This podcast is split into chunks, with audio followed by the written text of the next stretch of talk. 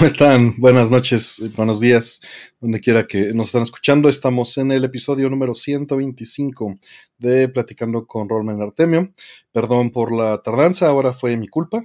Vengo llegando de una stream allá con los brothers de, de Brode. Este, Rol, ¿cómo estás? Perdón por hacerte esperar. No, para nada.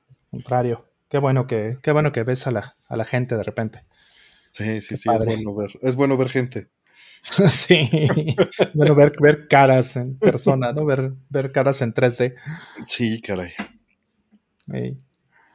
Y este, y pues bueno, ando, ando las carreras, ando medio cenando, no se los voy a negar. Tengo aquí un tamalito de lote, lo estoy picando de, de, paso. Este, para aguantar. Eh, pero bueno, el logo de hoy es por el buen César Varelas. la liga en la descripción, perdón. se me fue el aguachueco. Este Rollman está en la producción. El layout es de Casiopea, que ya saben, si necesitan algo de Blender, eh, la pueden encontrar también en la Liga de los Créditos. Y este el buscador es de Lugerius, como siempre.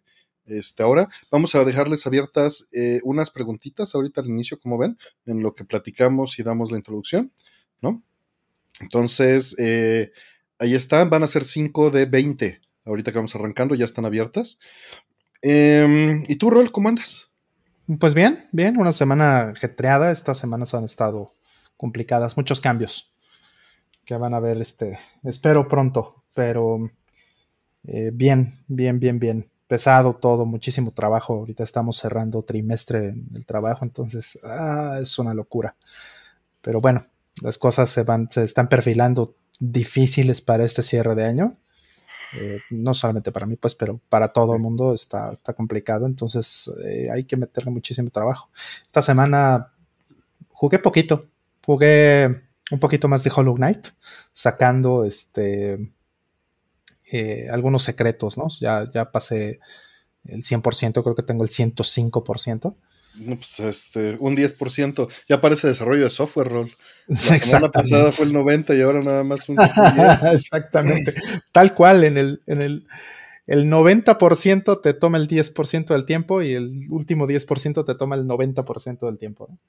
Sí, sin duda es como, como desarrollar software ese juego, totalmente. Eh, Xenoblade Chronicles 3 ni le he querido tocar, francamente, porque ya sé que es un vicio esa cosa y si lo agarro... No le saques, Rol, no, le saques. No, pero es que tengo trabajo. Está duro. Prefería algo más sencillito, algo más eh, con menos demandante que eh, por el momento, pero bueno, ya habrá, ya le daré su lugar a, a Xenoblade Chronicles 3. Que bueno, sí lo, sí lo empecé, tengo ya unas horas ahí, está increíble, pero no, no le he tocado por la misma razón. Entonces, bueno, pues le estuve dando un rato a eso. Este, llegué a unas partes que dijo, que, qué bárbaros. Está bien hecho, el, juego está padre, lo platicamos la semana pasada, pero pero el lag como, como duele. El input lag, ¿no? En, plataformas y por lo que entiendo en, PlayStation 5 es peor incluso que en Switch, por lo que he leído por ahí. En, no me consta pues, pero, pero eso lo he, leído en... todo es posible en, este, en estas épocas. Todo es posible en estas épocas, definitivamente, todo es posible. Sí, hay noticias chistosas de Xbox también, me han estado mandando mucho a ver si preguntan algo por ahí este, del DRM, ¿no? Ya ves que también se está poniendo de moda eso. Entonces, bueno, eh, vivimos tiempos muy locos, definitivamente. bueno. ¿Y tú? ¿Cómo, cómo te fue? Ah, pues a ver, ahorita te platico. Saludos mientras a Hola Planeta, Alex Hernández, Alejandra Mench, está también por ahí Karen Sauria, saludos, qué gusto tenerte por acá. Marionette, Soy Wind, The Mask Man, estaba Gabriela, eh, César Córdoba, si no conocen su canal, también vayan a verlo. Es un canal de pintura hermoso donde van a aprender muchísimo. Eh, Ferigne, que nos ha hecho varios logos. Saludos a todos, Raúl Flores. Eh, pues yo, fue una semana rara, porque siento que no he hecho nada y que he hecho mucho y que ando brincando entre cosas. Ha sido muchos cambios. Mm, mi tiempo libre de los dos primeros días se me fue, o más bien, lo invertí intencionalmente en jugar Return of Monkey Island. Mm. Este. ¿Ya hubo filtración de qué cenaron? Podemos decir que no, eso está en presente continuo porque comí tarde. Mm. Pero también ya hubo filtración de qué cené con, los cuates de, de, Brode. Mm. Que hicimos el stream hace ratito de. Eh, retro, reto este, Game Fest, ¿no? que van a ser ya en dos semanas. El sábado en dos semanas ya es. Mm. Este, todavía hay boletos, hasta donde tengo entendido. Y pues se va, va perfilando muy bien, va perfilando muy bien. Y todos los detalles los pueden ver en el stream que, que ya está en el canal de Brode. Eh, muy amables y este, les agradezco. Van a publicar la Suite 240p en Genesis en Super Nintendo, una edición especial. Todos los detalles están ahí. Y van a estar todos los detalles. Está hecho- es en físico, la, la está produciendo el, el, eh, Brode y los, eh, los assets, bueno, pues los nuevos que se cambiaron, pues los hicieron, los hizo Asher, ¿no? Y las PCBs y toda la manufactura del cartucho lo está haciendo Hertz MX. Y Brode está haciendo las cajas y todos los extras que van a traer, va a tener unas postalitas y, y varias cosas. Es, es una edición pues este, pequeña, porque no se espera que se venda, no se espera que sea un producto que se vendan decenas, ¿no? Este, ni cientos, pero pues a ver, a ver este, cómo le va. se va a vender ahí en el evento. Mm. Y pues yo, como te digo, yo me la pasé, yo jugué Return of Monkey Island, to Monkey Island. Mm. Este, ¿qué más hice? Estuve trabajando en el Neo Geo, eh, adaptando a comportarme. Me clavé en, en hacer que funcionaran estos ciclos de Attract Mode y de demo en sistemas multicartucho y. Porque el BIOS te manda a llamar y tú te la mandas. Es una baila entre el BIOS y tú. Yo Mm. creía que era este, un control más directo. Mm. No, son pues básicamente hooks y, Mm. y estarte comunicando con banderas con el BIOS. Mm. ¿no? De que te avienta el control, te lo quita a veces sin, sin decirte. ¿verdad? Sí, ¿Por qué? ¿Por algún, hay algún NMI o alguna cosa que, que sí, no sí, puedas? sí, sí, sin duda. Eh, por supuesto puedes hacerle override, porque pues, tú estás en control en ese momento. No estás, eh, no, no, no hay un sistema operativo, él más bien está en una interrupción haciendo todos sus manejos, ¿no? Y Claro. puede, puede pues nada más brincar y quitarte todo, ¿no? Qué maravilla. Eh, ¿Y, y- y le- qué haces? ¿Le, eh, le mandas, eh, le mandas, no sé, un, digo, no es un callback, pues, pero lo que haces es que le pasas en, al BIOS, no sé, el, el offset para que eh, a la hora que hagas el reset vector te mande a otro, eh, te mande a, a otra dirección de memoria y ahí empieces para, para cambiar de Mm, cartucho o cómo funciona no, eso? es, está muy chistoso. Básicamente siempre te manda a llamar en una función. Tu main, eh, pues no es el main general, ¿no? Mm, Tu main lo manda a llamar, digo, esto ya es un hook, ¿no? Se puede llamar cualquier otra cosa, pero el, el SDK que hay allá afuera te mm. manda a llamar con el main. Bueno, tú le puedes decir lo que quieras, ¿no? Eh, Mm. Básicamente el nombre y nada más en el linker le dices cuál Sí, va a ser sí. la función. Exacto, es el main. Exacto, es un main de chocolate. Eh, pero en ese main tú lo que haces es lees banderas y lees en qué estatus está el BIOS. Y dependiendo de esas Mm. banderas es para qué te mandó llamar. Ya, ah, ok. Entonces el BIOS te agarra y te manda a llamar, por ejemplo, para inicializar tu memoria en, el, en la flash, del, de- en la SD-RAM del, del cartucho. Digo, en la, en la Mm. SRAM de la placa. RAM de la placa. ¿no? Te dice, ¿vas a querer SRAM? ¿Cuánta, mijo? Inicialízala y regrésamela. Mm. Otra llamada que te puede hacer es, estás en modo de attract, muéstrame tu attract screen. Mm. Ya haz lo que quieras en tu attract screen y cuando acabes me regresas el control. Y, lo- y bueno, pues hay prácticas recomendadas, ¿no? De usarlo 30 segundos o algo así, pero te podrías quedar ahí y tomar el control y que te valga queso. Pero eh, el BIOS en ese momento tiene bloqueado, eh, por ejemplo, el, el monedero. Es o- lo que te iba a decir. O sea, tiene, es una máquina de estado Ajá, y, y- y te deja abierto hasta el estado hasta que tú lo cambies. así es. Ok. Así es. Entonces, tú, tú básicamente le vas rebotando la pelotita y ella, ella te va diciendo qué pasa, ¿no? Mm. Eh, el asunto es pues encontrar cuáles son esas llamadas Mm. y tú ya mandas llamar tus cosas. Eh, eh, está ese attract mode y luego si entra una ficha, en ese momento te cambia title screen. Te bota, así, te quita el control si entra la, la ficha y manda a llamar title screen. Y tú ya pues presentas un title screen. Y, y tiene otra banderita en la que, o bueno, tiene una dirección de memoria en la que está el timer, ese compulsive timer de 30, 29, 28, 27. Pero está, es, es completamente en tu control. Tú eres el que Mm. tienes que desplegar eso y el que tiene que actuar si eso se va a cero. O lo puedes ignorar. Pero Claro. pues la, la, intención es así, luego nada más le dices al BIOS, pues ya, estoy en game mode y te regreso el control cuando yo quiera. Mm. Pero las monedas, los créditos los cuenta él solito. Y te los va administrando el solito. Y también el decremento de ah. créditos te lo maneja ellos. Te lo maneja el BIOS. Tú no lo tienes que hacer. Y le puse, ya ves que hay soft dips, ¿no? De, este, en el Neo Geo tú te puedes meter al BIOS y puedes configurar los soft dip switches, los software dip switches. Sí, sí, sí, sí, como pues, lo que hace. Lo que hace básicamente el, el OniBIOS y, todo eso. Bueno, esto lo hace el BIOS general. Mm. Donde tú configuras pues cuántas vidas y todo esto, ¿no? Mm. Eh, o si cuáles son los timers. Y esto eh, funciona, básicamente son tres direcciones fijas de memoria en el, la ROM en donde pones una tabla y cuáles quieres que sean tus, tus entradas en, esa, en ese menú y cuáles son los valores posibles y cuáles son tus defaults, básicamente. Que son, es una, es una lista de strings con, una lista de enteros. Se la pasas y ya solito el BIOS hace todo su desmadre. Y tú ya nada más lees los soft desde RAM. Pero, pero estos, estas direcciones fijas de memoria, ¿te refieres a que son direcciones fijas que, bueno, pues pueden estar hardcodeadas, pero, pero eso está en el espacio de memoria del EPROM? ¿O eso es un mask? Está en la ROM. Es un mask no, es en el espacio de memoria que el cartucho mapea hacia ah, el sistema. Ah, el cartucho, claro. Está en tu header, si lo quieres ver. De ya, ya, ya, ya, ya, ok. Ya entendí. Está en tu header, entonces pues tú ya nada más le expones eso y el BIOS te lo administra, te lo salva en sus settings y hace todo su desmadre y tú nada más lees una dirección de memoria, pues un, un volátil, un apuntador volátil, ¿no? lees este byte y, ya sabes en, en, qué valor está el deep switch. Claro. Sí, porque el deep switch va a cambiar entre cartucho, entiendo. Claro. Pensé que había unos globales así como para la cuestión de monedas y esas cosas, pero. Hay 6, 7 deep switches físicos que son globales, pero los soft los defines tú y pueden ser 16 por cada juego.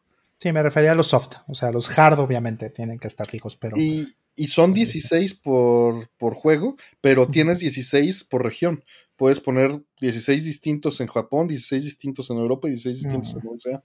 Para, que, para quitarle la física a Mai Shiranui. Sí, sí, todas esas cosas viene, así. Está bonito, está bonito. Entonces me la pasé haciendo esa máquina de estados y peleándome con que, pues regresarle el control al BIOS correcto, ¿no? De que si aprietan el botón de cambio de cartucho, pues hacerlo y regresar los controles y todo eso. Para que si alguien mete ese cartucho en un multisystem, pues se comporte como debe. Y los soft disks que le eh, soft dips eh, que le metí es para ignorarlo, para que se comporte como la suite siempre, que le valga madre y cuando booté toma el control y se va directo al menú de la suite.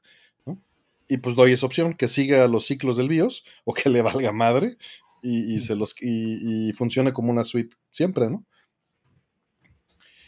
Sí, y pues bueno, está, está padre, estuvo, estuvo bonito, entonces estuve en eso, el Return of Monkey Island, y hoy pues grabamos, grabamos allí en este en Brode eh, un, episodio de cómo se usa la suite, mostrando todos los, cambios estéticos que se le hicieron y también eh, ligeramente de, funcionales, unos detallitos, eh, nada que no esté en el, en el main, o sea, no se pierden de nada, sino si no usan esta suite especial, pero tiene el toque, tiene varios skins, etcétera, que ya irán viendo en el video. Y grabamos un videito que va a durar como hora y media o dos horas, yo creo, ya editado. En el que primero se explica qué es, una introducción muy breve, luego se muestra cada una de las eh, opciones que tiene la suite y para qué sirven, y luego es una sección en la donde calibramos una tele que tenía ahí Asher, una tele eh, pues, normal, eh, consumer. Y eso fue. Eh, veremos a Gillian Mai Shiranui. No, no, DJ Arnold, eso no va a pasar. ¿Qué tal, Alberto ¿Cómo estás? Que en JP va a tener física el Gillian. este, y pues ya, eso, eso se me fue la semana y además en las cosas de adulto, que tuve que hacer muchas cosas de adulto en la semana, ya no me acuerdo y no me quiero acordar. Ay, eso de adulting. Sí, caray, ya de este, que uno debería estar acostumbrado de, ser adulto desde hace 38 años y, nunca te acostumbras. y pues ya, este, pues tenemos varias preguntitas por aquí. ¿Cómo ves, Rol? Venga, venga, listo. Tenemos siete que han, que han puesto. Y mira, primero está una que metió Karen. Muchas gracias por el apoyo, Karen. Dice, ¿qué opinan del RTX 40 y el DRM en la BBIOS? DRM y BBIOS. ¿A qué se refirió en la BBIOS? RTX 40 y DRM en la BBIOS. Ah, ya sé que, a qué se refiere. Ok.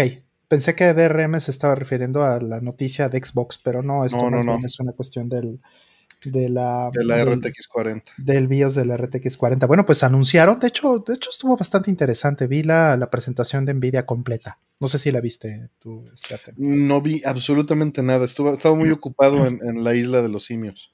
Sí, yo estaba. Em, no estaba. Eh, bueno, se supone que tenía que haber estado trabajando, pero me cancelaron unas reuniones justo en, ese día. Entonces dije, a ver, pues vamos a ver qué es lo que está, qué es lo que está pasando, ¿no? Porque vi que mucha gente estaba hablando de esto, ¿no? Este, no solamente de la parte de, RTX, sino de otras cosas que estaba mostrando Nvidia. Y está muy interesante. O sea, como que Nvidia es una compañía que ya se dio cuenta que, que ya se tiene que diversificar, ¿no? Eh, vamos, no es que no estuvieran en otras industrias, pero pues los gamers, la verdad, la verdad, son puro guau, guau. Y pues tú ves las estadísticas de Steam, las estadísticas de todo, y pues tienen puras 10, 60, igual que yo. es el 90%, 80 y tantos por ciento, ¿no? Entonces los PC Master Race, pues tienen hardware de hace 7 años. En, en, su gran, vasta mayoría, ¿no? Son tres los que están ahí en las redes sociales diciendo, oh, sí, yo tengo 30 mil pesos para una tarjeta, ¿no? Pero eso eh, en general, pues, pues no le deja dinero a, Nvidia. Y lo que pasó en este último, en estos últimos dos años por la pandemia, pues es que, eh, y es una queja muy grande, una queja generalizada de, toda la comunidad, de incluso los partners de Nvidia, y ahí hubo un, un tema súper fuerte con uno de los partners más grandes, si no es que el más grande que tenía Nvidia, EVGA, que se pelearon y, de plano se salieron del mercado de los GPUs, eh, los partners de Nvidia, porque mm, pues no hay margen. Realmente todo este asunto de las criptomonedas y todo lo que había estado sucediendo en los últimos dos años, pues había sido completamente artificial. Eh, súmale un poco el tema de los problemas de este, mm, eh, cadena de suministro, ¿no? Y todas esas cosas. Entonces, la ganancia que habían estado teniendo en estos dos años era eh, completamente eh, fake, ¿no? Estaba falsa.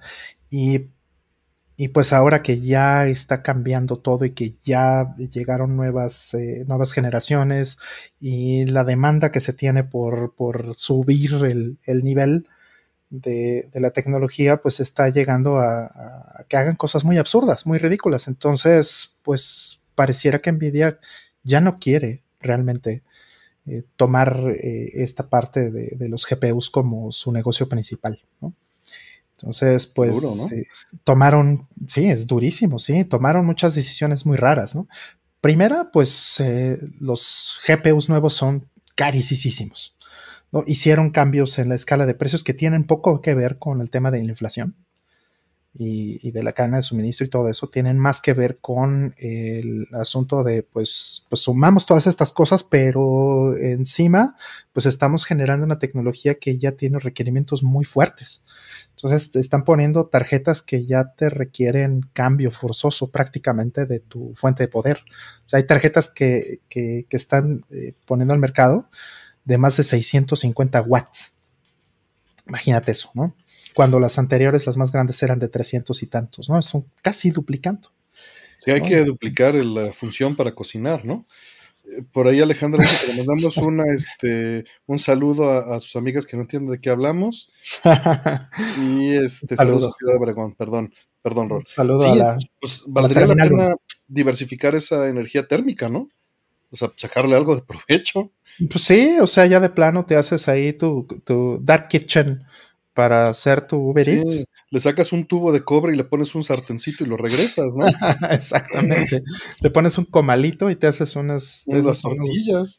Unos, guaraches ahí, unos tlacoyos. Ándale, unos qué buenos son los tlacoyos, ¿eh? Con sus, sus nopalitos así, su cebollita. y, te rendereas, por favor, te rendereas unos, unos guaraches, unos, unos tlacoyitos con, con su este, con su cremita así, su frijolito. Mm pues, pues eso. Entonces eh, sucedió que, este, que realmente estaban más enfocados. Tú ves que en la presentación de Nvidia que duró como dos horas, eh, solamente se tomaron como 20 minutos eh, para hablar de, los GPUs realmente.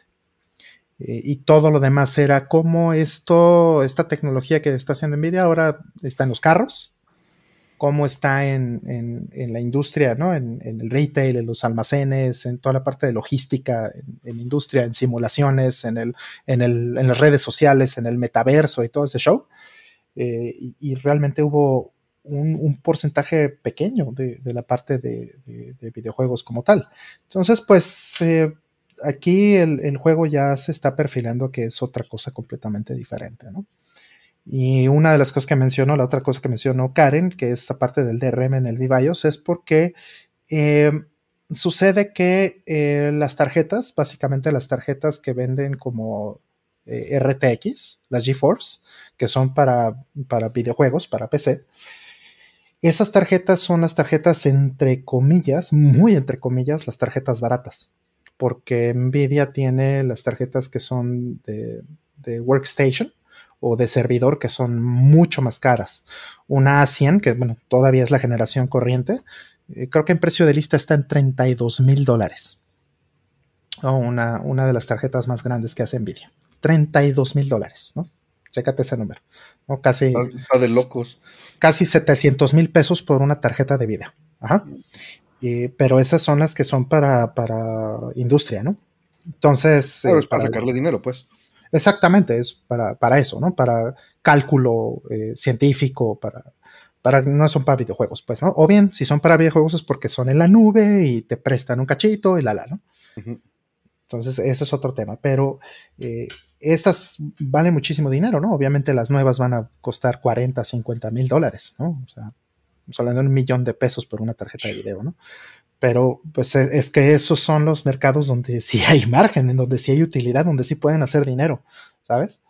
Y, en los gamers y todo eso, pues realmente ya no, no es mucho. Tampoco es que compran mucho, ¿no? Son tres los que andan ahí este, enseñando sus, sus 50 FPS más, ¿no?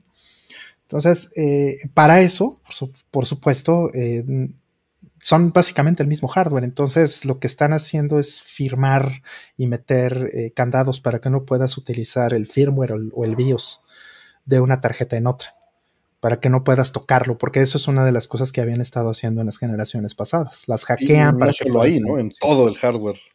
Exacto. Entonces están empezando a firmar, están empezando a meterle candados para que no puedas tocar eso, porque evidentemente, pues si es el mismo hardware que compras por 50 mil pesos que el que la industria se está vendiendo por 300 o 400 o 600 mil pesos, pues te estás ahorrando mucho dinero en algo, ¿no? Entonces eso no, no, es, no está bien para ellos, les estás pegando en el margen, aunque sea el mismo hardware realmente, ¿no? Simplemente es... porque así es como amortizan sus, sus gastos de R&D, ¿no? Exactamente, que es como, pues ha pasado muchas cosas, ¿no? En los procesadores también. Las en cámaras térmicas, en los, en las cámaras los propios, en miles de cosas. Exactamente. O sea, venden la versión, entre comillas, barata para entusiasta, para usuario final, y la versión profesional, y, entre estas, pues a lo mejor nada más es un switchito en, software, ¿no? Entonces, eso es lo que están haciendo, proteger mucho esta parte. Pero bueno, lo que va a pasar este, muy probablemente es que eh, Nvidia va a dejar un poquito de lado toda esa, parte. Eh, creo que está bien, creo que es lo correcto además. Y, a ver cómo, cómo, cómo va AMD, ¿no? Porque pues AMD ahorita pues tiene prácticamente todo lo demás, ¿no? Tiene PlayStation, tiene Xbox, tiene un montón de cosas. Entonces, igual ellos empiezan a tomar más el mercado, como lo está haciendo con los procesadores. En fin. Este, justo había visto que digo, hablando esto del chiste que hicimos de cocinar con eso, lo que sí hacen, o sea, lo que deberíamos de hacer es calentarnos, o sea, tener un, calentador de agua solar y poder mandar la energía térmica del microondas y del, de la, del CPU hacia el agua, ¿no? Para tener ahí tu tanque de agua este, calientita. Y pues eso, sí viste el Linux Tech Tips, eh, que se armó su mansión, su casa, la, la este, la alberca la calienta con el server room. Y las, computadoras las enfría con la alberca, ¿sí? Wow. Eh, hizo un roteo térmico para enfriar las compus con la alberca y al mismo tiempo calentar la alberca con las compus. Pues es una excelente idea.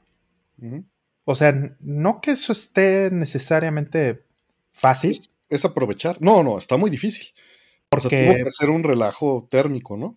No solo eso, eh, las, lo que usas para el enfriamiento líquido, usas agua no, No hace el enfriamiento líquido, hace transferencia de calor. Eh, totalmente. Es, Finalmente el enfriamiento líquido es lo mismo, ¿no? Es una no, bueno, sí, pero no lo hace directo en los servers. Lo hace, o sea, eh, reúne el calor, lo concentra del enfriamiento líquido, posiblemente de todas las demás cosas, y hace transferencia de calor uno a uno de ese líquido que utiliza hacia el del albergue. Wow. Sí, pero no puede mezclarlos, porque el de, las, de, los servidores y todo eso tiene que ser eh, agua destilada. Exacto, exacto. Entonces hace transferencia de calor a través de una placa de metal de, una, de un líquido al otro. Mm, eso me gusta. Yo estoy haciendo un, un clúster de almacenamiento que es totalmente pasivo, o sea, cero ventiladores. Entonces el, ese puede ser. Sí, Puedo poner un jacuzzi afuera, sí. es lo que te decía, con el agua te bañas, o sea, la metes al calentador de agua y estás ah. aprovechando. Uno, de esos así como el que hay fotos, ¿no? Hay fotos ah, de un GameCube. jacuzzi con tapa de GameCube o así, o, uno que es un PlayStation, ¿no? Así con su tapita. Me hago un jacuzzi afuera de mi server room. No, es mala idea. No, pues es que es aprovechar a final de cuentas. Digo, se necesita mucho dinero, pero si ya tienes 600 watts en el GPU y te gusta 200 watts más en la compu, son 800 watts de calor que estás disipando que puedes estar calentando el agua, güey. Exactamente.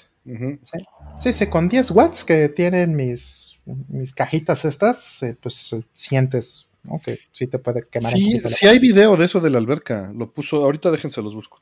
Linux Tech Tips, creo que se llama el canal. Este, Cooling Pool.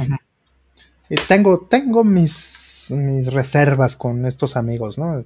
No me caen mal. No, no, no, igual. O sea, pues es espectáculo, ¿no? Exacto. Tal vez, tal vez mi, mayor problema es que se llamen tech tips y no se llamen como bro tips o algo así, ¿no? Wow, mil, mil gracias, este Piloy, que acaba de, No mandó ninguna pregunta, nada más me dijo que qué bueno que disfruté Monkey Island. Y, sí, sí lo disfruté. Sí disfruté Monkey Island y, mil gracias. Ahorita igual y, si quieres platicamos poquito al respecto. No puedo hablar mucho del juego porque pues todo sería spoiler, ¿no? Spoiler. Eh, pero sí. Mil, mil gracias, este, en verdad, este Piloy. Mm. Y, pues sí, ahorita, ahorita busco el video. No me está respondiendo Google, no sé por qué. Mm. Para hacer la búsqueda. DNS, siempre es el DNS. Seguramente. pero no me está respondiendo. Una playera de esas que dicen siempre es el DNS. No me está respondiendo, ¿eh? Por lo menos el stream está funcionando. Y, no está, no está bajo. Ah, ya lo puso Karen. Muchas gracias, Karen. Venga, 8.8.8.8. No, no, no, cero spoilers. No voy a decir nada de spoilers de, de, este, de Monkey Island. Nada más quería agradecer a, Piloy que mandó una donación directa. Este, mil gracias, Piloy85, en verdad, te agradezco mucho. Y sí, sí disfruté Escape from, este, bueno, Escape, ¿eh? Return to Monkey Island. Y yo creo que es eh, algo lindo de jugar para todos los fans de la serie. Mm. Efectivamente, eh, sí es tu DNS o alguna cosa de estas porque acaba de cambiar IP. Acabas de cambiar IP. Ah, y eso fue lo que seguramente pasó. Ajá.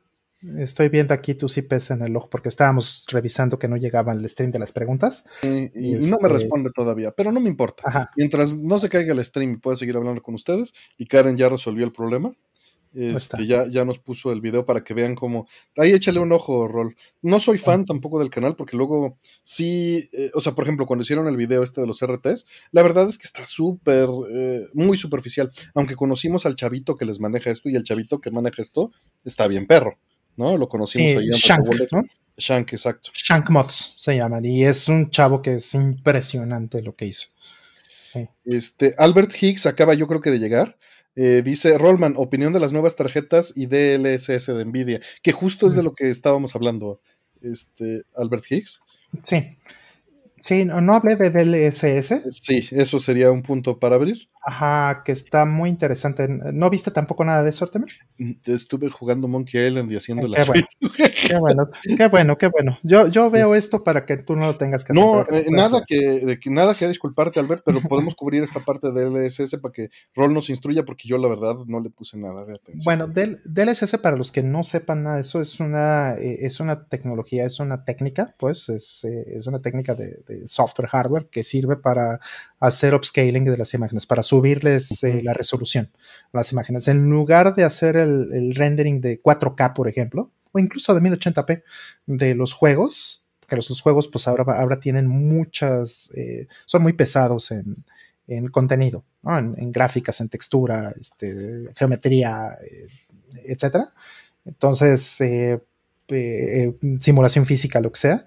Entonces es bastante difícil mantener un, eh, un frame rate o, o, o, mantenerlo a una velocidad de, de refresco eh, es constante. Entonces, eh, lo que hace DLSS es una técnica para que internamente el, el, juego se hace rendering en una resolución más pequeña y DLSS lo que hace es una técnica que utiliza eh, Deep Learning, ¿no? que eso significa DL, de la parte de DLSS es Deep Learning Super, super Scaling o algo así, que sirve justamente sí. para hacerlo a partir de, de, inteligencia artificial, ¿no? O sea que, bueno, más no, bien esto sí, es sí, análisis estadístico más que eh, claro. inteligencia artificial, ¿no? Entonces, eh, la cosa es que, bueno, les había ido muy bien con la versión 1, con la versión 2, esta que mostraron la versión 3, pero AMD ya está bastante cerca pisándole los talones. Y pues esta versión 3.0 lo que hace es pues ya toma muchas más funciones de, la tarjeta nueva, de la 40, de la serie 40. Y una cosa que me pareció muy interesante, que esto te va, te va a dar mucha risa, Artemio, es que eh, la manera en la que lo explicaron, obviamente no, no lo he visto en, en este, no lo he visto casi nadie en, en tiempo real, y además eh, hay que hacer pruebas, evidentemente, pero lo que parece es que es como el, el upscaling temporal o más bien el, la interpolación temporal que hace eh, que hacen las televisiones para el efecto de, de telenovela mexicana. Ay, híjole, no me digas eso. Es decir, meten más cuadros, claro, pero para luego, poder luego, meter más cuadros tienen que esperarse a que tengas el cuadro siguiente Ajá, para poder hacer la interpolación del cuadro del medio. Y lo justifican porque dicen, bueno, pues si vamos a tener eh, más cuadros por segundo, entonces el tiempo que te esperas para el segundo cuadro es menor, ¿no? Entonces en total no vas a tener pues más de 20, 30% más del, del, delay que tenías con DLSS 2.0, ¿no? O sea, es pequeño por tener muchísimo más este, eh, cuadros por segundo, ¿no? Y, o resolución en, en más alta, ¿no? Supongo. Ajá. Exacto, ¿no? Exacto. Entonces, este, pero, pero es una técnica similar a eso, a, a, la de eh, las telenovelas, pues, ¿no? Entonces, fue muy chistoso porque los, los, este, los criticaron un poco porque pusieron escenas que serían muy ventajosas. ¿no? En, en, Cyberpunk y otros juegos que serían muy ventajosas para este tipo de algoritmo y que no necesariamente va a reflejar lo que se va a ver en los juegos eh, ya en la, en la, vida real, ¿no? En el mundo real. Entonces, bueno, es, está, está curioso, pero pues a ver si DLSS no es como un efecto de telenovela igual, ¿no? Y que realmente Hola, necesites no. comprar la tarjetota más grande y un monitor muy avanzado para poder tener pues, la experiencia sin que te cause mucho input lag. A ver, o sea, uh -huh. Será, digo, las, los resoluciones, los, los, soluciones que tienen hoy en día con el escalado eh, solo de resolución son satisfactorias, ¿no? Ah, eh, exacto. Pero pues esta temporal, quién sabe, porque la interpolación de cuadros no es lo mismo con, con que, que imágenes estáticas después ponerlas en movimiento. Exactamente. Exactamente. De por sí, de por sí los juegos ya tienen triple buffering, uh -huh. de por sí los juegos ya tienen este eh, rendering dif diferido. ¿no? Hay, muchas, hay muchas técnicas así, entonces pues muchos engines, ¿no? Este Unreal Engine, todo esto, pues, se toman 3, 5, 8 cuadros para dibujar algo. Entonces, pues simplemente esto es agregarle un poco más todavía. Por ahí saludos a Paul Jurey, que está, que está por aquí, Paul Juri, Giri también, eh, Balmori, Retumón, y por supuesto a, Alberto Lubiano y a eh, eh, Luis Gerardo Mendoza Lugerius, que es quien hace el buscador, y Casiopea, que anda también por ahí, que es este, quien hizo el layout, como ya mencionamos, para todas las cosas de Blender, búscanla ahí en la descripción. pues a ver qué tal. La verdad es que estoy, yo estoy retirado de, de ese mundo yo tengo una 1050, entonces este, ya con eso se pueden dar una idea. Que, me hizo, es para los streams y funcionó para Monkey Island, entonces no me quejo. Funcionó muy bien. Em, pues vamos por otra pregunta, ¿no, Rol? A ver. Dice, eh, ¿qué consecuencias puede traer el hackeo del código de GTA, de GTA 6 y cómo las compañías se pueden proteger? Pues consecuencias ya tuvo, ya arrestaron a un eh, presunto este, infractor de esto, ¿no? En, Inglaterra, tengo entendido, pero mm. consecuencias a nivel industria, pues mucho estrés para los desarrolladores, bajen las acciones probablemente para la empresa, eh, muchos gastos en, levantar seguridad y en cambiar procesos. Mm. Eh, pues una experiencia traumática en cierta forma para toda la gente que lo vivió, muy estresante y pues que sea la seguridad más elevada. ¿Qué pueden hacer? Pues mejorar la seguridad, mejorar la educación de la gente que trabaja para ellas, pero a final de cuentas es algo eh, sumamente difícil de tapar por la ingeniería social y por el otro lado por los problemas técnicos, ¿no? Pero se puede mejorar y se puede tener algo más limpio. ¿Tú qué opinas, Rol? Pues hay dos cosas, hay dos teorías ahí que, mm, que, no es que eso sea lo que está pasando, no estoy diciendo que, así sea, pero ha sucedido en otras ocasiones. Número uno, que este tipo de, goteos de información sean eh, deliberados, sean intencionales. Porque una de las cosas importantes que pasó aquí es que lo que se mm, goteó fueron cosas que eh, tienen más de un año de desarrollo. Número uno. Y número dos, una de las maneras en las que se protege eh, este, Rockstar y que ya lo hizo en GTAs anteriores. Esto no es la primera vez que les pasa, ni a ellos ni a muchos otros. Es que básicamente hacen dos juegos. Básicamente lo que hacen es que desarrollan, eh, digo, hay, una técnica este, que, se usa mucho en la industria, eh, dos términos muy importantes o dos grupos de, gente incluso que, trabajan completamente por separado en, la industria de los videojuegos así es, esto es una forma de trabajo muy común donde se desarrolla el código por una parte y el contenido por otra. Entonces tiene que haber de ambos lados, tiene que haber em, pues eh, sustitutos, ¿no? Lo que llamaríamos placeholders eh, comúnmente y hasta que llega el punto donde termina siendo el código completo o code complete y el contenido completo, el content complete. Y es hasta que está muchas veces, ¿no? Muchos equipos de desarrollo, hasta que no tienen las dos partes, eh, las declaran completas en, términos de lo que el proyecto quiere, entonces hasta ese momento las empiezan a integrar. Pero durante ese tiempo, por ejemplo, en el desarrollo, pueden estar haciendo personajes eh, partes de guiones, situaciones que no existen y que no son parte de lo que los escritores y guionistas y la gente que está haciendo el contenido está grabando incluso con los artistas y todo eso, ¿no? Entonces, eh, eh, puede ser que lo que se goteó sea completamente irrelevante, en el sentido de que pues muestra un poquito de la tecnología, pero no muestra absolutamente nada de lo que es el contenido del juego. Y en ese sentido, pues es muy conveniente gotear esta parte que, aparte de que está muy vieja, no tiene nada que ver con lo que va a salir. Entonces ya les pasó en GTA V, que efectivamente lo que se goteó antes eran personajes que nunca salieron en el juego final. Y, bueno, pues ahí eso pues puede ser un movimiento de relaciones públicas, ¿no? Insisto, no me consta ni mucho menos, pero... y es poco probable con lo que pasó legalmente estos dos días, ¿no? Había mucho movimiento del FBI, no creo que hayan montado al FBI, ¿no? O por lo menos se protegieron lo suficiente por si este tipo de cosas pasaban, ¿no? Para que eso no tuviera unas consecuencias tan graves, ¿no? Por lo menos, ¿no? Por lo menos si no es que haya sido deliberado todo esto, por lo menos tienen una excelente práctica en el sentido de hacerlo de esta manera.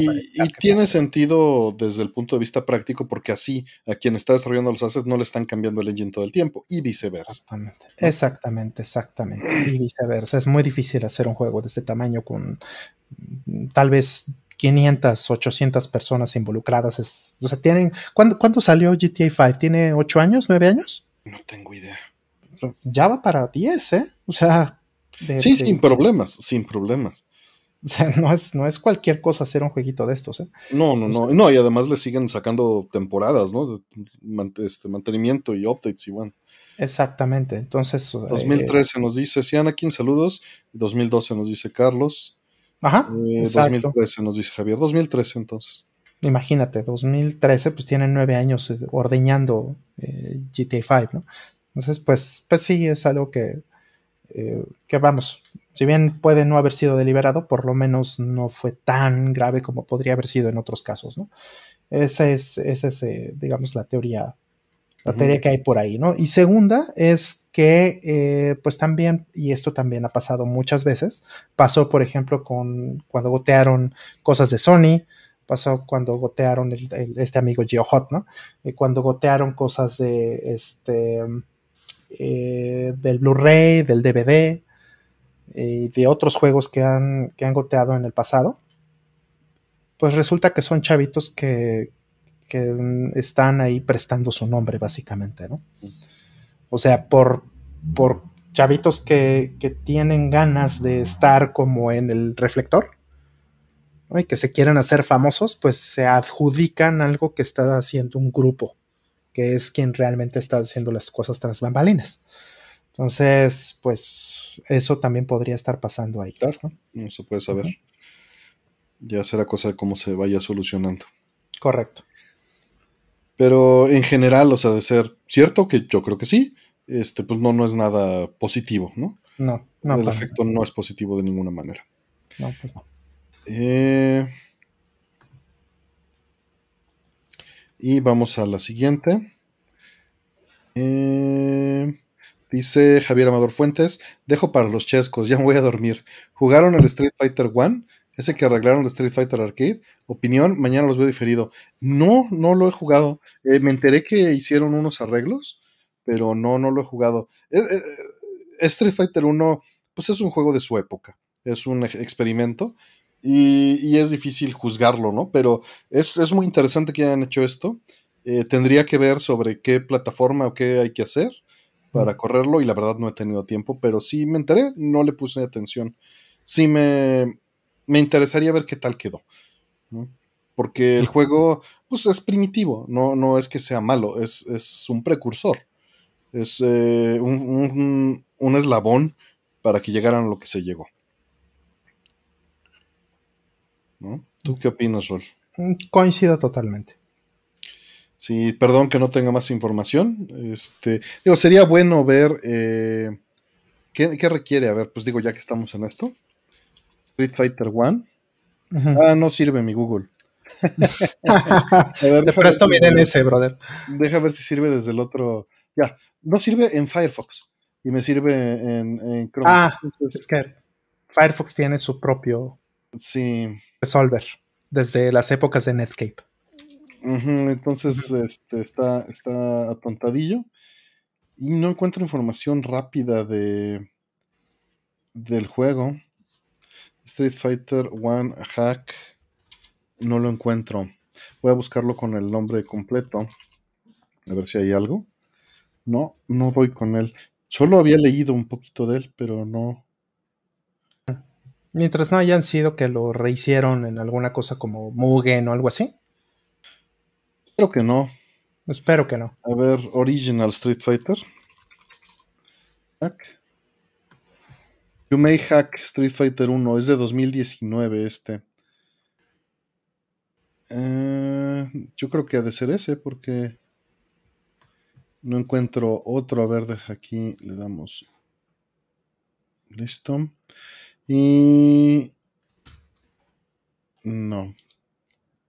Solo encontré un video de YouTube con la información del hack. Ah. Y nada más.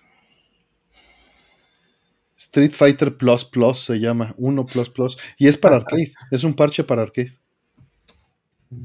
Se los dejo, les dejo el video aquí en, la, en, la, en el chat y vamos a ver qué tal. De Atrac 17, supongo, no sé. Eh, dice Valmoria, mejorar los controles y puede ser los demás personajes. Ah, órale, Valmori. Este, no, entonces no ha de ser este, porque este es de 2019. Tengo que echarle un ojo. Está muy interesante eso. Uh, Atrac 17 ha estado muy activo. Tengo que revisarlo. Pero sí tienen razón, debe de ser de ese que ese es más nuevo. Sí, porque este, se llama Yumeji, el que, el que estás viendo de 2019. Entonces yo, yo creo que no es. Ah, Pero. ¿Mm? Dice Karen que es en Mugen. Eh, no, no, pues no, no, entonces que se lo quede. No, pero Atrax 17 acaba de sacar un hack, y eso sí es cierto. Y Atrax 17 trabaja en Mister. Ah, ok. Ya. Esta persona. Entonces, no ha de ser el que dice Karen. No, y, no ha de ser el que dije yo. Y eh, volví a cometer el error de usar Firefox para buscar. Deja. Ah, copio el search acá. Sí, justo mencioné que bueno que no es Mugen y ese tipo de cosas. Sí. Digo, Mugen es una curiosidad, es algo chistoso, pues, pero pues. X. Sí, habrá que echarle un ojo, no sé. Este, tengo que echarle un ojo para poder opinar. Ah. Que se puede jugar en Mister, nos dice Valmori, exacto, no es el mismo. Ah, Top Head Gaming Man habló de un remake. No, no es ese. No es ese, es otro. Ah. Mm. Y bueno, vámonos este, entonces a seguir. Y muchas gracias, Javier Amador Fuentes. Y pues quedamos pendientes, te debemos eso. Eh, nos pregunta Balmori, ¿cuál es su posición personal frente al uso de psicoactivos? Esta posición, la que sea que tengan, tiene una inclinación moral, ética o de salud. Este, yo personalmente no los uso, que cada quien haga lo que quiera. Yo, de hecho, pues no llego, casi no uso ni, ni alcohol ni café. Este, menos uso otras cosas, este, más fuertes. Eh, y la posición, pues, no, no encuentro atractivo, antes que nada. No, no he tenido una necesidad ni una curiosidad. Entonces, este, no lo juzgo, pero no sé, eh, quizá podrían proyectarlo como una inseguridad, pero me gusta, me gusta, no me gusta, para ser más claros, no me, cuando he tomado algo de alcohol no me gusta sentirme lento y tonto y distinto. Entonces, este, asumo lo mismo en cualquier otra dirección. Sí, a, mí me, me, dijo Capcom por muchos años que los ganadores no usan drogas. y que, este, y eso justo antes de, decirme que, que, el Q-Sound era maravilloso. Entonces, bueno, les creí todos. y, por ahí preguntan que si ni motita, no, no, no, no. Y menos también está el asunto de los iones, este, de las partículas mal quemadas, ¿no? Eh, y eso es, eso es un problema ya de salud, eh, que es lo mismo, el mismo problema que te puede causar el tabaco, ¿no? De tener los, los, este, la, pues la materia parcialmente quemada. Eso sí le saco. Así es. Andaré, como dice Karen, eh, Street Fighter me dijo que me fuera a casa y que fuera un hombre de familia. Exacto. Go home and be a family man. dijo. Sí. Pues. Dice Josele, los cicativos tienen un uso particular y mientras sea un uso responsable, nuevamente no lo juzgo, pero a mí no, no me ha traído y no me interesa mm. hasta el momento. Mm. Sí, no, pues cada quien. Exacto, yo, yo lo veo como un tema de salud, para bien y para mal, ¿no? Porque pues hay uso este, medicinal también, por supuesto. Por supuesto. Entonces, eh, visto desde esa óptica, pues no es bueno ni malo, simplemente es dependiendo cuál sea el uso. porque podría ser este, analgésico, ¿no? Puedes, puedes meter lo que quieras si extiendes la definición lo suficiente. Entonces, pues es muy relativo. Totalmente eh, relativo, sí. Eh, ¿Qué cosa no me gusta, por ejemplo? Este pues no me gustan los riesgos que pueden llegar a traer, ¿no? Temas de adicción, por ejemplo, ese tipo de cosas, creo que... Radicales libres es lo que quise decir, perdón. Ándale. Radicales libres. Este, creo que eh, ese tipo de cosas, no, obviamente los, los, efectos negativos, ¿no? Yo los veo como un tema de salud. Desde el punto de vista recreativo, pues depende también del caso. O sea, no es que a mí me asuste, por supuesto que, he consumido eh, diferentes cosas en mi vida, eh, con diferentes resultados. Tengo que decirlo, este, no, no, me gustan, no me gustan muchas de estas cosas, pero eh, pues igual, también depende del momento y depende de la persona y depende de, exactamente qué es lo que se está haciendo, ¿no? O sea, creo que caso por caso, se tiene que evaluar caso por caso, pero yo no acostumbro.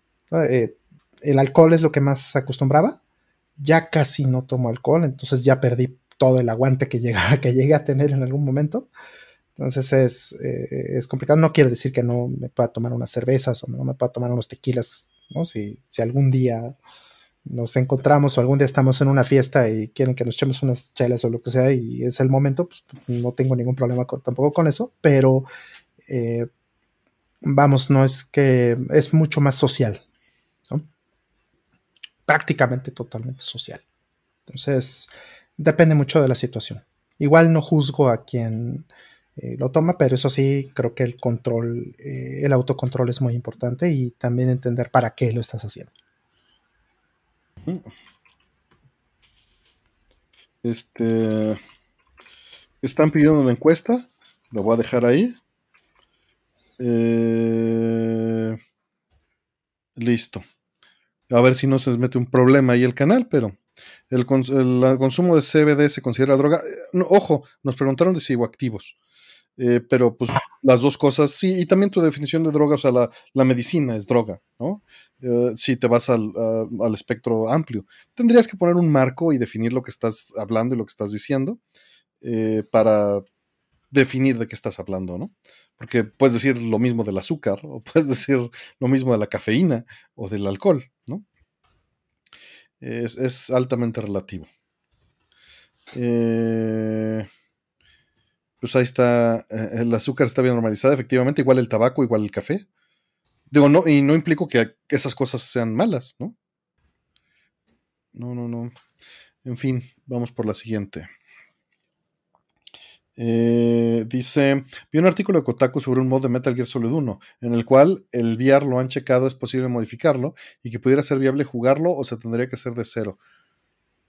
Eh, ah, ok. No entendí. Eh, ya medio entendí. Eh, que si que hay un mod para Metal Gear Solid 1 para usar VR, como PSVR o algo así. y pregunta que si es posible modificarlo o es. o pudiera ser viable jugarlo tendría que ser de cero. Pues no entiendo bien la pregunta, pero pues todo es viable si le metes suficiente trabajo. ¿No? si le metes suficiente ingeniería inversa. Sí, no, no entiendo exactamente a qué se refiere con lo de VR. O sea, se refiere a. Un mod para ponerte Oculus o algo así y jugar Metal Gear Solid 1, asumo. Oh, ya, ya, ya, ya. Pensé que se refería a los VR missions. Sí, yo también. Ah, ya dice que es un video de un mod. Ah, ok. Para jugarlo en un headset, en un, en un casco de estos de, de realidad virtual. Ya. Pues es que o sea, las experiencias que no están hechos para eso, mm, no, nunca me han gustado, ¿no? Este, Son of Enders 2, eh, Res, eh, todo lo que han hecho para eso, eh, bueno, lo que han modificado para que se haga con VR, mm, no. Creo que lo que funciona para mí en VR son las cosas que están hechas específicamente. Sí. Para, pues ese tipo Res no me gustó en VR, por ejemplo. No. Sí, pues quién sabe qué tan, qué tan viable sea. Este. Pues. Digo, la verdad es que no es una tecnología que me emocione. En ah. general. Está bonito. dicen por ahí que Half-Life Alyx es, la neta. Tetris Effect. E, están lindos, pero sigo sin comprar VR. No sé. Eh, todavía no es lo mío.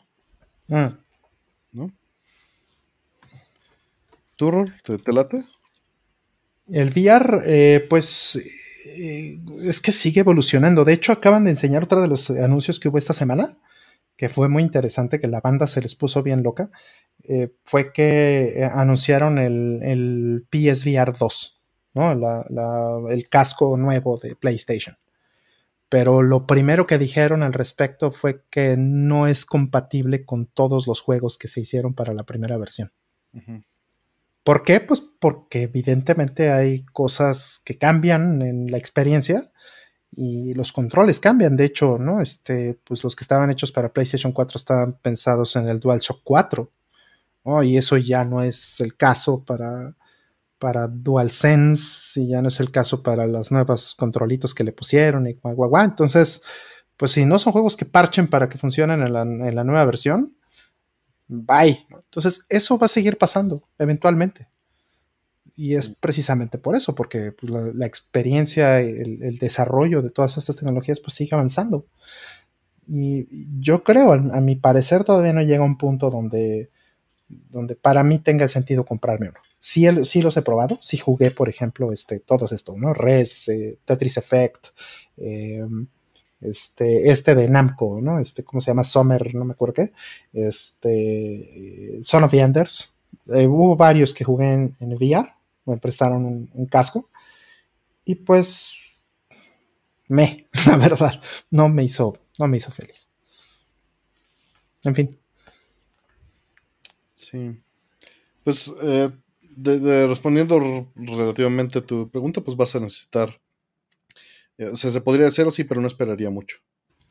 Eh, Piloy nos pregunta que si tenemos un PO Box. Es que yo sepa, no hay ningún servicio similar en México. Eh, entonces, pues no sé, mi estimado. Te agradezco, pero no tenemos nada al respecto. No tenemos una dirección de estas este, generalizadas para recibir cosas.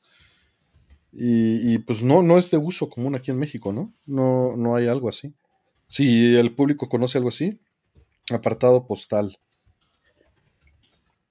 Pues esa sería una posibilidad, supongo, pero no es lo mismo el apartado postal, ¿no? Que, o sea, no tiene ese mismo grado de separación ni de recibir cosas.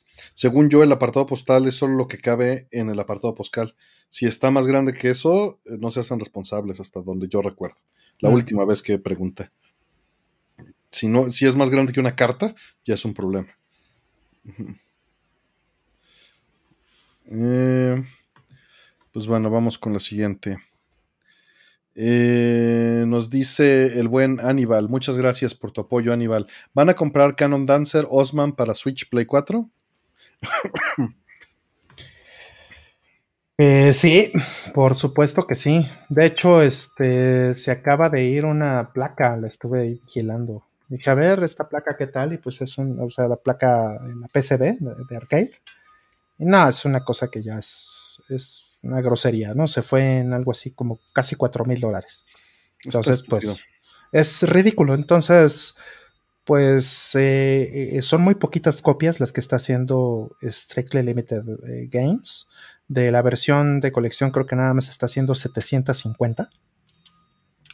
entonces, bueno, pues en total de todas las versiones, yo creo que no hará más de unas 2.500, 3.000. Entonces, pues si les interesa ese juego, es el sucesor espiritual de Strider. Entonces, eh, pues, pues no hay más. Y, bueno, por lo menos ahorita es exclusivo, ¿no? De, Strictly Limited. No sé si lo vaya a hacer Limited Run Games o si lo va a hacer alguien más. No creo, no creo que llegue a, la notoriedad para eso. Pues es algo todavía más nicho, ¿no? Si están haciendo 750 copias, ¿no? Entonces, pues eso ya te dice todo. Eh, la primer tanda, o sea, sacaron dos tandas, la primera tanda se acabó rapidísimo. Eh, la segunda tanda eh, todavía hay. Si quieren, todavía hay. es un juego precioso, es hermosísimo. Yo, yo, nada más he tenido la oportunidad de jugarlo este, una vez, pero es, es, un juego muy, muy bonito. Es, interesante, es la secuela espiritual, espiritual Strider, porque el desarrollador, el creador ya no estaba en Capcom, no tenía los derechos, y hizo un juego distinto, con una propiedad nueva, eh, todo completamente original, en Mitchell, corriendo sobre este hardware este, que, pues, es dedicado y es interesante. Por ahí Valmori menciona que él prefiere Strider 2, que no es tan bueno como Strider, el eh, Osman o Canon Dancer. Entiendo eso, lo entiendo bien Eh, hay, hay, varios detalles. Yo eh, pues conocí apenas Canon Dancer hace 6, 8 años, porque pues nunca había tenido oportunidad de jugarlo. Hasta que conseguí la PCB fue que, que pude jugarlo, ¿no? Porque no tenía dónde ni cómo. Eh, entonces, jugarlo retroactivo no tuvo el mismo impacto que, mi en que, Strider, ¿no? Obviamente. Mm. Y Strider 2 es difícil compararlo porque Strider 2 es un producto muy distinto. De hecho, en Strider 2 no lo he liberado, pero hace 10 años pagué un hack eh, para hacer, eh, ¿cómo se llama? Eh, unas modificaciones a Strider 2 para mejorarlo, porque yo estaba, estaba muy en desacuerdo con... Miren, les voy a poner la liga. Ay, carajo, estoy buscando otra vez y pues no me funciona el Google de Firefox. A ver. Está, les pongo la liga en el chat. Aquí hicimos un video con, eh, este Brode eh, para, ¿cómo se llama? Eh, Osman, ¿no? Ahí está. Y no me salió tan cara, ¿eh? Hace, hace seis o siete años que la compré, me costó como seis mil pesos. Ah. Y ah, ah. E, Era, era muy cara para el momento. Pero pues no es lo que vale ahora, ¿no? No, ahora es una. es ridículo. Es, eh, absurdo, Es absurdo. Eh, y, yo pagué caro para los que la compraron porque en los 2000 salieron un lote de placas. Eh, hablaba de Strider 2 de, PlayStation, bueno, Arcade también, Balmori. Y el hack que, pagué y que sponsoré, digamos, es para Arcade, que es la versión de PlayStation, pero el hack se hizo sobre la versión de Arcade. Y los detalles que tiene esa versión que no me gustan es que te caes en un hoyo y no es, no es, no te quitan la vida. Te bajan una barrita de energía y te vuelven a subir. Este, tienes una barra de energía. Hice, pues, las modificaciones que pagué es que te mueras de un golpe, como en Strider original. O sea, fue, fue cambiarlo a hacerlo más similar a Strider 1, el Strider 2. Eh, que ponerle deep switches y ponerle, cambiar varias cosas. Y quedó muy bonita. Eh, quedó muy bonita y se cambió para mejorarlo y convertirlo en un producto más similar a Strider 1. No es lo mismo porque no tiene el mismo flujo, pero lo hace, lo hace mucho más interesante. Eh, en el original a botonazo lo pasabas, ¿no? De Strider 2, y eso no me gusta. Eh, y pues está, pero nunca lo liberamos porque nos falta el title screen y no se liberó. ¿El title screen te refieres al diseño gráfico del title screen? Ajá. No, mm. está parchado para arcade, Valmori. Mm. Nada más este, pagué el parche para hacerlo en arcade. Mm. dirigí, digamos, el parche. Sí, porque el parche se tendría que volver a hacer para PlayStation, ¿no? Por supuesto, eh, por supuesto. Es que también considero la versión de PlayStation inferior por los loadings, entonces pues no le, no le puse la intención a la de PlayStation, ¿no? Claro. Habría que pagar otro parche para que ya sea simples. Tendría que ser, pero pues eso ya está hace 10 años. Ahora el Strider de Play 1 en, tanto, pues qué, rudo. Yo tengo firmada la, copia de Strider, por fortuna, de PlayStation. Por ahí. eran buenos tiempos. Eh, ¿De Strider de PlayStation 1? Sí. Ah. Sí, sí, sí, porque vienen Strider 1 y Strider 2. Sí, este, vienen en. Pero solo sale en Japón, ¿no? Sí. Está, Sí, y de hecho el creador o sea, volteó y dijo, yo no hice el 2, eso no lo firmo. Ya sabemos, ya sabemos. nada más te lo quito, te lo quito, sí.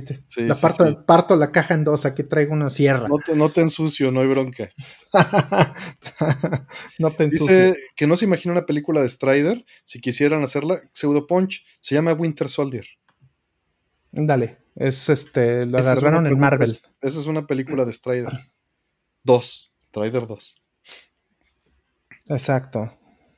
Sí, como que agarraron el Strider, o sea, yo creo que en Marvel vs. Capcom dijeron, ah, ese güey me gusta. Ajá. Y lo agarraron para, para la peli. Por ahí preguntan que vio un... Y bueno, de la pregunta sí. Sí, Roll me, apoyó ahí en eso para tener la versión de Play, ¿no? De Osman, porque fue la pregunta. Ah, sí, claro. Sí, eh, y, todavía hay, ¿eh? ¿eh? Aquí les voy a poner la página. ¿Todavía hay? em, el hecho de que se acabó muy rápido la, primera tanda, la primera tanda y la segunda no, pues te dice muchísimo de, para dónde va, ¿no? Claro, le, habían atinado con la primera tanda más o menos al número. Le habían atinado, exactamente. Eh, eh, no están abiertas las preguntas, pero les voy a responder rápido a los que están preguntando de la suite de, Brode. Dice, envió un cartucho Super Nintendo en el Night de Barket VG. ¿Puede decirme para qué es y qué sirve? Eh, es software que he desarrollado que se llama la suite 240p. Busca suite 240p en Google y sirve para calibrar televisiones. lo mostramos, lo explicamos en el video y lo vamos a explicar en el próximo video que va a salir el miércoles. Eh, sirve para streamers que quieren este, medir, sirve para conservadores, sirve para calibrar emuladores, sirve para reparar hardware y sirve para medir audio, ¿no? Para varias cosas. Y que si sé el precio, no, no sé cuál es el precio que va a tener. Eh, la verdad es que eh, lo único que yo he hecho es las modificaciones al software. ellos hicieron todo lo demás. Y les digo que licenciaron todo eh, con, o sea, le licenciaron a, este, a Donna, ¿no?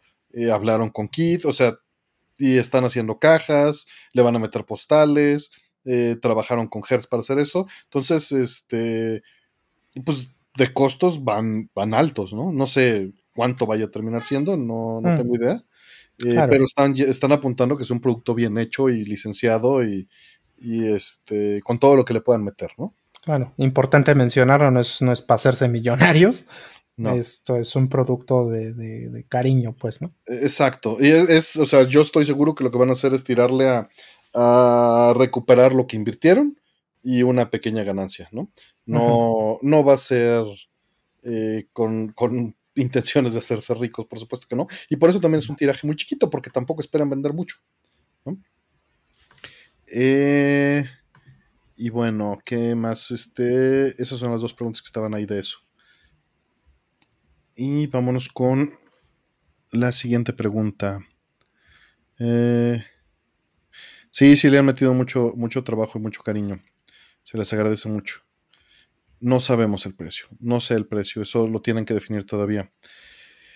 La siguiente pregunta eh, dice Pablo Mercado, ¿creen que haya símbolos grabados genéticamente? Ejemplo, el dragón, la mezcla de ciertas aves y serpientes que eran depredadores de nuestros antepasados. Sí creo que hay una respuesta eh, del sistema, eh, ¿cómo, se le llama? Este, bueno, no del sistema nervioso, pero de, de... Ay, ¿cómo se llama todo lo que es instintivo? Hay una respuesta instintiva a ciertos rasgos. Por supuesto mm. que sí. Yo creo que, no, no creo que sea necesariamente genética, creo que es epigenética en el sentido de, eh, y es muy, esto, es hablar muy al vuelo, yo no sé de lo que estoy hablando aquí, pero mi creencia es que es eh, instintivo desarrollado sobre, obviamente el cuerpo se, construye sobre la genética, pero e, es, es, una codificación epigenética de que ya llega a un reconocimiento neuronal, ¿no? Mm. Eh, dice Hertz, tengan en cuenta el valor y no el precio, hay mucho trabajo. Y sí, hay mucho trabajo en lo del cartucho de la suite, ahorita que está mm. regresando. Y si Anakin ya compartió el hack de Street Fighter 1 en Discord, déjense los copio aquí para que lo tengan. ¿Y mm. tú qué opinas de eso, Rol? Mm, pues lo mismo que tú, yo creo que es muy difícil em, eh, realmente identificar cuáles patrones son, son qué. O sea, porque pues somos una mezcla mucho más compleja de, o sea, somos más que la, como dicen, como dicen por ahí, no somos más que la suma de las, de las partes que nos componen. Entonces, eh, ¿qué cosas eh, se activan con el ambiente que no necesariamente son parte literal o parte eh, declarativa, podríamos decir, del, del código genético, ¿no? explícita? Y qué partes son una combinación con, cosas que están eh, afuera y que eso es lo que eh, evalúan eh, nuestros cuerpos y producen señales que tienen resultados específicos ¿no? Y, que, no es que estén dentro del, código. Entonces es, es, muy interesante, es muy interesante todo eso. Creo que apenas estamos empezando a ver la superficie de, lo que, de, lo que realmente somos. Entonces, eh, no creo que, sea una respuesta fácil. Eh, algo como lo que preguntan. Creo que hay mucho más que, la genética. Sin embargo, el resultado es, eh, eso es a lo que apunta de manera muy superficial, ¿no? Muy inmediata, porque es natural que a cierta edad, no sé a qué hora, pero un ser humano le tenga miedo a ese tipo de, eh, entradas, ¿no? O sea, si ve una mm. serpiente, eh, e, es normal que haya eso. Sin embargo, yo creo que ese desarrollo es, más adelante, porque pues igual un, bebé, pues igual llegar a la serpiente y no sabe ni lo que está haciendo. Eh, se va desarrollando culturalmente también.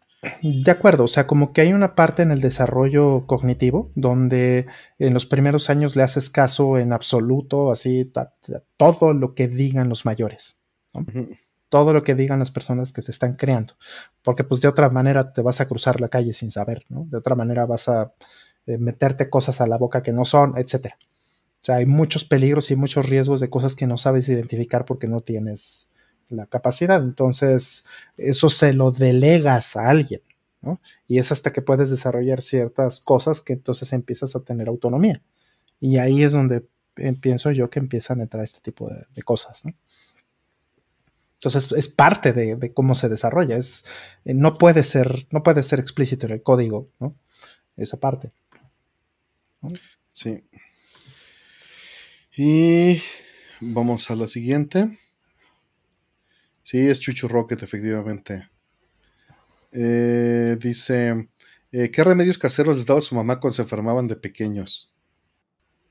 Mm, depende del caso, pues siempre el, este, el, consomé de pollo, ¿no? Ese creo que tu caldito de pollo creo que ese es eh, de cajón, ¿no? Este, la miel con limón, ¿no? Un tecito de manzanilla sea, todas esas cosas que. Té de gordolobo, de. ¿Cómo se llama? De. De bugambilia, ¿no? Ándale. Para la tos y qué más, este. Té de tortilla quemada para el estómago. Claro. Té de tortilla quemada. Sí, que es carbón activado a final de cuentas. Exacto. Ya está. Eh, desenfriolito, dicen, una avena. Eh, pues eran esos eran esos este, principalmente. Eh, saliva atrás de los oídos, que, eso ya por fortuna ya no lo vivo. Eh, tomar gasolina para extraer el mareo en los carros. No, no inventes, César. ¿Qué? Sí. Eh, tronarles el lomo para el empacho. para sacarlo hasta los empachos viejos, dicen. Este, sí, pues eran esos, más que nada. La sopa de papa, la sopa de papa es buenísima. Es bien rica. Té de tortilla quemada, sí, Mauricio Cervantes. Pues es carbón activado. Ya ves que muchas veces cuando tienes, eh, pues no una infección, pero cuando eh, tienes algún eh, elemento que no, es, no te está asentando muy bien, pues tomas carbón activado. Y lo que hace el carbón activado es que tiene, es muy absorbente y tiene un área enorme de, este, de contacto y absorbe muy directo las cosas. Entonces es, muy similar. Me daban alacrán tostado, wow. Vodka para el dolor de, garganta, pomada, pan de puerco para el empacho. Te apretaban el cuello con tomates calientes. Eso sí lo llegué a vivir, la voz. Sí lo llegué a vivir. Lo tenía borrado en mi memoria. este. En fin, Un señor me pidió aceite transformador para las reumas, wow. Ok. Pantose para hasta medio litro muy rico. Lo de los tomates, sí. Vamos por la siguiente. No recuerdo otros remedios. Dice, eh, ¿has jugado el videojuego de Ghost in the Shell de Play 1? Lo amo, lo hemos mencionado varias veces. Este, justo lo mencionamos hoy en el stream de Brode. Este, tengo el soundtrack en creo que todas sus versiones y, variantes. Y lo tengo americano y japonés. Me gusta mucho. Son como cuatro CDs, ¿no? Eh, son como tres variantes de CD y dos de vinil. Tengo dos ediciones en acetato vinil. Ah, LP, claro, sí. decirle. La, el Picture Disc y el que es este. No, son tres. El que es un solo LP y el que viene en cuatro LPs. Mm. Sí, es una grosería, pero la música es maravillosa, el juego es muy bueno. Y la Ah, animación sí, está padrísima. Hicieron un upscale de la animación que la sacaron de Laserdisc. Sí, ¿La sacaron de Laserdisc? Wow. sí, sí, sí, y le hicieron upscale con redes neuronales, ya sabes. Mm, claro. Ajá. Eh, es, de- es raro, es caro. No tengo idea, ya todo es raro y caro, Valmori, ya no sé. En mis tiempos valía como 30 o Ujú. 40 dólares. Todo lo que es físico y no es virtual ya es caro. Y Sí, difícil. ya no sé, Valmori, ya todo está horrible. Ya Ajá. este mundo no es para mí. Exacto, ya. Ajá.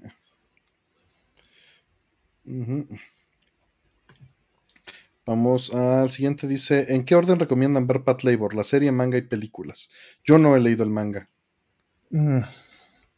Yo diría que primero el manga.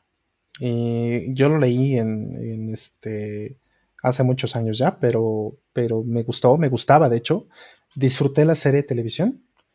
Este, es que empecé al revés, de hecho. Yo empecé con la primera película. Pues, Yo empecé con de- las películas. Ajá. el- con la primera nada más. Empecé con la primera porque este, eh, eh, no había visto yo la segunda, no había salido la segunda. Entonces eh, salió primero la, la primera película, la vi.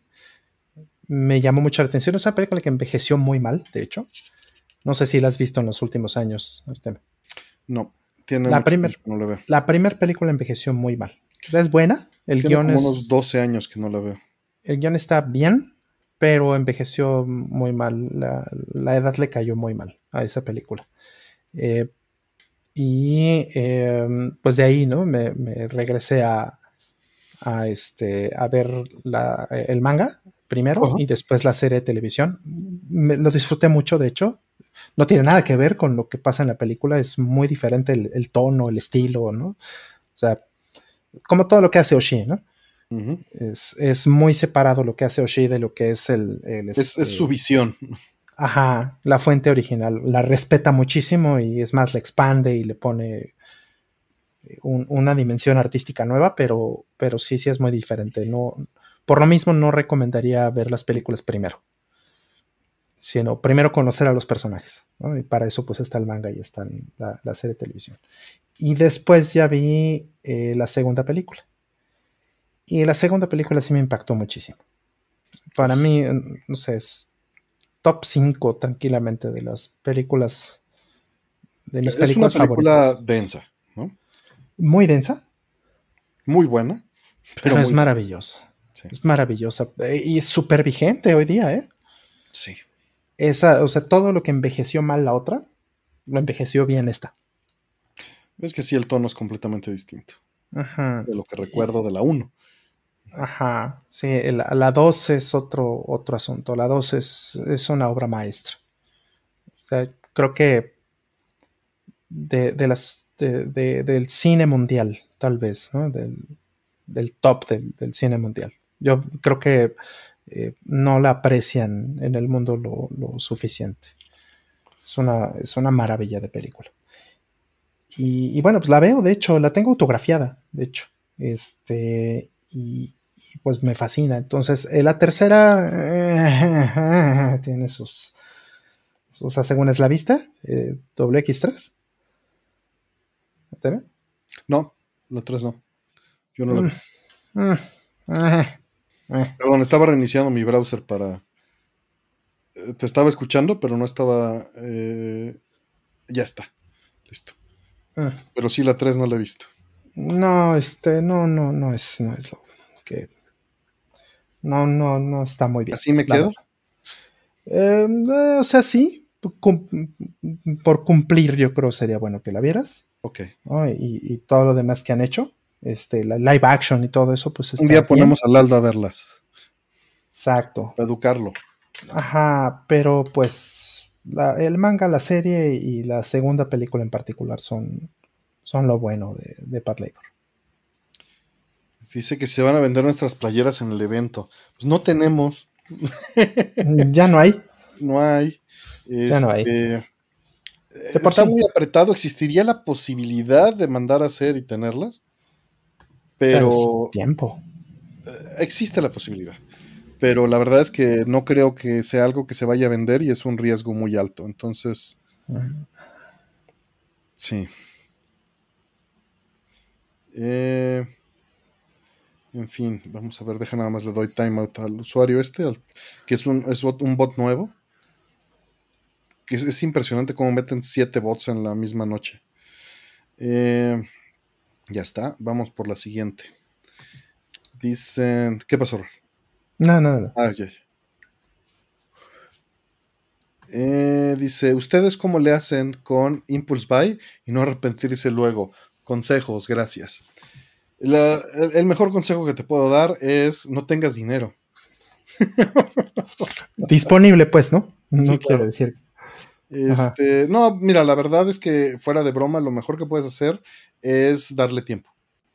Eh, por eso esas ventas de limitado, exclusivo, hoy aprovecha, que no tuviste tiempo para pensar si lo quieres, eh, eh, son muy peligrosas si tú te enteraste dos semanas antes, una semana antes, una mes antes, un año antes, ya tuviste tiempo. Pero el truco de muchas de estas cosas es, eh, si no lo piensas, te puedes, este, te puedes embarcar, ¿no? Dale tiempo. Di, no, a ver, me espero media hora o decido no hacerlo, decido no comprarlo. Y muchas veces no te vas a sentir mal. Y cuando no te sientes, cuando sientes un vacío, dices, híjole, no es que sí lo quería, yo digo que ahí sí te avientes, ¿no? Pero si te das cuenta de que no significaba nada y lo estabas haciendo por el, la dopamina de ese momento, pues ya lo dejes así, ¿no? Sí. Eh, ¿Algo más que digas, Rol? Mm, pues sí, creo que eh, lo mejor es aprovechar ese dinero en otra cosa que sí es útil.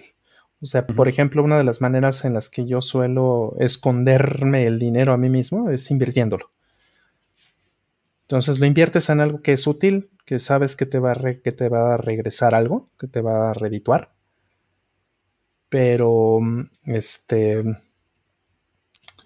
eh, pues hasta, hasta que tenga que pasar lo que tenga que pasar, hasta que realmente lo necesites, hasta que realmente llegue el punto en donde eh, recibas las, eh, los dividendos o, este, o tu utilidad de la inversión o lo que sea que hayas hecho, hasta ese momento pues lo vuelves a ver. Entonces, pues es muy útil porque en el momento en que te caen ese tipo de cosas que son inesperadas, pues tienes muy limitado el ingreso. Oye, a lo mejor sí podrías decir, ay, pues me embarco, la, este, la tarjeta, los meses sin intereses, la, la, la, la, la. Pero pues ya te pusiste obstáculos, ¿no? y tu dinero está guardado, tu dinero está haciendo, generando algo, y te está, eh, te está haciendo un beneficio. Y no te llenas de cosas que al rato, pues, pues, ni las volteas a ver. O sea, de que me he arrepentido de muchas cosas, sí, sí me he arrepentido de muchas cosas. Eh, algunas, eh, no sé, por ejemplo, este, juegos que se me han ido, que que después los vuelvo a ver que ya los sacaron físico otra vez en Japón o que los sacaron otra vez así, o no sé, ¿no? Hay, hay, juegos así que, que, a lo mejor en el momento sufro, ¿no? Y digo, ah, es que lo hubiera comprado. Me pasó con la Kawabonga Collection, por ejemplo, ¿no? Con la de Tortugas Ninja. Pero, pues al final la voy a terminar consiguiendo si realmente me interesa, ¿no? Yo cancelé esa compra y no me sentí mal de cancelarla. Y no estoy cediendo, ¿no? Entonces, eso es, eso es muy bueno. Ponte obstáculos para que esos obstáculos te ayuden a, filtrar lo que, lo que realmente necesitas y lo que realmente te importa. Pues sí, es, es, eso. Muchas veces, como dicen, lo dejas en el carrito. Pero, ¿saben qué? Bórrenlo del carrito. Y si no se arrepienten de borrar el carrito, ya no lo compren. Porque dejarlo en el carrito es cada vez que entras te vuelve a dar la tentación. Y mejor lo borras. Y si no te remuerde la conciencia haberlo borrado, es que era solo adrenalina. Se Ramón Rodríguez que se arrepiente de no comprar la Battle Garaga que salió en Arcade MX y salió una hace unos años. ¿En serio? Sí, sí, sí.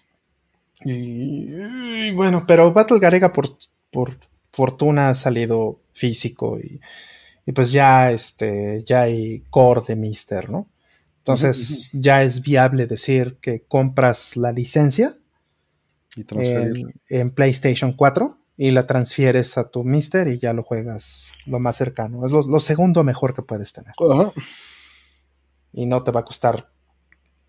¿Cuánto, cuánto de costar Battle Garega ahorita? No, no quiero ni saber. No sé, no, ni quiero saber tampoco. Pero está la última que nos manda el kernel y dice: MD Fourier en la suite 240p de Super Nintendo está desactivado. ¿Cuáles son las formas de ayudar para promover el avance de este feature de la suite? Mira, en la versión de Brode va a venir desactivado. Eh, activado, perdón. Eh, y está desactivado en general eh, porque no quiero dar soporte del desmadre que es MD Fourier en Super Nintendo. Y porque quiero que eso quede de una manera más, este, ¿cómo podríamos decirlo? Más amigable con el usuario, pero es muy difícil, es muy difícil porque el Super Nintendo tiene el problema, features, si le quieres llamar, que todos los Super Nintendo suenan distintos. Entonces, y esto varía con la temperatura, es más, tu mismo Super Nintendo va a variar entre dos tomas que le hagas si te esperaste más de 5 minutos. ¿no?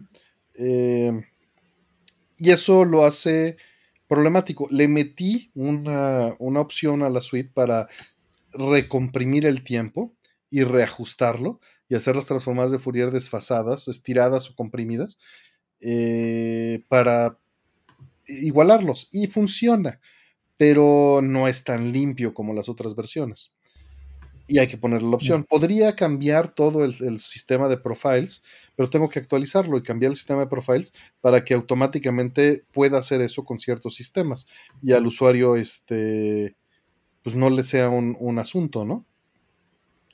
Pero eh, es, es, complicado. Hay que, hay que hacer un montón de desarrollo allí, hay que hacer un montón de investigación, un montón de pruebas y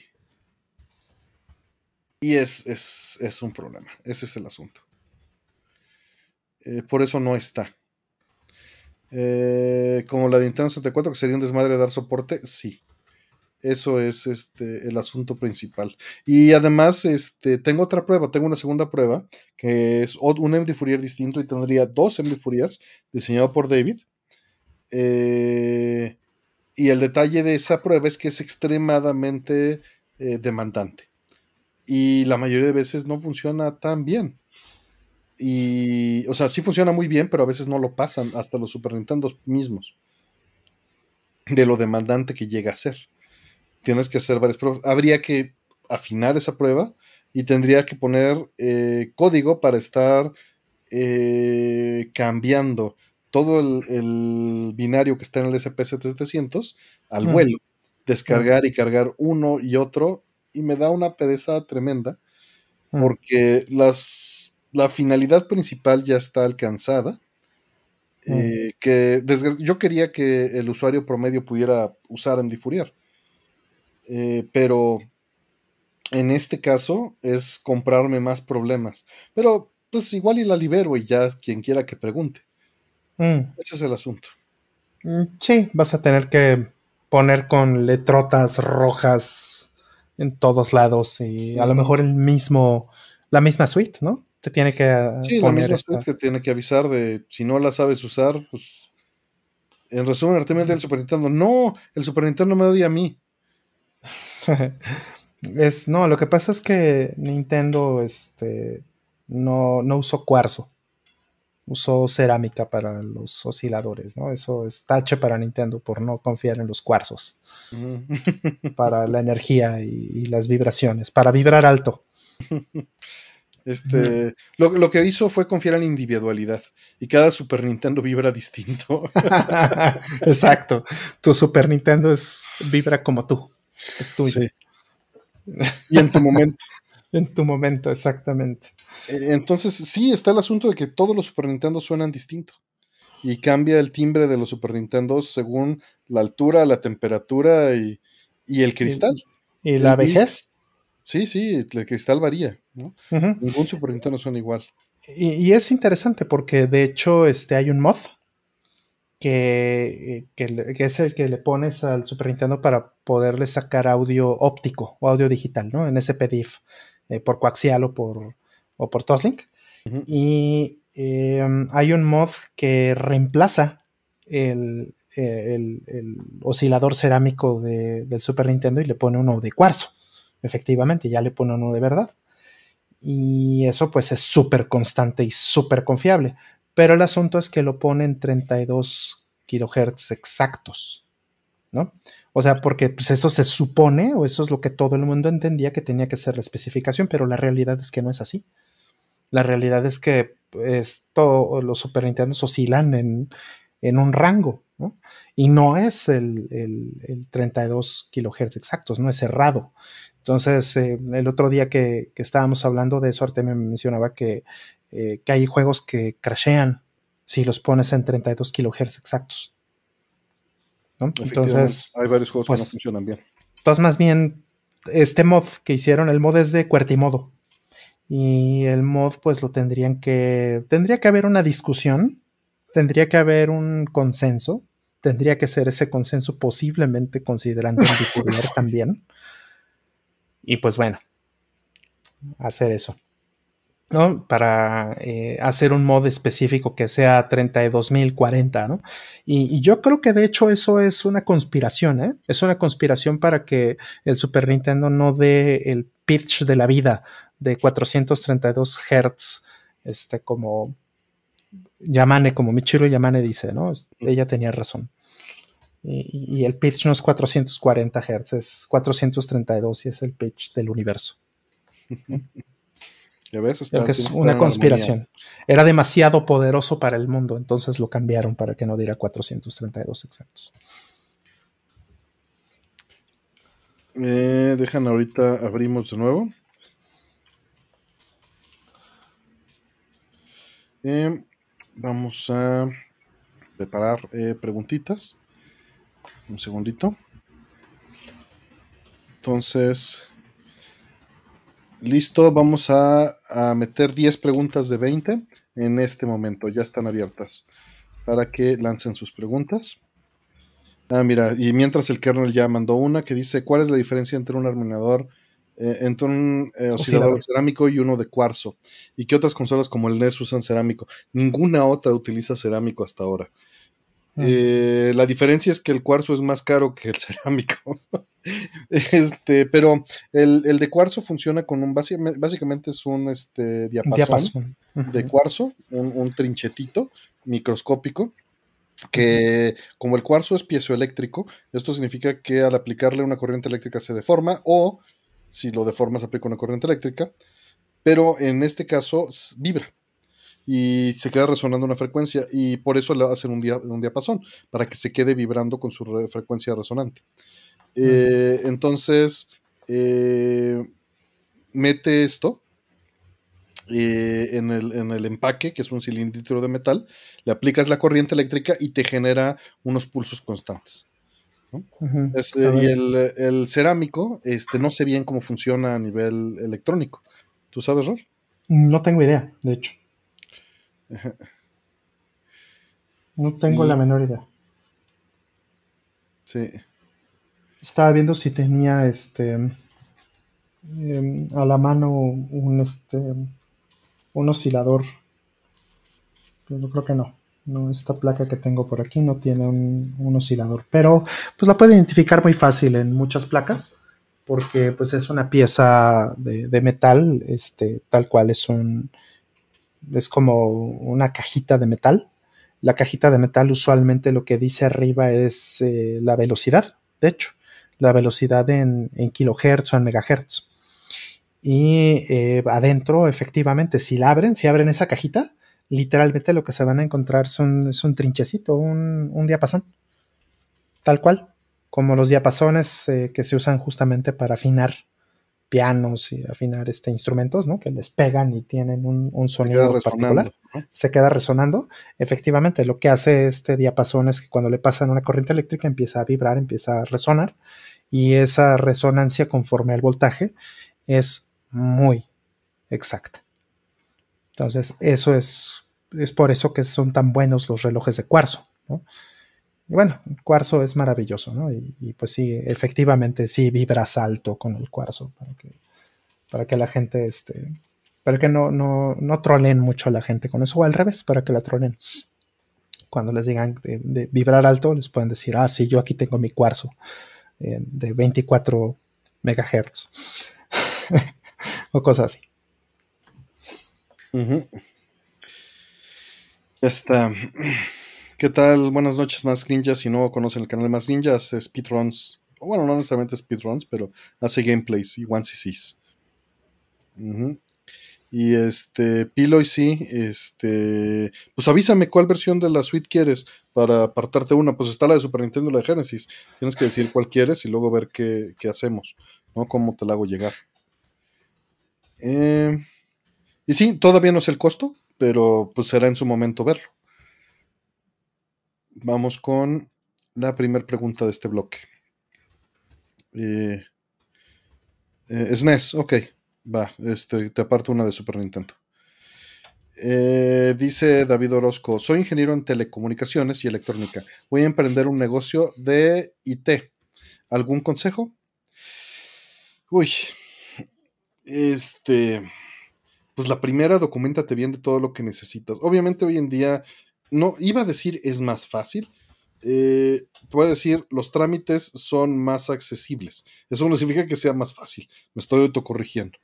Ya es, más este, directo que encuentres eh, eh, pues, la, la, documentación. Pero lo ideal es que te documentes de lo que necesitas en cuanto a permisos, en cuanto a gastos. Este pues es, un montón de, de detalles que se tienen que eh, arreglar, ¿no? De ver qué permisos necesitas, cuánto vas a gastar, necesitas tener una inversión inicial que te baste eh, para operar todo el tiempo en lo que arrancas la empresa, para pagar liquidaciones si te va mal, para poder cerrar con gracia y pagar todas las deudas es, un gran problema. Por ahí dice un contador y saber qué onda con el SAT, sí, también. Eh, necesitas asesorarte bien de qué, de qué necesitas eh, pues legalmente y, contablemente en todos los frentes y todos los permisos que necesitas contra todas las, eh, las dependencias de gobierno que... Hay, hay, hay, clínicas o incubadoras de empresas que te van a poder apoyar en, este punto, ¿no? Que eso no existía en mis tiempos, pero hoy en día sé que las hay, que te ayudan para decirte qué cosas son las que necesitas. Mm, yo tomé un cursos en la prepa, imagínate, de mm, este tipo de cosas. De hecho, en ese entonces ya existían algunos mecanismos de fondeo que te daba el gobierno. Eh, como apoyo para las pequeñas y microempresas, ¿no? Para, o sea, te daban, eh, de hecho, te daban unos libros que venían pues como unas guías que todavía existen por lo que sé, por lo que sé, por lo que entiendo, que, todavía existen este tipo de cosas, donde te enseñan más o menos de qué va este, los mecanismos que tienes que hacer para los impuestos, para eh, todos los conceptos que tienes que tener para una buena inversión en una empresa y todo eso, los trámites que tienes que hacer, todas esas cosas y, pues te van llevando un poquito de la mano, ¿no? Y por supuesto hay asesorías y, cuánta cosa. Eh, yo estuve, de hecho, cuando tuve una empresa, yo estuve en una incubadora y en una incubadora de negocios. Y pues, eh, como muchas empresas allá afuera, la mía también vivió de eh, lo que llamamos el, venture capital, ¿no? o el capital de inversión y ese capital de inversión pues puede ser tuyo o puede ser de alguien más, pero regularmente pues ese capital de inversión tiene que estar pensado en que sobreviva cierto tiempo en lo que tu negocio eh, despega, ¿no? Idealmente despega, por supuesto, porque no todas las empresas funcionan, ¿verdad? Pero eh, que, que, puedas tener esa entre comillas, tranquilidad de que tienes por lo menos un año o dos años o cinco años, dependiendo de tu plan de negocios, por supuesto, para que el, negocio empiece a, despegar, ¿no? Entonces llegues al punto donde, donde pues llegas al límite de, esa curva, ¿no? Lo que llaman en inglés el break-even o el, o el punto donde ya sales del agua, digamos, ¿no? Este, eh, sacas el, el, Empieza a haber un flujo. Empiezas a respirar, ¿no? Ya pones la cabeza por encima del agua, empieza a haber un flujo y empiezas a tener eh, finalmente utilidades y empiezas a llegar a números negros, ¿no? O sea, antes de eso, pues es deudas por todos Pérdida lados. deudas, sí. Ajá, y, y es la realidad, no que eso esté mal, porque al final lo que estás haciendo es una inversión. Si lo que estás haciendo es un negocio, pues eso es exactamente lo que son inversiones. Eh, pones el dinero, es dinero que pues, ya no vas a tener hasta que esto dé frutos y recuperes tu dinero, ¿no? O, o bueno, quien sea que sea tu inversionista o, o si eres Porque tú. también eh, puedes empezar a estar en números negros de operación, pero no recuperar necesariamente tu dinero, ¿no? Tienes que medir esos tiempos bien. Exacto. Todo va a depender del plan de negocios. Por eso, en todos estos lugares, ¿no? Este, de- donde ves eh, que hay eh, rondas de inversionistas y ves todas estas cosas, hay muchos planes allá afuera, ¿no? Incluso hasta, pues ahora hay series de televisión y cuánta cosa, tonterías de esas, pues, eh, donde van y te dicen si tu idea es buena o no es buena, y bla, bla, bla, que para mi gusto eso es pura basura, porque al final es una cuestión de entender tu industria y entender lo que estás haciendo, ¿no? y eso no es más que relaciones públicas en realidad, pero en general es entender a lo que vas y cuánto necesitas y en cuánto tiempo, ¿no? Y a lo mejor necesitas hacer un, un buen estudio de mercado. Vamos, al final del día son riesgos, hagas lo que hagas. Entonces, pues cada quien le mide hasta dónde quiere llegar, hasta dónde quiere llevar el riesgo. Hay gente que se avienta como va y le resulta increíblemente bien, que de hecho el, el, el simple hecho de medir los riesgos ya es un problema. Porque dicen, no, yo no quiero saber nada de riesgos, yo nada más me quiero aventar como si nada, porque si, me- si, si me pongo a ver los riesgos, no lo hago. ¿no? Mm, Yo no soy de esos, pero eh, entiendo y conozco gente que lo ha hecho así. Sí, y es- que le ha Cierra los ojos y aviéntate, mijo. Ajá, cierra los ojos y aviéntate. ¿Qué es lo peor que te puede pasar? Eh, Yo creo que hay una edad para eso, ¿no? También. O sea, Y- si, Y es bueno saber qué es lo peor que te puede pasar. Exacto. eh, o sea, creo que una de las cosas que a lo mejor no hemos normalizado lo suficiente y que no tenemos, este, como, creo que creo que está mal que no lo hagamos es que, que, bueno, en Estados Unidos, por ejemplo, en muchos otros países, pues hay mucho más eh, tema de, de ayuda de la familia, ¿no? Aquí pues vemos mal y en otros países pues se ve mal cuando eh, los chavos tienen 20, incluso 30 y siguen viviendo con sus papás o con sus familias, ¿no? Pero eso tiene una ventaja in- increíble, donde pues simplemente pues, por el hecho de estar metido ahí, pues no estás gastando en muchas otras cosas y puedes dedicarle el, el tiempo y los recursos a levantar tu negocio.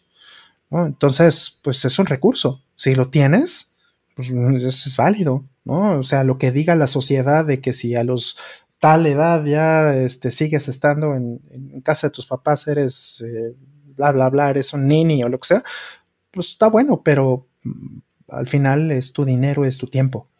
Y tú, y tú No, decides y, en qué y hay un apoyo mutuo, ¿no? O sea, eh, también hay que entender la época en la que vivimos, porque tú puedes ayudar ahí en la casa, ¿no? A final de cuentas. Que eso este, es, pues, es, es también, es, puede ser mutuo, pues.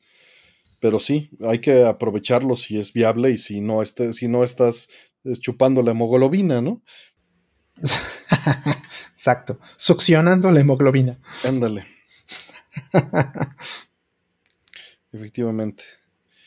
Eh, y sí, pues, pues vamos, prepárate para esos casos. Prepara un escenario, en mi opinión, donde yo tengas un colchón de estrategia de salida por si todo va mal.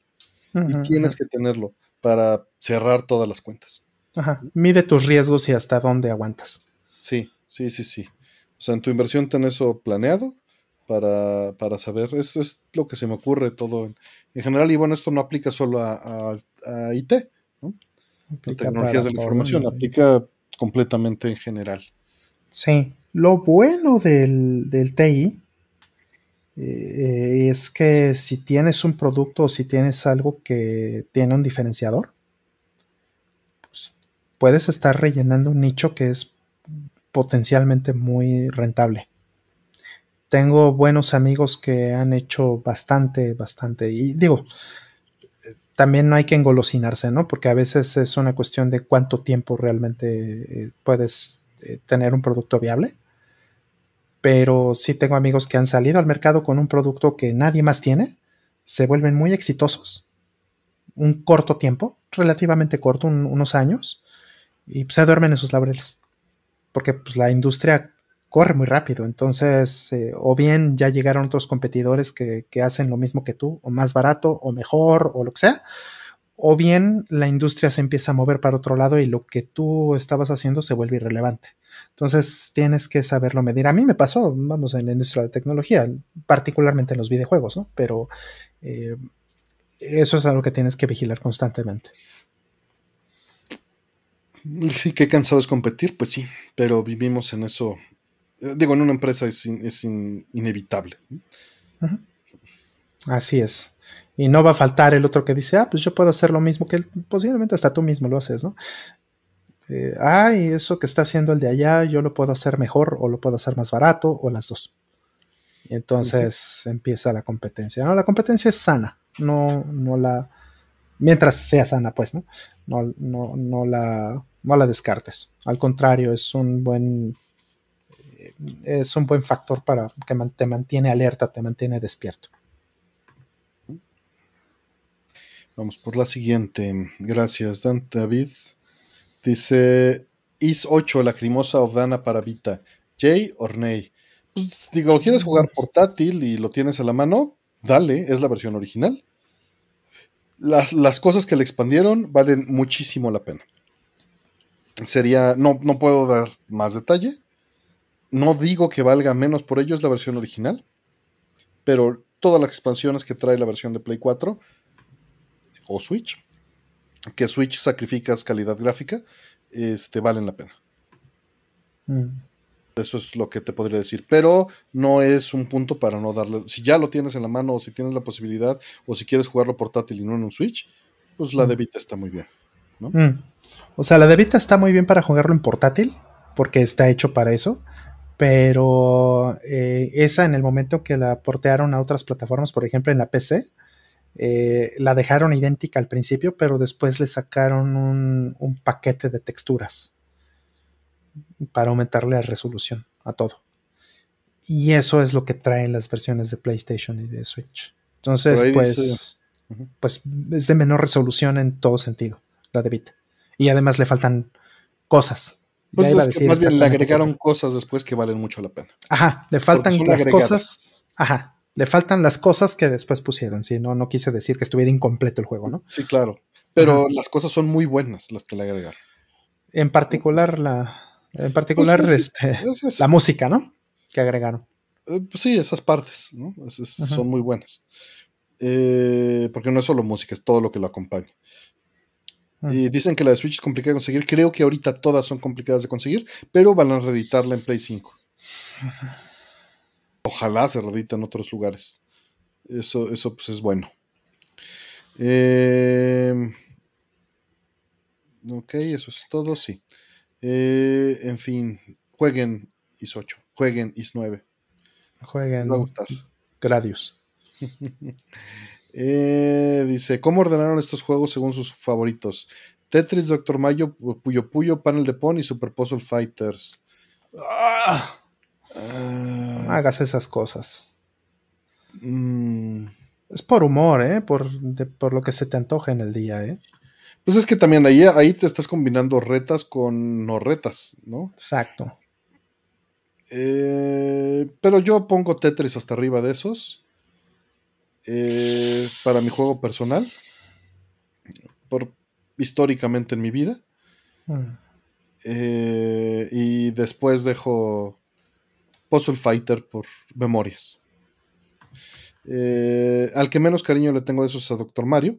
Y en medio, Puyo Puyo y Panel de Pon. Yo jugué más Puyo Puyo. Entonces me voy Puyo Puyo y Panel de Pon antes de Doctor Mario. Mm. Sí, Doctor Mario es el de hasta abajo, ¿no? Este, y no porque esté malo, ni mucho menos, ¿no? Es muy buen juego, pero. Pero pues lo estás poniendo contra puro peso. Y aparte es el, es el que menos jugué de todos esos. Ese es mi asunto, es el que menos jugué. Sí. Eso, pues sí, modifica mucho las cosas. Híjole, yo entre Puyo Puyo, pues es que sí soy muy fan de Puyo Puyo. Pero sí, Tetris. Tetris es igual. el, rey de todo, sigue siendo el rey. Ajá. Mm, Magical Drop, dice Tuchitli. y es que para las retas el panel de PON es una maravilla. Claro, claro, está bien lindo para las retas. iba a poner panel, panel de PON en... No lo hice, sí es cierto. Eh, lo iba a poner para no contexting. Órale. Sí, porque tengo los dos, tengo Tetris Attack y tengo este panel de panel PON.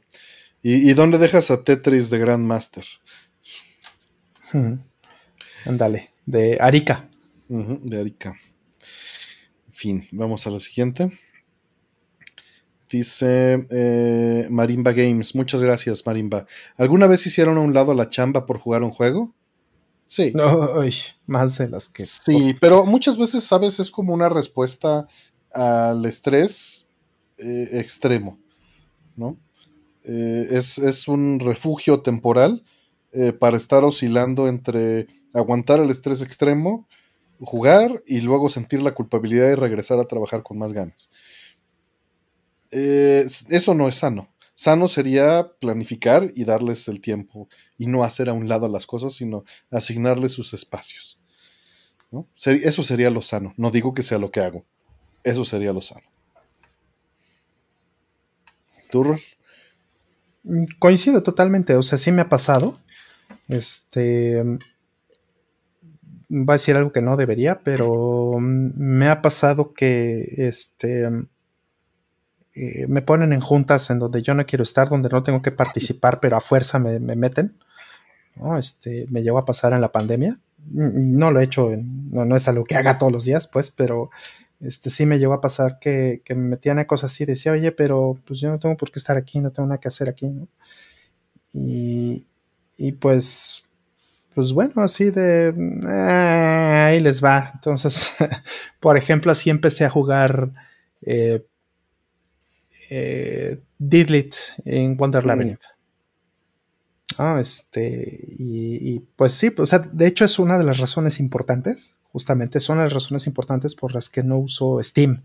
O sea, yo no juego en la PC. Esa es una excepción, ¿no? Es uno de los poquititos juegos que tengo en, PC. Y pues fue muy difícil resistir la tentación esa vez, Yo no tenía por qué estar en esa junta, tenía ese juego que estaba así, este, súper nuevecito y dije, ah" y pues me puse a jugar en plena junta, ¿no? Entonces, con el audio bajito y si me llamaban y algo, bueno, pues ya. Pero pues al final tampoco lo estoy disfrutando. Entonces, eh, no lo estoy disfrutando porque pues prefiero el audio bien, ponerlo en bocinas buenas, ponerlo en una buena pantalla, jugar bien el juego, ¿no? Entonces, no, no es algo que suele hacer, pero eh, efectivamente, como dice Artem, es una respuesta eh, quizá inconsciente, irracional a, a, este, al estrés o, algo en lo que no estás cómodo. Sí, y, ahí lo que vale la pena y que sé que es lo que hay que hacer, hay que preguntarse qué es en lo que no estás cómodo. Muchas veces es evidente, ¿no? Y pues ya nada más lo haces por, por librarlo, pero cuando no, es bueno cuestionarte el por qué. Este, por qué estás huyendo de eso, ¿no? Eh, pero casos puntuales que no fueron necesariamente irresponsablemente, eh, cuando salió Metal Gear Solid 2, yo estaba en Crunch y no pude hacer a un lado la chamba, ni echarla, era imposible, pero me di espacios en lugar de dormir eh, para jugar. Y en el 3 y en el 4 sí pedí días, o sea, falté día de lanzamiento y dos o tres días después falté al, trabajo. Reservé mis vacaciones para jugar. Y eso no es necesario, es dar un espacio programado y planeado, pero pues también es hacer a un lado lo que estabas haciendo, ¿no? Eh, ahorita indirectamente, no, no fue chamba, pero mis ciclos de programación en la suite en Neo Geo los hice a un lado porque mi horario libre para mis proyectos, pues lo uso normalmente trabajando en mis proyectos. O sea, el, tiempo que tengo libre en la noche. Y pues hoy, por ejemplo, lo uso en un stream. Eh, pero el lunes y el martes lo empleé en Monkey Island. Y mandé al carajo mis, mis prioridades de estar programando la suite de Neo Geo, ¿no?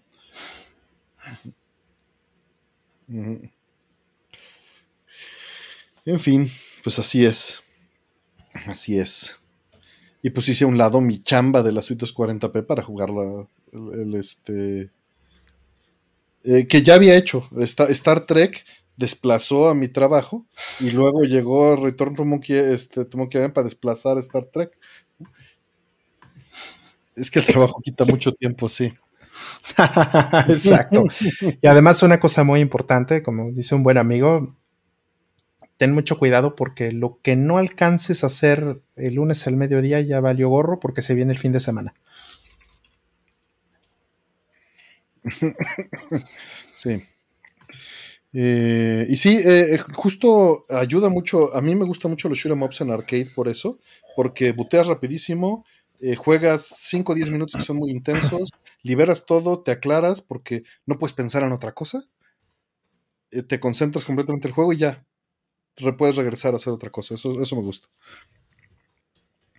Dicen, ¿cree que alguna persona diga en sus últimos momentos de vida me habría gustado trabajar el doble? Es que esto también es algo que estábamos hablando con Aldo. Depende qué consideras trabajo. Si el trabajo que haces, eh, o sea, vamos, tu trabajo creativo, Valmori, ¿te hubiera gustado generar más contenido? ¿Quién sabe? ¿No? Mm. ¿Quién sabe? Y dependerá de cada quien. O, si estabas por alcanzar un, no sé si alguna vez has trabajado en un proyecto que tome meses o años y, cuando estás a punto de culminar y, ver los resultados, la emoción es fuerte, aunque sea trabajo, aunque sea laboral, ¿no? Porque estás invertido. Entonces, pues es muy difícil decir eso. Es muy difícil decir si, si no. Hay, hay, veces en las que estás clavado en trabajar y a mí me pasa. A mí me pasa que me cuesta agarrar cualquier cosa sea entretenimiento, sea un juego, o sea programar y trabajar, o soldar. Mm. Este, aunque sea con dinero de por medio y con presión, pero si estoy invertido emocionalmente en el proyecto o intelectualmente en resolverlo, eh, me termina siendo adictivo y termino votando todo lo demás. Eso es lo que puede pasarme.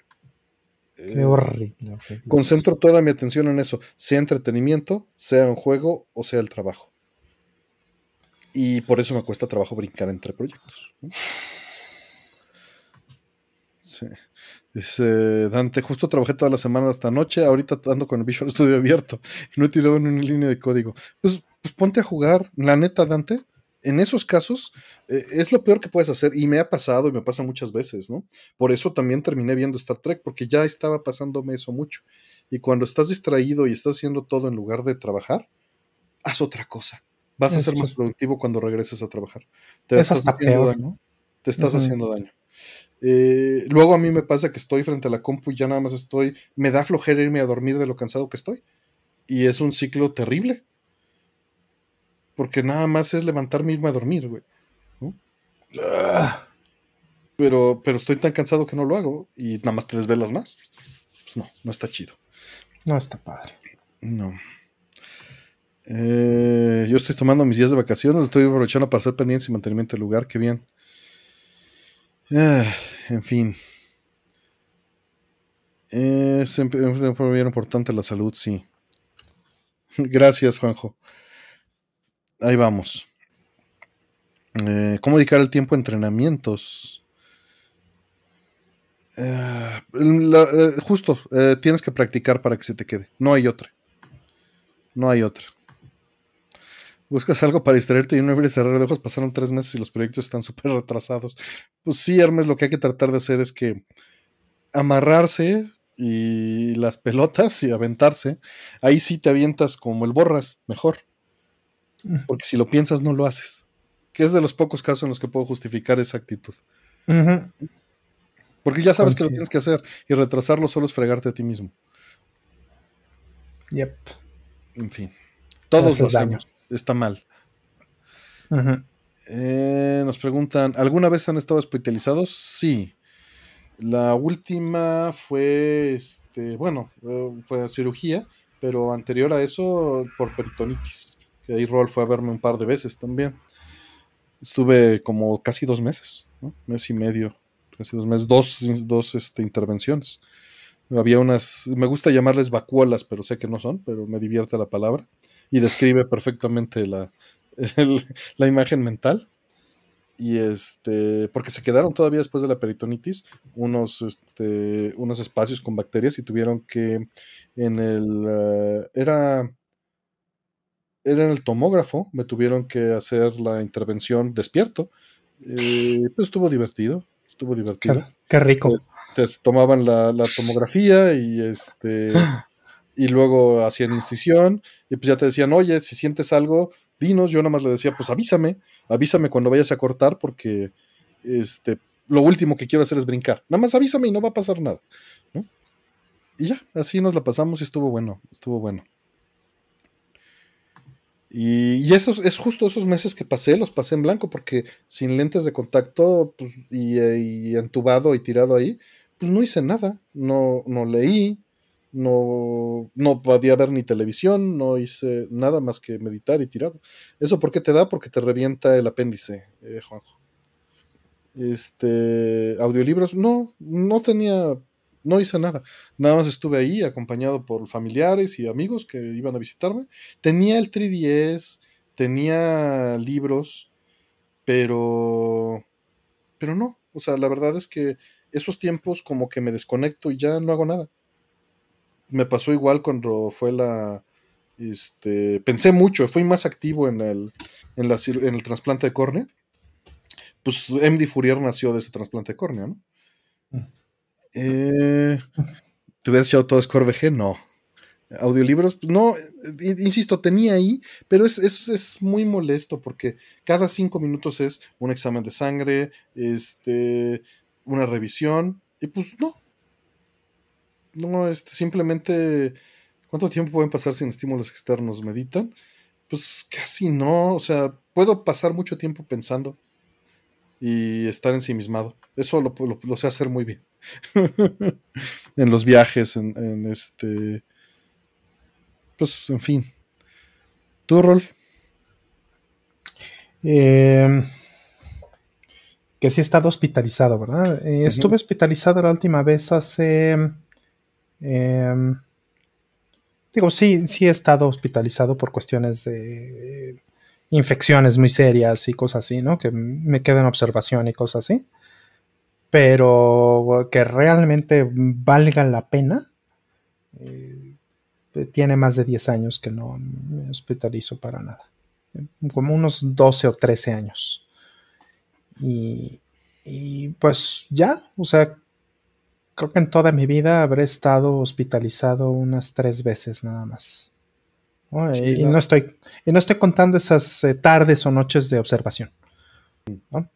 Eh, sucede que yo hace unos 10 años eh, tuve, un, tuve un problema, unos 8 años, tuve un problema que, que, no encontraban exactamente qué era, resultó que era un tema del hígado, pero se, compuso, se arregló muy bien, ahora estoy muy bien, no, ya no he vuelto a sufrir nada de eso.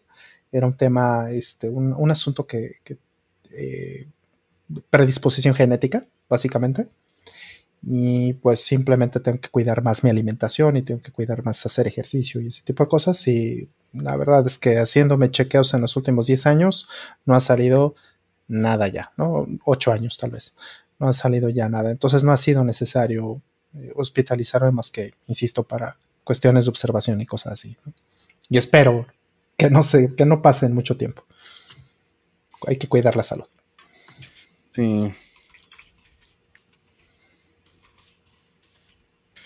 Eh, vamos a la siguiente.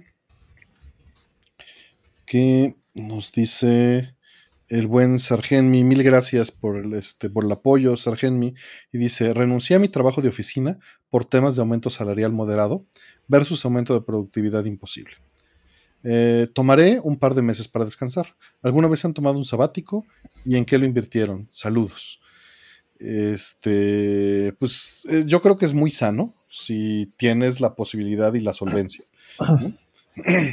Eh, porque pues no es fácil, no es fácil poder hacerlo.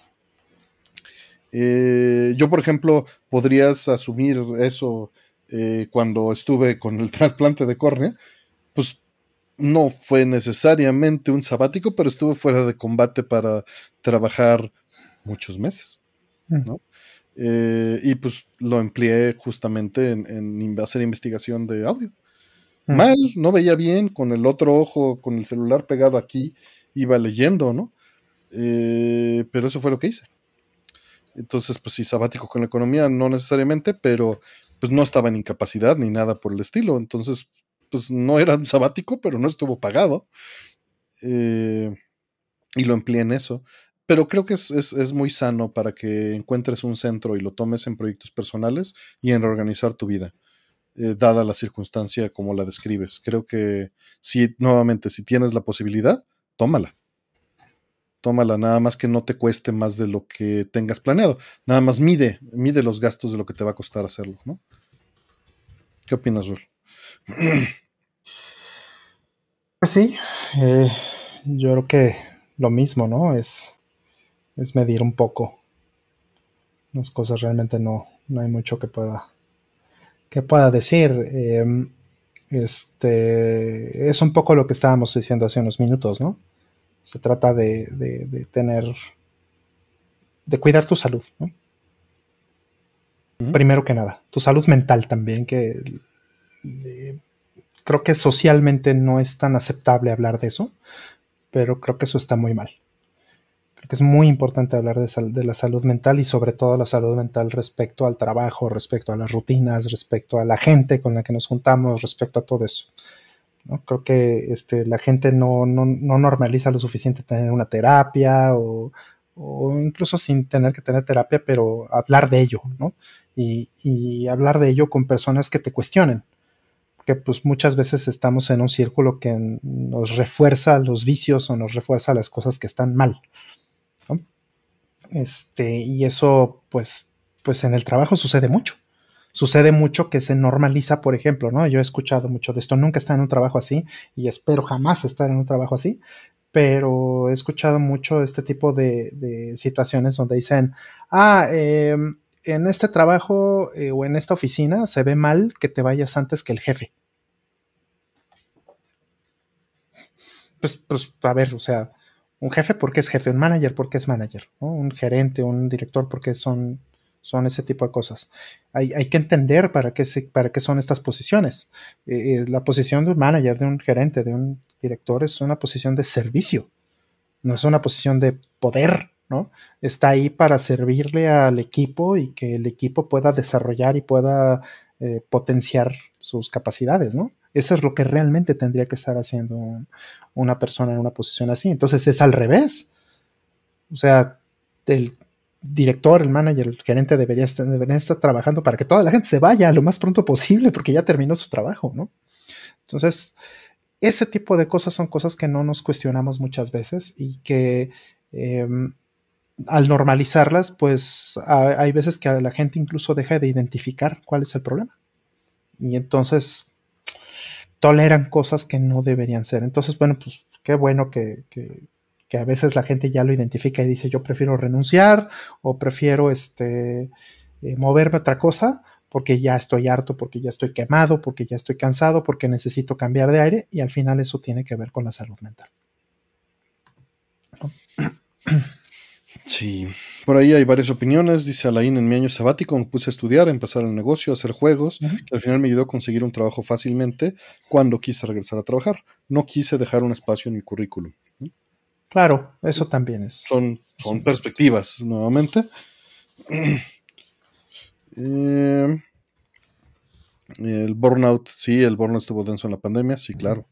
Así es. Dice Dante, yo sí dejé un buen trabajo donde me sentía estancado. Entre donde estoy actualmente, entré donde estoy actualmente al inicio ganando la mitad, pero entré trabajando con mi mejor amigo como compañero y la vida fue más bonita. Sí, sí, el dinero no es, un componente entre muchos. Suena bien trillado, ¿no? Pero son, son cosas que hay que considerar. Y también se vale decir, voy a, a, cargar estos problemas como el pípila por estos años a cambio de este beneficio siempre estés consciente, ¿no? Sí, sí, como, como dice un muy buen amigo, ¿no? Este cambió de trabajo eh, porque tuvo, tuvo un, par de gemelos Y, justo lo decía hace unos días, ¿no? O sea, este, yo preferí cambiar de modalidad de trabajo, preferí cambiar mi rutina y hacer esto, eh, porque pues quería ver a mis hijos, quería verlos crecer y no que ellos después me contaran cómo fue cuando eran niños y yo era esclavo, ¿no? Y pues, pues sí tiene mucha razón.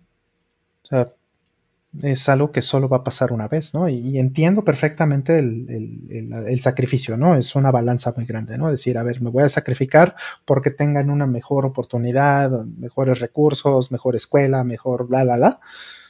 Pero hasta qué punto te estás sacrificando también la vida de familia o la relación con ellos, ¿no? Voy a sacrificar y decir, no van a tener los mismos recursos, pero voy a estar ahí, ¿no? Es, una balanza y es muy difícil. Cada quien va a tener su respuesta, pues, pero, pero creo que eh, está muy claro que no debería ser en, ninguno de los extremos. Sí, sí, sí. A ver, vamos a la siguiente entonces. Dice, mm, ¿qué tanto se podrían miniaturizar las consolas clásicas como el NES Atari? Me refiero a usar componentes SMD. Bueno, eh, hoy en día lo que haces, lo que se hace es comprar un FPGA y soldarlo en lugar de hacer todo en SMD. Eh, no existen, por ejemplo, el 6502 para, bueno, que no son 6502 puros en ninguno de esos dos casos, pero es la base de. Y no lo tendrías que replicar eh, no sería la opción para miniaturizar. La opción para miniaturizar hoy en día es básicamente utilizar un CPU moderno, el más pequeño que encuentres y emular, o un FPGA y hacer la simulación en el más pequeño que encuentres. Y con eso se puede hacer ya bastante pequeño. Bastante pequeño esos dos. Sí. Intel sacó hace unos años, hace unos dos o tres años, sacó un stick. Un stick literalmente un casi un poquito más grande que un eh, que, un USB, ¿no? Que un eh, disquito USB. Ligeramente más grande, pero es una PC completa. Y de un lado tiene para que le pongas energía un puerto ahí USB y del otro lado un HDMI. Entonces, pues el puerto está ahí para que le pongas teclado, mouse o también los puedes tener por Bluetooth y le conectas poder y le lo conectas al, este, al HDMI y a un monitor o a la tele directamente. Y es una PC completa. ¿no? Y es un stickcito. Y bueno, pues también lo puedes ver en una Raspberry, ¿no? La Raspberry pues es de este tamañito, ¿no? Es igual muy pequeña. Y, y pues son mucho más poderosas que una consola clásica, obviamente. Muchísimo más poderosas. Y no estamos hablando de emulación y todo ese rollo, no, no, vamos a pensar en que corren nativas las cosas que estás poniendo ahí, pues podrían ser incluso más pequeñas todavía. O sea, un stick, básicamente, un stick de, de, computadora. Creo que es lo, más pequeño que yo he visto personalmente. También están los teclados, está la Raspberry y la, P400, que es eh, pues un teclado. Y adentro del teclado pues está eh, la Raspberry. Entonces no es que sea miniatura, pues, porque pues, es de un tamaño de un teclado, pero pues es un teclado, entonces te estás ahorrando algo que de todos modos le tienes que poner, ¿no? Y la, en, tamaño la computadora es gratis, pues es el costo en, espacio para esa computadora es cero, porque está en el espacio de un teclado. Y, bueno, pues si lo ves desde ese punto de vista, pues eh, creo que los, las cosas ya no van a tender más hacia, hacia abajo, ya creo que la miniaturización ya no debería ser tan más agresiva que eso, pero eh, pues ya tienes muchísimo cómputo en un espacio muy pequeño. Ya les hablaré también este, de las cajitas que estoy usando para hacer mi clúster de almacenamiento, que son igual chiquititas, pero eh, pues, pues estamos ya ahí creo que ya estamos en, los límites de lo que como productos eh, necesitamos para que sigan siendo funcionales y, al mismo tiempo de un tamaño útil. Eh, sí, la miniaturización a veces no es lo ideal, efectivamente, Juanjo. Y Alberto nos dice que preguntaba porque siento que el NES y el NES Mini dejaron mucho que desear. Sí, sí, sí, es cierto. Eh, digo, son buenos productos, pero quisiera saber qué tanto se pueden miniaturizar. El asunto es que ahí Nintendo no buscaba miniaturizar. Nintendo Europa buscaba lanzar un producto comercial que fuese exactamente lo que es. eh, pequeños trofeos que vendieran con base en la nostalgia, dando un servicio. Y obviamente hay un balance entre todo eso con precios. Y el, en efecto, lo que se buscaba no era ni miniaturización ni precisión. Se buscaban todas las demás cosas con mayor eh, ambición que estos dos puntos. No digo que esos dos se han evitado, pero evidentemente no eran el énfasis del proyecto. Eh, pero se puede hacer. Se puede miniaturizar más y hacerlo mejor, no lo dudo.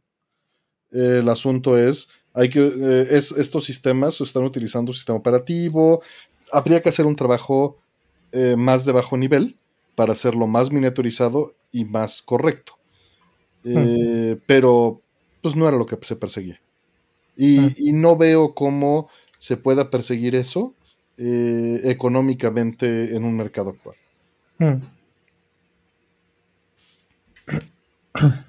Sí, la parte de la miniaturización no es realmente lo que, lo que vamos con esto.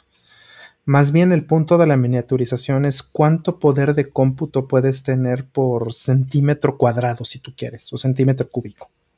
Más bien es, más bien va por ahí porque de tamaños no van a ser más chicos, más bien es que tengan más poder en ese mismo tamaño que ya tienen. ¿Vale? O sea, el, SNES Mini, pues es una cosita pequeña, es como adentro tiene un, pues como una Raspberry, como una computadora completa, pero no tiene más poder que una Raspberry en este momento. En cuatro o cinco años por el mismo precio, podrían tener algo que fuera 10, 20, 50 veces más potente. Podrían hacerlo mejor, pero es una cuestión de costos así como mencionar Temio, ¿no? Yo creo que los FPGAs están bajando muy rápido de precio. Lo estoy viendo ya en industria. No lo estoy viendo todavía en cosas como de consumo, pero en industria ya lo estoy viendo muy rápido. Entonces es muy probable que los FPGAs empiecen a ser como lo suficientemente viables para, para, esto, ¿no? Sobre todo también que la gente pues ya está empezando a darse cuenta que los emuladores que usaban en estas mugres, como ya le comenté varias veces, pues siempre fueron basura, ¿no? Los emuladores que usaron en, este tipo de cosas, RetroArch y esas madres, ¿no? Entonces, creo que em, conforme empiezan a llegar clones y, conforme Mister empieza a hacerse más popular, conforme la gente va teniendo mejores experiencias y, sobre todo que las comunidades están volviéndose más conscientes de eso, pues creo que eh, el FPGA podría eh, llegar tal vez, ¿no? No sé, esa sería mi esperanza, que que, a lo mejor empiecen a hacer algo un poquito mejor, ¿no? Con un core de veras y no con un emulador. Ojalá eso, eso suceda. o, sea, un emulador de buena calidad. El asunto es que un emulador de software de buena calidad necesita mucho más poder, ¿no? Sí, correcto. Sí, y sí, sí, pues, ya valiste queso. Exacto. En miniaturizar. Exacto, sí. O sea, yo no le llamo emulador porque es muy difícil separarlo, ¿no? Aunque pues puedes hacer el caso de que sí es un emulador, Mister, ¿no? Pero Prefiero no decirle así precisamente para evitar confusiones. Por emulador yo me refiero a los emuladores culeros tipo RetroArch. ¿no? Para, para, mí ese es como el genérico de emulador y lo que yo preferiría ponerle a, a Mister es más como una reimplementación. Pensaría yo que, es un poco más claro así, pero pues en efecto Mister también es, insisto, es el caso de decir que es una emulación. Ya lo, ya lo platicamos en, en algún otro programa. Pero pues sí, o sea, de, hacerlo mejor que como lo hacen hoy día con sus cuasi raspberries, creo que eh, es una cuestión de costos más que otra cosa. Mm. Es escala y facilidad. Exacto. Eh, siguiente. Dice Kishin Asura. Rollman, has hablado eh, de ciertos incidentes de amor. Y por lo visto, siempre sale gran calamidad. O sea, Ganon. Ganón. que salgo ganón. Dice, pensaba que era un nerdo timidón, como la mayoría de aquí. ¿Cómo le hace para ser un Casanova? Soy un Casanova, dice. Soy Chad, Chad. Chad. Soy un Chad. No, este, pues mira, no me voy a dar golpes de pecho y decir que soy el turbo Casanova, no, para nada pero mm, eh, creo que una cosa que sí es muy importante y que aprendí temprano en mi vida es que es súper importante ser realmente legítimo con, con, tus intenciones y con lo que quieres con una persona. Ajá. Eh, no quiere decir que, eso eh, significa que hay una ventana muy pequeña de tiempo para decir, ah, si quieres con la chava fuerza tienes que, o sea, no. No, creo que, creo que en general es, es la actitud que hay que tener con todas las personas. O sea, una de las cosas que puedo agradecerle mucho hoy a los simps, que me parece fantástico, a todos los simps, es que gracias a los simps los piropos ya no sirven, los piropos se ven mal. ¿no? Digo, siempre se vieron mal tal vez, pero, pero hoy se ven peor que nunca. O sea, chavos, no, no, no, no estén piropeando a las chavas nomás porque sí, se ven mal. Y hoy día es socialmente menos aceptable. ¿no? Piropenas o mister o sea, si quieres piropear a una chava, si quieres decirle algo bonito, es porque existe la confianza, existe ya una relación de confianza, ya existe algo que te permite hacerlo y la situación además lo permite o incluso lo apremia, ¿no? Y pues no tiene nada de malo ser honesto, porque justamente esa es la parte que se ve mal, cuando se, se ve falso, ¿no? Eh, si puedes ser honesto y puedes decirle a una chica, oye, pues te queda muy bien ese peinado o, me gusta mucho cómo te ves con ese vestido, lo que sea, pero siempre desde la honestidad, ¿sabes? Y, eso es como igual se lo dirías a, un muy buen amigo, ¿no? A, una persona que estimas. Oye, Artemio, el corte de cabello se te ve bien, ¿no? Oye, Artemio, esos lentes de JF Ray de Kojima se te ven muy bien, ¿no? Entonces, este, esas cosas se hacen desde la honestidad, ¿no? Y, pues sí, no sean simps, ¿no? Porque eso, eh, pues sí, sí es, eh, eh, creo que, creo que está, está bien aceptar hoy día que a las chicas, que las chicas te pierden el respeto si eres un simp, ¿no? Creo que está, creo que, creo que siempre fue así, ¿no? Este, y creo que este, al mismo tiempo, ¿no? También el hecho de querer ayudar a fuerza de querer estar ahí, de querer hacer eso, ¿no? Y que también se ve mal en las películas. Bueno, siento yo que es muy falso en las películas, ¿no? Que, que el tipo esté ahí encima de, de, de, la chica queriendo resolverle la vida. Creo que eso en, en esta sociedad ahí también se ve mal, ¿no? Este, tratar de resolverle la vida a alguien, a una chava, pues como por qué, ¿no? ¿Qué estás buscando? ¿Qué quieres? O, también incluso hasta le estás quitando la oportunidad de crecer por ella misma, etcétera, ¿no? Y eso es algo que se ve, siento yo también mal en, las chicas que son particularmente bonitas, ¿no? Que todo el mundo les quiere resolver la vida y en realidad les está incluso hasta haciendo un daño, ¿no? Que terminan siendo dependientes de otra persona o les termina dando flojera y y, no crecen como personas por ello, ¿no? Muchas chavas que, pasan por ese tipo de cosas, obviamente no todas, ¿no? Pero eso es un caso que he visto. Y entonces, eh, volvemos al mismo punto. ¿Por qué meterte en todas esas dinámicas? No tiene sentido.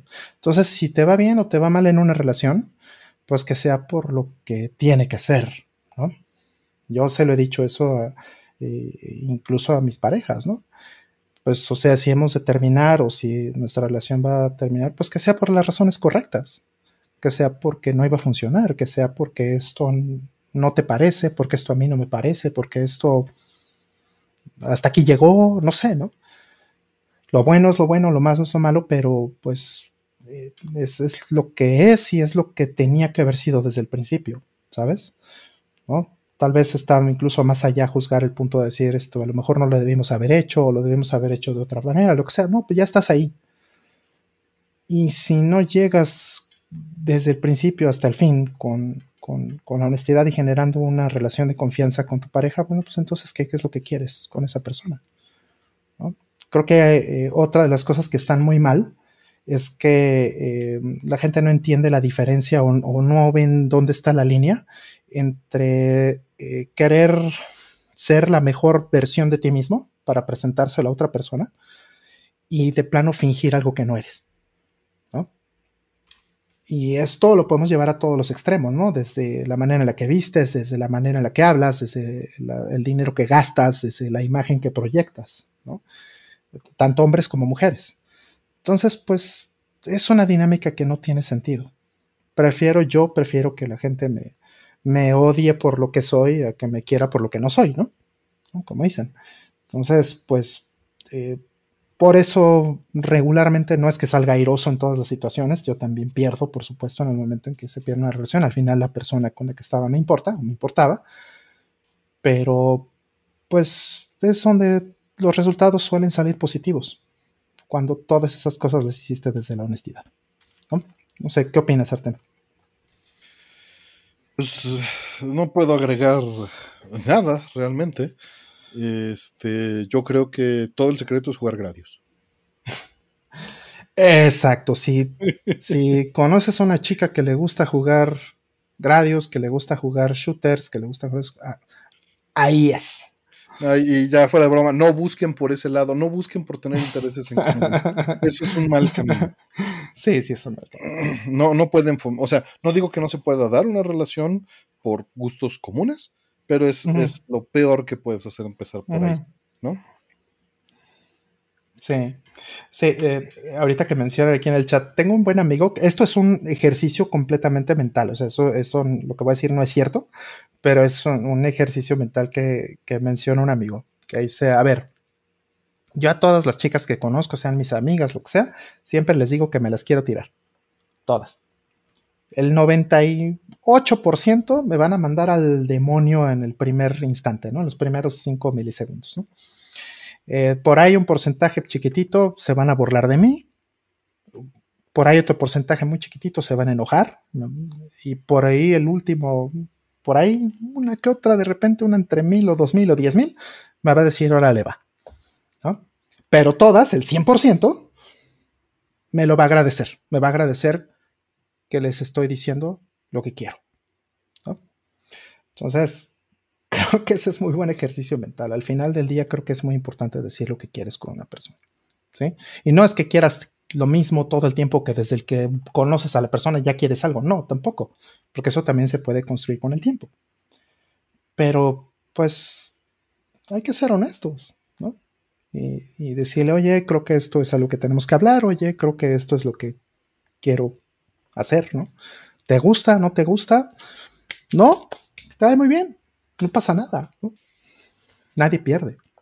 Al contrario, cuando empiezan las mentiras, cuando empiezas a querer marear a la gente, cuando empiezas a hacer el rollo porque quieres conseguir algo que no te corresponde, ahí es donde empiezan los problemas. Entonces, no, eso no lo hagas.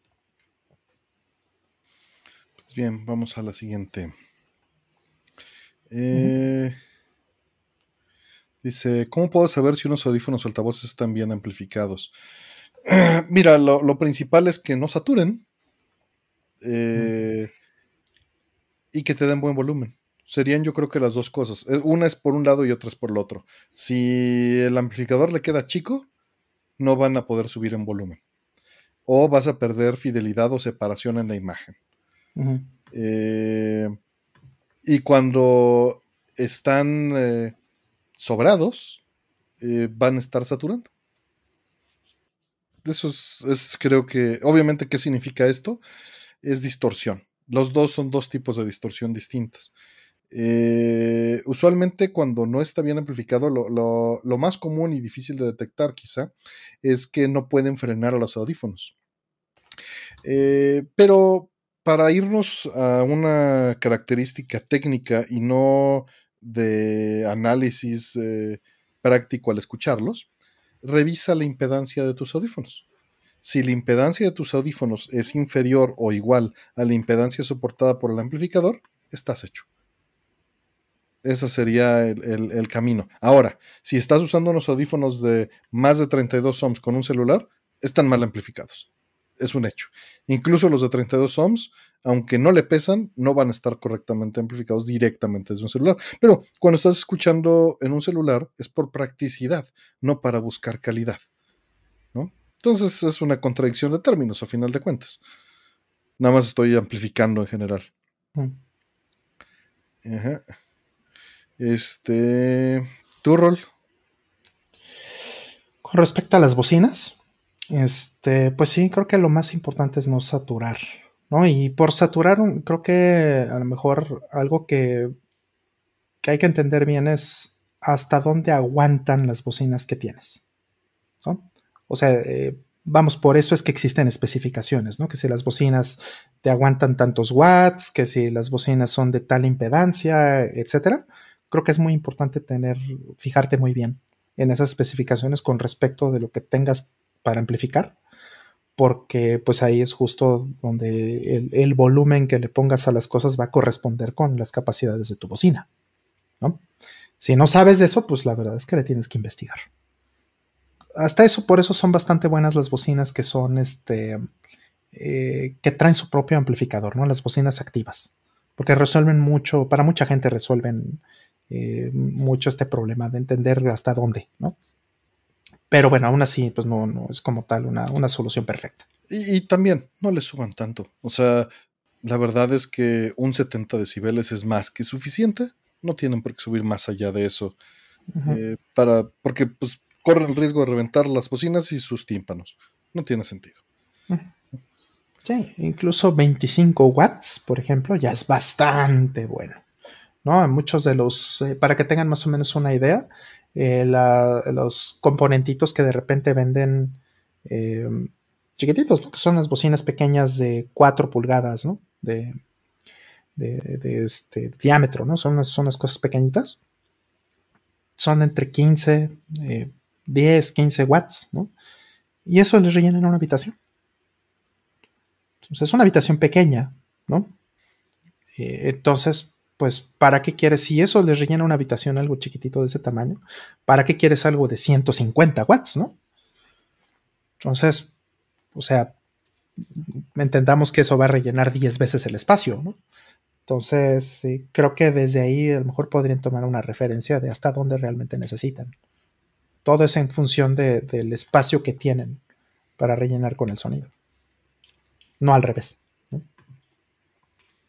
Dice Juanjo que en el estudio de grabación cuando mezcla, en lugar de subirle para escuchar mejor, le bajo. Así me enseñaron los profesores. Es, una buena técnica. Es una buena técnica, sin duda. Eh, en fin. Eh, ecualizar unas bocinas como llevar un buen matrimonio. No, es mucho más fácil ecualizar unas bocinas. Las relaciones humanas no son tan predecibles como correr una barrida de frecuencias y, tapar trampas y, eh, todo fuera todo fuera mesurable de una manera con río así. REW es de lo que estoy hablando. Imagínate. Sí, me encantaría que las personas trajeran este, su tabla de especificaciones, ¿no? Para ver si somos compatibles. Eso sería muy bueno. y hasta dónde. Programa ya, y hasta dónde te van a aguantar y hasta dónde. O sea, creo que sería muy bueno tener todo eso en una persona. Y no exageran los bajos, tener un sonido equilibrado. Yo trato de tener los bajos, eh, los graves en flat. Este, en el, eh, tengo dos ecualizaciones en dos presets del preamp que utilizo. Y una es con 3 decibeles arriba para los que les gusta este, el ponche exagerado. Y otro es flat. Me gusta flat. Pero para eso necesitas ecualizar todo y no es fácil. No es nada fácil. y, y, aplanar tu subwoofer y dominar tu cuarto, ¿no? Meterle unos fregadas al cuarto para que no te esté jodiendo los rebotes. Que siempre es imposible, pero se puede hacer gran avance. Eh, vámonos acá a la siguiente. Eh, ¿Qué es lo que más, ah, no, dice, la humanidad eh, logrará salir del sistema solar antes de su extinción? Ojalá, no lo sabemos, ojalá. Mm. Está muy difícil. Lo mencionamos hace un par de programas, de hecho. estábamos hablando, aquí estaba Pony, eso tiene un par de semanas. Y mm, mencionaba que mm, un reto que, tienen las naves espaciales, por ejemplo, interestelares, si quisiéramos ir aquí cerca a Próxima Centauri o algo, eh, es que el espacio pues no está vacío. Entonces, acelerar a un porcentaje razonable en nuestra tecnología incluso, ¿no? Un porcentaje razonable de la velocidad de la luz, y eso es .001 tal vez, o más, o más bajo tal vez eso ya me impone un peligro bastante grande. Porque eso significa que em, cualquier partícula que hay en el espacio interestelar, pues va a chocar contra la nave en la que estás viajando a la velocidad en la que vas. O sea, se convierte en una bala. Literalmente en una bala. Entonces, pues tienes que tener una nave o tienes que tener lo que sea, una tecnología para poder resolver eso. Entonces, eso es muy difícil cuanto más grande sea. Más Tenemos difícil. Que ver más Star Trek, chavo. Sí, ¿verdad? Tenemos que ver este, eh, los portales y los, los, agujeros de gusano y todas esas cosas. No, no, pero sí, sí, obviamente es ficción, pero atacan esos, esos asuntos. Efectivamente, o sea, eh, vamos, No es que esto sea nuevo, lo está sufriendo el, lo están sufriendo nuestras sondas. ¿no? Las sondas, el, le pegó una, una bala de estas, le pegó al, telescopio, ¿no? Al James Webb. Exactamente lo que iba a decir. Ajá, y ese no está viajando a, una velocidad, nada, está estático en, un punto Lagrange. Entonces, eh, siendo que está estático, una bala lo atravesó. Entonces, ahora imagínate si hubiera estado en movimiento a 0.01% de la velocidad de la luz, ¿no? O sea, es, es mucho más probable que tenga más daño. Entonces, pues son, son problemas muy fuertes que se tienen que resolver antes de que realmente podamos pensar en, viajar a, aunque sea a Próxima Centauri, que es literalmente lo más próximo que tenemos. Este, pero yo quiero decir sí. O sea, mi, mi voz interior quiere responder sí, aunque no tenga sustento alguno para decirlo. pues es un problema a resolver, no quiere decir que no se pueda. Es un problema que tenemos que sentarnos y así, jalarnos las mangas. Y Digo que, el problema más grande que, que vienen, este, sí, ya, ya sé, lo tengo apuntado, Retumón, gracias por, por acentuarlo, perdón, pero pues ya tomamos el, el paréntesis, Daniel Rodríguez pide un saludo para Patti y Retumón nos lo recalca con su mensaje miembro. Muchas gracias por hacerlo, Retumón. Yo lo tenía aquí en mi, en mi buffer de cosas por hacer al cambiar de pregunta, pero qué bueno que lo trajiste eh, ahora a la mención. Y pues bueno, eh, qué lindo que trabajas en eso, Patti, y muchas gracias. Saludos, este, y gracias a tu hermano Daniel. Pero eh, a lo que me refería o, o quería decir es que en la pregunta pues viene lo de la extinción, ¿no? y el problema a resolver creo que es más grave evitar extinguirnos antes de antes que resolver el problema de los escudos frontales a la hora de estar viajando. Sí. Los escudos frontales los resolvió Gradius. Ahí está, eso ya está resuelto. está muy claro que Gradius lo. Si las Valquirias podían. Exacto. Este, sí, hay muchos problemas a resolver en todos los frentes. Pero la verdad es que, como he dicho varias veces en estos días, lo único y mejor que sabemos hacer es resolver problemas y es lo que nos entretiene y nos divierte. Es para lo que vivimos, es por lo que nos pagan para trabajar, es lo que nos hace valiosos en la sociedad o, en la familia. Eso es resolver problemas. Porque es, es lo único y es lo que hacemos todo el tiempo, todos los días. Somos máquinas de reconocimiento de patrones y resolución de problemas. Y pues le apuesto a eso, le apuesto a que tengamos la pericia y la habilidad para resolver problemas. Incluso hasta pensamiento lateral, ¿no? Eh, decir, a ver, eh, esto en lugar de que lo tratemos de hacer de esta forma, vamos a buscar un, este, una técnica, algo que no tiene nada que ver por el camino al, que íbamos, incremental, ¿no? O progresivo, y llegamos de lado y, y le damos por completo la vuelta al problema. Eso ha sucedido. No, no está prohibido hacerlo en, este caso, pues. Pero uno, uno, de los casos, por ejemplo, que, mencionaba hace dos programas era el de los láseres, ¿no? Con las sondas pequeñitas, ¿no? Sondas muy chiquitas y que pueden acelerar con un láser a un porcentaje viable de la velocidad de la luz, ¿no? Un punto cero cero y algo, ¿no? y, que eso permitiría que, una sonda pudiera atravesar esto. Tal vez no un humano, ¿no? Pero pues con esa sonda pues ya podríamos tener más información que nos permita avanzar en el siguiente problema.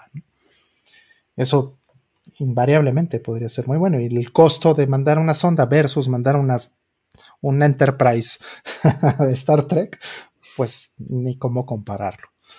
Ni siquiera compararlo contra el Voyager, ¿no? Creo que este es algo que podríamos hacer por los cientos en lugar de por eh, una o dos, ¿no? Utilizando este tipo de tecnología. Es algo que tal vez ya deberíamos estar haciendo. Ojalá, ojalá. Este, hay, muchos elementos ahí a, resolver. Mm. Y pues nuevamente, poco a poco y entre todos, que es, algo que también discutíamos hoy. Perdón, estoy un poquito lento porque estaba contestando un problema de reparación de placas arcade. Ya te puse una liga a todos mis logs de reparación de audio de Arjum. Pero, eh, es, interesante cómo, eh, o la reflexión que tenía hoy eh, mientras viajaba hacia Brode, era que es muy difícil sobresalir hoy en día, porque somos tantos y porque tantos han hecho cosas muy brillantes. Pero justo nuestro valor está en que todos podemos cooperar y cooperamos a fuerza. O sea, es, es, innumerable la cantidad de colaboradores que hay en cada cosa que hacemos todos los días. Porque pues estamos parados encima de, o sea, tenemos acceso a información y a datos que ya les hubiera gustado a los genios de hace 200, 500, 2000 años tener. Pero como ya hay tantas cosas y las áreas de dominio son tan amplias, es imposible ser un experto que logre avanzar el campo eh, y ser reconocido fácilmente. Pero mm. nos da la gran ventaja de que en conjunto avanzamos todas las áreas rápidamente en muchas direcciones y no nos damos cuenta. No podemos mm. ver todo eso, ¿no? Y confío mm. en eso, confío en esa habilidad eh, grupal, ¿no? Sí, ¿cuántos años tuvieron que pasar entre Newton y Einstein, por ejemplo, ¿no? O sea, Mm, podemos decir todo lo que quieran de Einstein y lo que quieras y pues es eh, tal vez el científico más eh, importante eh, o que se identifica tal vez como el más importante del siglo XX, aunque no es necesariamente el único que está en ese nivel, pero pues no, o sea, si consideras el trabajo de Einstein, pues no es nuevo en, su mayoría, ¿no? No, pero lo enfocó, ¿no? Lo afinó. Exacto, entonces, o sea, pensamos en Einstein como este gran, gran, gran genio, pero en realidad, pues él basó todo su trabajo en cosas que ya existían. Sí, él rompió barreras, hizo cosas nuevas, ¿no? Y de ahí un Nobel, ¿no? El del efecto fotoeléctrico y luego la teoría de la relatividad, que la teoría de la relatividad, bueno, las, por lo menos las dos teorías de la relatividad, no se las inventó de la nada tampoco, ¿no? todo eso viene de un acervo de siglos, literalmente, de este conocimiento y de trabajo. La chispa brillante de enfocarlo y darle un enfoque nuevo a todo ese conocimiento que ya estaba y formalizarlo. Empujó hacia adelante y pues eso, o sea, no porque ya exista todo lo que hay hoy, no significa que no puedes eh, avanzar o dar un paso este, más allá, ¿no? Creo que Creo que es ridículo pensar que ya se inventó todo lo que se tenía que inventar. De hecho, es, un, es un punto muy interesante que dice en, esta plática de, Larry Lessig. Esta plática tan bonita que me gusta mucho sobre la propiedad intelectual en, en, TEF que da este amigo. Eh, y dice este, de una persona que era el director, no sé, no recuerdo exactamente qué posición tenía, en la oficina de patentes. Y en el siglo XIX todavía, se aventó la puntada, esta persona que estaba a cargo de la oficina de patentes se, aventó la puntada de decir que ya se había inventado todo lo que se tenía que inventar, que ya se había secado todo y que ya no había nada más que inventar en el mundo, que ya habíamos llegado hasta, hasta el fin, ¿no? Fue en el siglo XIX. Entonces, imagínate, ¿qué, qué nivel de error de esta persona, ¿no? Entonces creo que eso aplica para toda, para toda era. Aunque sientas hoy que, está muy difícil porque hay muchos cerebros brillantes allá afuera, pues que mejor, ¿no? Eh, por ahí preguntan, mejor respondo a quién por vos, en lugar de seguir escribiendo. ¿Resolver un problema no creen que atrae a veces más problemas? Eh, pues mira, puede ser, pero yo creo que no es necesariamente que atrae más problemas. Eso me suena a pseudociencia lo que termina sucediendo es que te enfocas en resolver más problemas.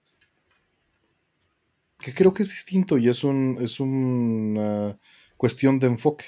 Como ya estás libre del problema que acabas de resolver, te enfocas en resolver otros problemas que encuentras. Porque es lo único que sabemos hacer. Así sea que te consideres un huevón que está tirado todo el día comiendo rufles en el sillón con Coca-Cola, tienes el problema de saber cómo logras hacer eso todo el día. Y no es trivial. ¿No?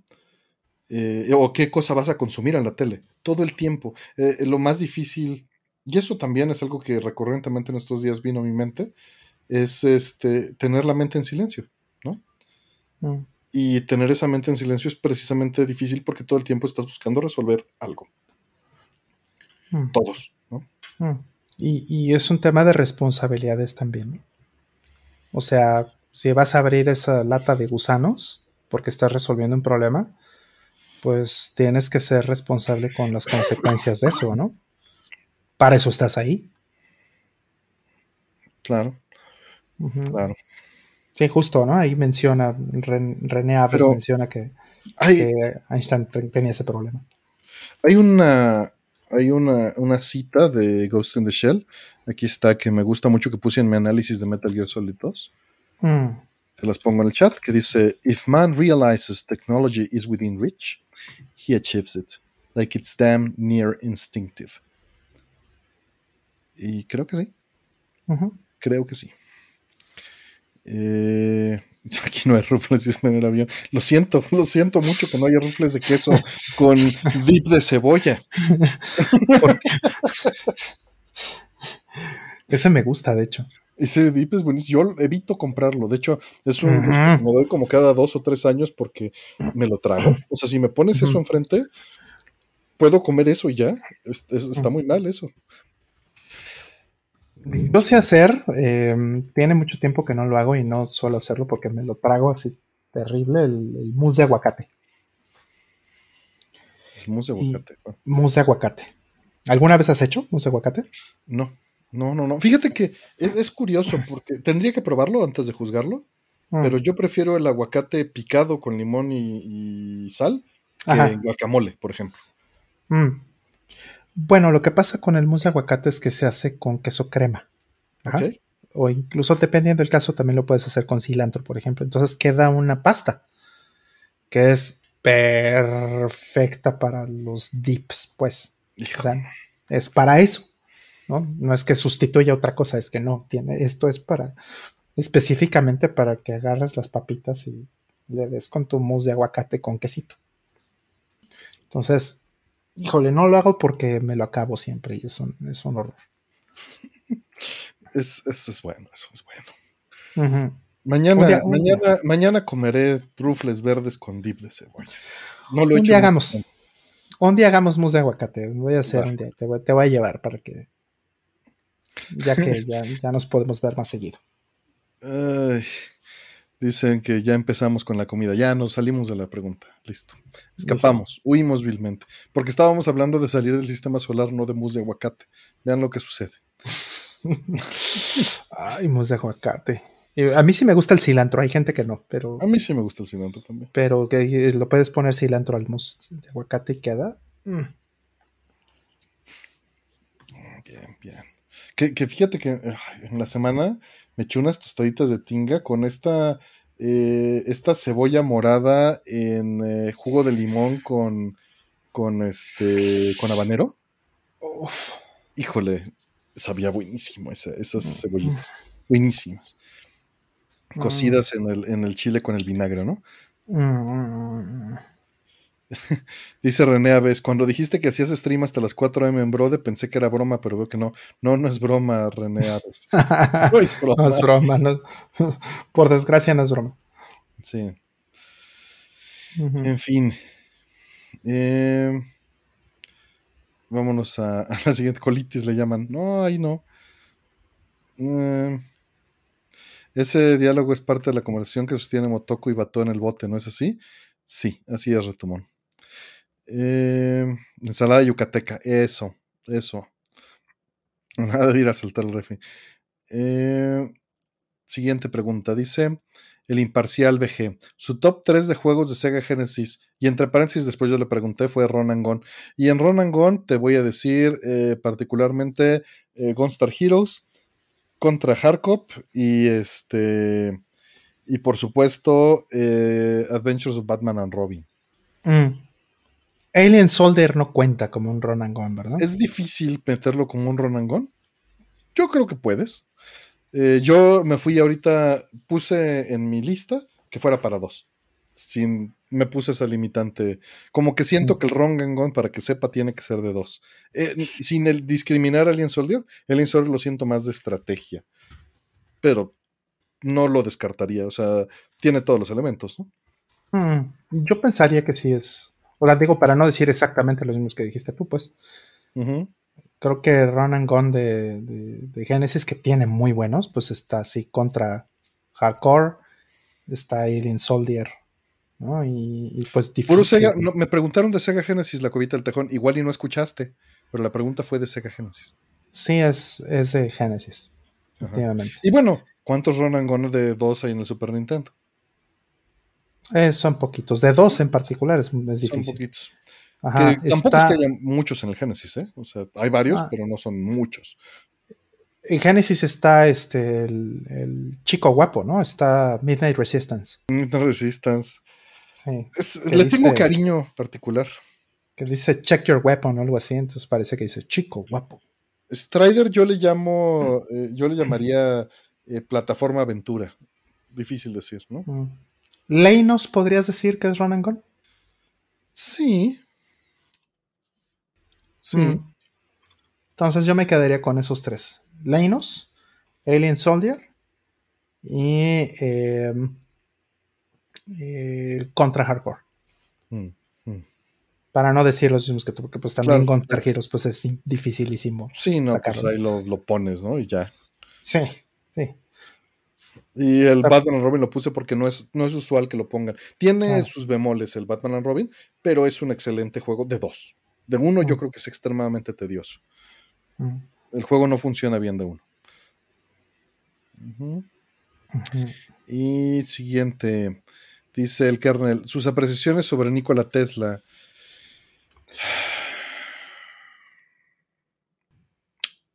Qué, qué, difícil pregunta. Este, creo que está sobrevalorado por la pseudociencia. Eh, no dudo que haya muchas aportaciones, pero eh, se tiende a mitificar eh, figuras que fracasaron o que fueron trágicas, dándoles un poder más allá de eh, lo que realmente, o sea, es como, es como decir que las culturas prehispánicas tenían mayor conocimiento de la naturaleza que nosotros. Estaban más cerca, por supuesto. Pero de allí a que fuera más avanzada la ciencia que tenían que la que tenemos, ya es estirar la liga. No digo que no, pero ya es estirar la liga. Y de la mm. misma manera siento que pasa con Nikola Tesla. Mm. Sí, sin duda. O sea, Tesla fue muy importante en la historia, por supuesto que sí. Por supuesto. Tesla vendría siendo, este, pues también a, nivel de versus, o sea, toda esta, toda esta pelea versus Edison también. No, no estoy diciendo que sea Tim Edison, hablé de cómo se glorifica en la pseudociencia actual a Nikola Tesla. Ojo que eso fue lo que dije. Se romantiza, ¿no? Sí. Mucho a Nikola Tesla y lo utilizan mucho para justificar pseudociencia, desgraciadamente. Sí, eso es muy malo, efectivamente. Sí. y por esa o ¿no? Oh, lo mataron porque él iba a, este, a generar energía gratuita, infinita para el mundo. Ajá. Sí, güey, ajá. O sea, también hay que considerar que que pues el mismo Tesla pues, se pudo haber equivocado en, muchas cosas, ¿no? No necesariamente quiere decir que tuviera razón en todo, o, que, o incluso igual que, que, no sea cierto, ¿no? El, hecho de que hayan conspirado, porque también sí existió un asunto de esos, de que se haya conspirado mucho en su contra. Por supuesto. Y, también Edison se la jugó súper puerca. Que no implica que no haya sido bidireccional eso, ¿eh? No. Ajá. Así es, así es. O sea, creo que esa relación tóxica que tenían este Tesla y, Tesla y Edison creo que tinta mucho, ¿no? la imagen legendaria que tiene, etérea que tiene. Y, que haya sido tan puerco, ¿no? El, Edison. O sea, que haya sido más puerco, que al final de cuentas creo que es lo. Mm. Hace que. O sea, yo, yo lo que creo es que los dos eran puercos en esa guerra. Este, nada más Edison fue más puerco. Y, y pues terminamos glorificando al que perdió, ¿no? Sí, lo romantizamos mucho, ¿no? Lo hacemos como. Lo idealizamos mucho a, Tesla. No quiere decir que no fuera un genio, lo era, pero pues eso no quiere decir que, todo lo que se dice de él sea cierto. ¿no? Eso sí no lo creo. Sí, no tengo suficiente información para, para fundamentarlo, ¿no? Tampoco. Pero de que ambos eh, tuvieron sus, puntos, yo siento que Edison sí era más como Steve Jobs, ¿no? De aprovechar la, oportunidad, y Tesla era más como este, como Bosniak, si, te vas a eso, ¿no? Mm. Y, en ese lado, evidentemente estoy más del lado que no es el mercantil. Claro. Yo preferiría que el punto medio pues sea un Linus Torvalds, ¿no? Anda, anda. Linus Torvalds no es ni la basura que era Steve Jobs, ni tampoco termina siendo etéreo y, este místico como, como Bosniak, ¿no? Sí, sí, sí, sí. Es, es alguien que dio y sigue dando. Puede ser controversial, pero, pero no llega a los extremos, ¿no? Ajá. Sí, bueno, ahí diría, no sé, no estoy seguro si era Oscar Wilde el que decía o era Bernard Shaw que decía, si no, si no estás haciendo enemigos en tu vida es porque no estás haciendo nada interesante. Eh, pues bueno, vamos a la siguiente. Gracias, el kernel. Eh, Extrema si es un extremo etéreo, sí, idealista. Amo, amo GCC, pero ahí sí separo la obra de la persona. Ay, sí, es. Con Stallman es lo más conveniente, definitivamente. Sí. Y mira que lo conozco muy bien, mira que este, he viajado con él, mira que tengo una, relación de muchos años, ¿no? De, personal con Richard Stallman. Entonces, no, no, no, hay que separar a la persona, sin duda. Eh, siguiente. Eh, gracias, Carmotrain Free, por la explicación. Eh, la siguiente dice: ¿Qué es lo que más les gusta del Nintendo Switch? Puede ser relacionado a hardware o software. Gracias. Que sea de que tenga software de Nintendo. yo no lo uso portátil y por eso respondí lo que acabo de responder. y me hubiera encantado usarlo portátil, pero sabes, creo que el, epítome de la portabilidad era el 3DS. En todos los sentidos. El, control, el tipo de pantallas y el tamaño y que cupiera en el bolsillo. Y que tuviera el Street Pass. Todo eso, todo eso se perdió con el Switch por estar a la mitad del camino. Y aunque entiendo que funciona mejor como una consola dual, o más bien, funciona como una consola dual, porque el 3DS no, me gustaba el, el extremo de la portabilidad del 3DS y yo nunca uso el Switch este, portátil. Porque pues prefiero usarlo en la tele. Y el, 3DS y el 10 sí tenían esa parte y sí fui muy jugador portátil de, ambas. Eh, ah, eh, la pregunta fue disgusta. Pues bueno, te estoy respondiendo indirectamente lo mismo. Me disgusta que sea portátil en Nintendo Switch. Preferiría que hubiera dos modelos. ¿Tu rol? Mm. Es, sí hay dos modelos. Eh, desde el punto de vista en que, que hay un, un, modelo que no puedes poner en la tele, ¿no? Eh, pero, no, yo lo que quisiera es un modelo que solo... Es al revés, exactamente. yo quisiera un, Vita TV. Un, un tercer modelo, ¿no? O, o si tú quieres el, que el segundo modelo no fuera portátil, ¿no? Ajá. Entiendo. Mm, no coincido parcialmente porque sí lo uso portátil. Y por ejemplo, pues hay juegos que jugué casi al 100% en portátil, como Hades. Hades lo jugué, ¿qué te gusta? No, 80, 90% lo jugué portátil, ese juego. Y, Yo jugué Hades un 20% ahí y acompañando a un familiar en el hospital. Y este... Pero mira, estoy ciego entiendo, entiendo. Una pantalla grande. Pero sí, entiendo. Sin embargo, me gustaba más la portabilidad del 3DS. Entiendo vivir ahí en medio. Entiendo lo conectas y sigue funcionando, ¿no? Pero en o sea, sí. de, adulto actual, no la uso así. Sí, es que sabes, el, eh, o sea, la única otra alternativa que tendríamos realmente para que eso funcionara de manera tan transparente si fueran consolas completamente distintas, pues es que fueran rentas, o sea, lo digital, ¿no? que es básicamente lo que haces con este Xbox. ¿no? O sea, tienes cosas en la PC que tienes en el Xbox, que tienes en bla, bla, bla. Y en, Steam Deck y, en, la nueva esta de Logitech y bla, bla, bla. Y pues es renta, ¿no? Esa es la manera en la que puedes realmente transferir una cosa de un lado al otro, ¿no? Y que puedas jugar eh, entre múltiples modalidades, ¿no? Y pues Switch es la manera de hacer eso, pero hacerlo con, con hardware, hacerlo físico. Entonces, ya para mí nada más por eso, pues es mejor, ¿no? Nada más por eso.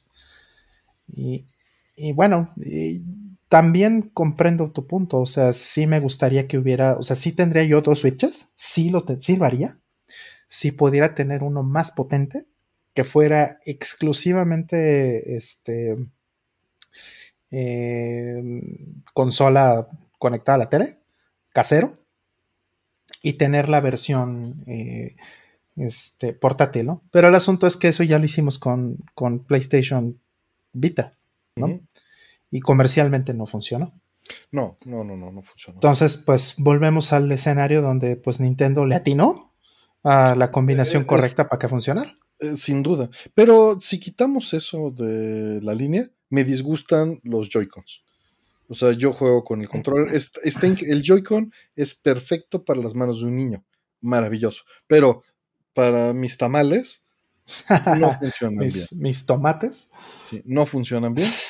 Eh, y se madrean mucho, son muy caros, porque tienen mucha tecnología y porque están maravillosos. Para lo que son. Pero no son para mí. Entonces, Exacto. Cuando agarras un Joy-Con así, güey, es cuando dices. Sí, sí. Yo también agradezco muchísimo el, Pro. Este, prácticamente el 100% de los juegos los juego con, Pro. Incluso cuando lo juego portátil, suelo traer mi control Pro. O sea, uso los Joy-Cons poco. Definitivamente. No, no me gusta tampoco, no soy fan de los Joy-Cons. Para eso, ¿no? Este, Para jugar juegos de Joy-Con está bien. Ah, no, claro, para jugar los juegos que utilizan las habilidades extras, ¿no? Pero si voy a jugar Zelda, quítenme los Joy-Cons, por favor, y denme un, un este, controller pro, ¿no? Inclusive un Mario Kart. Sí, te lo aguanto con Joy-Con. Hades también lo jugué con Pro, ¿no? O sea, no lo voy a jugar con Joy-Con, ¿no? No, Hades no. No, no. No, no, güey, no. Buenas noches, Casiopea. Descansa. Gracias por todo. Buenas noches. Y bueno, por ahí hubo varios comentarios. Este, nos dicen, creo que necesariamente la oportunidad tiene que servir para sacarlo a la calle. En mi caso, valoro la oportunidad de usarlo en diferentes lugares de la calle, de la casa. Lo entiendo perfectamente. Nada más yo no estoy en el punto de mi vida que hago eso. Eh, eh, no cabe en el bolsillo, pero siempre en mochila. Alivian en aeropuertos y salas de espera, dice Bevis. Y pues sí. Pantalones de cholo. Sí, no, la verdad es que en mis shorts cabe el Switch, pero no es lo mismo. O sea, podía cargar cuatro 3DS en el espacio, en mis, en mis shorts, ¿no? Y nada más puedo cargar quizá dos Switch, pero ya es estirar la liga nuevamente. Pantalón de cholo, eso. Sí, sí, sí. Este, si yo tengo un grip de control pro para jugar en portátil, pues sí, también eso es una solución. Eh, en fin, vamos con la siguiente. Y dice, John Blow cree que el software es cada vez más lento. ¿Comparten la opinión? Pues mira, yo diría que las herramientas de desarrollo y todos los layers o capas que utilizamos de abstracción hacen que inevitablemente sea más complejo y eso lo hace más lento. Pero el avance eh, o la, la, política actual es que eh, las horas gastadas por la máquina valen menos que las horas gastadas por el desarrollador optimizando, desarrollando. Y lo que se busca es tener resultados muy rápidos. Y por eso esta simplificación, abstracción, complejidad resultante, eh, como contra eh, a, la, a la lógica. Entonces, en general, sí creo que el software es más lento, pero el hardware compensa con billetes rapidísimo hoy en día a un grado de que no es importante para la mayoría de la población acelerarlo. Pero imagínate que tuviéramos el software como corría en Windows XP corriendo en hardware actual. Mm. Obviamente no tendríamos el nivel de complejidad de aplicaciones que tenemos hoy en día, mm. porque no se hubieran podido desarrollar tan rápido. Mm. Pero la optimización que tendríamos sería brutal. ¿Tú qué opinas, Rol? Que seguro tienes opiniones más fuertes que yo al respecto. Eh, sí, bastante más fuertes. Em, mm, yo uso software que efectivamente sí aprovecha todavía em, mucho más el, hardware de lo, que, de lo que hacía incluso hace 20 años, ¿no? O sea, una de las cosas que ha pasado mucho con Linux, con el kernel de Linux, es que eh, pues se han ido optimizando algoritmos y se han hecho haciendo cosas en particular de, la arquitectura interna del, núcleo, del kernel de, Linux, que han hecho em, cosas maravillosas. O sea, mucho software que, que, existía hace 20 años o hace 10 años en Linux sigue funcionando y sigue siendo vigente. Y está corriendo, a lo mejor no eh, a la velocidad proporcional que creció el hardware, sino todavía más rápido. ¿Por qué? Pues porque encima de los avances que hubo en la tecnología de hardware, también el software tuvo sus propios avances, ¿no? Obviamente esto no es en todo, sobre todo en la parte de, gráficas, ¿no?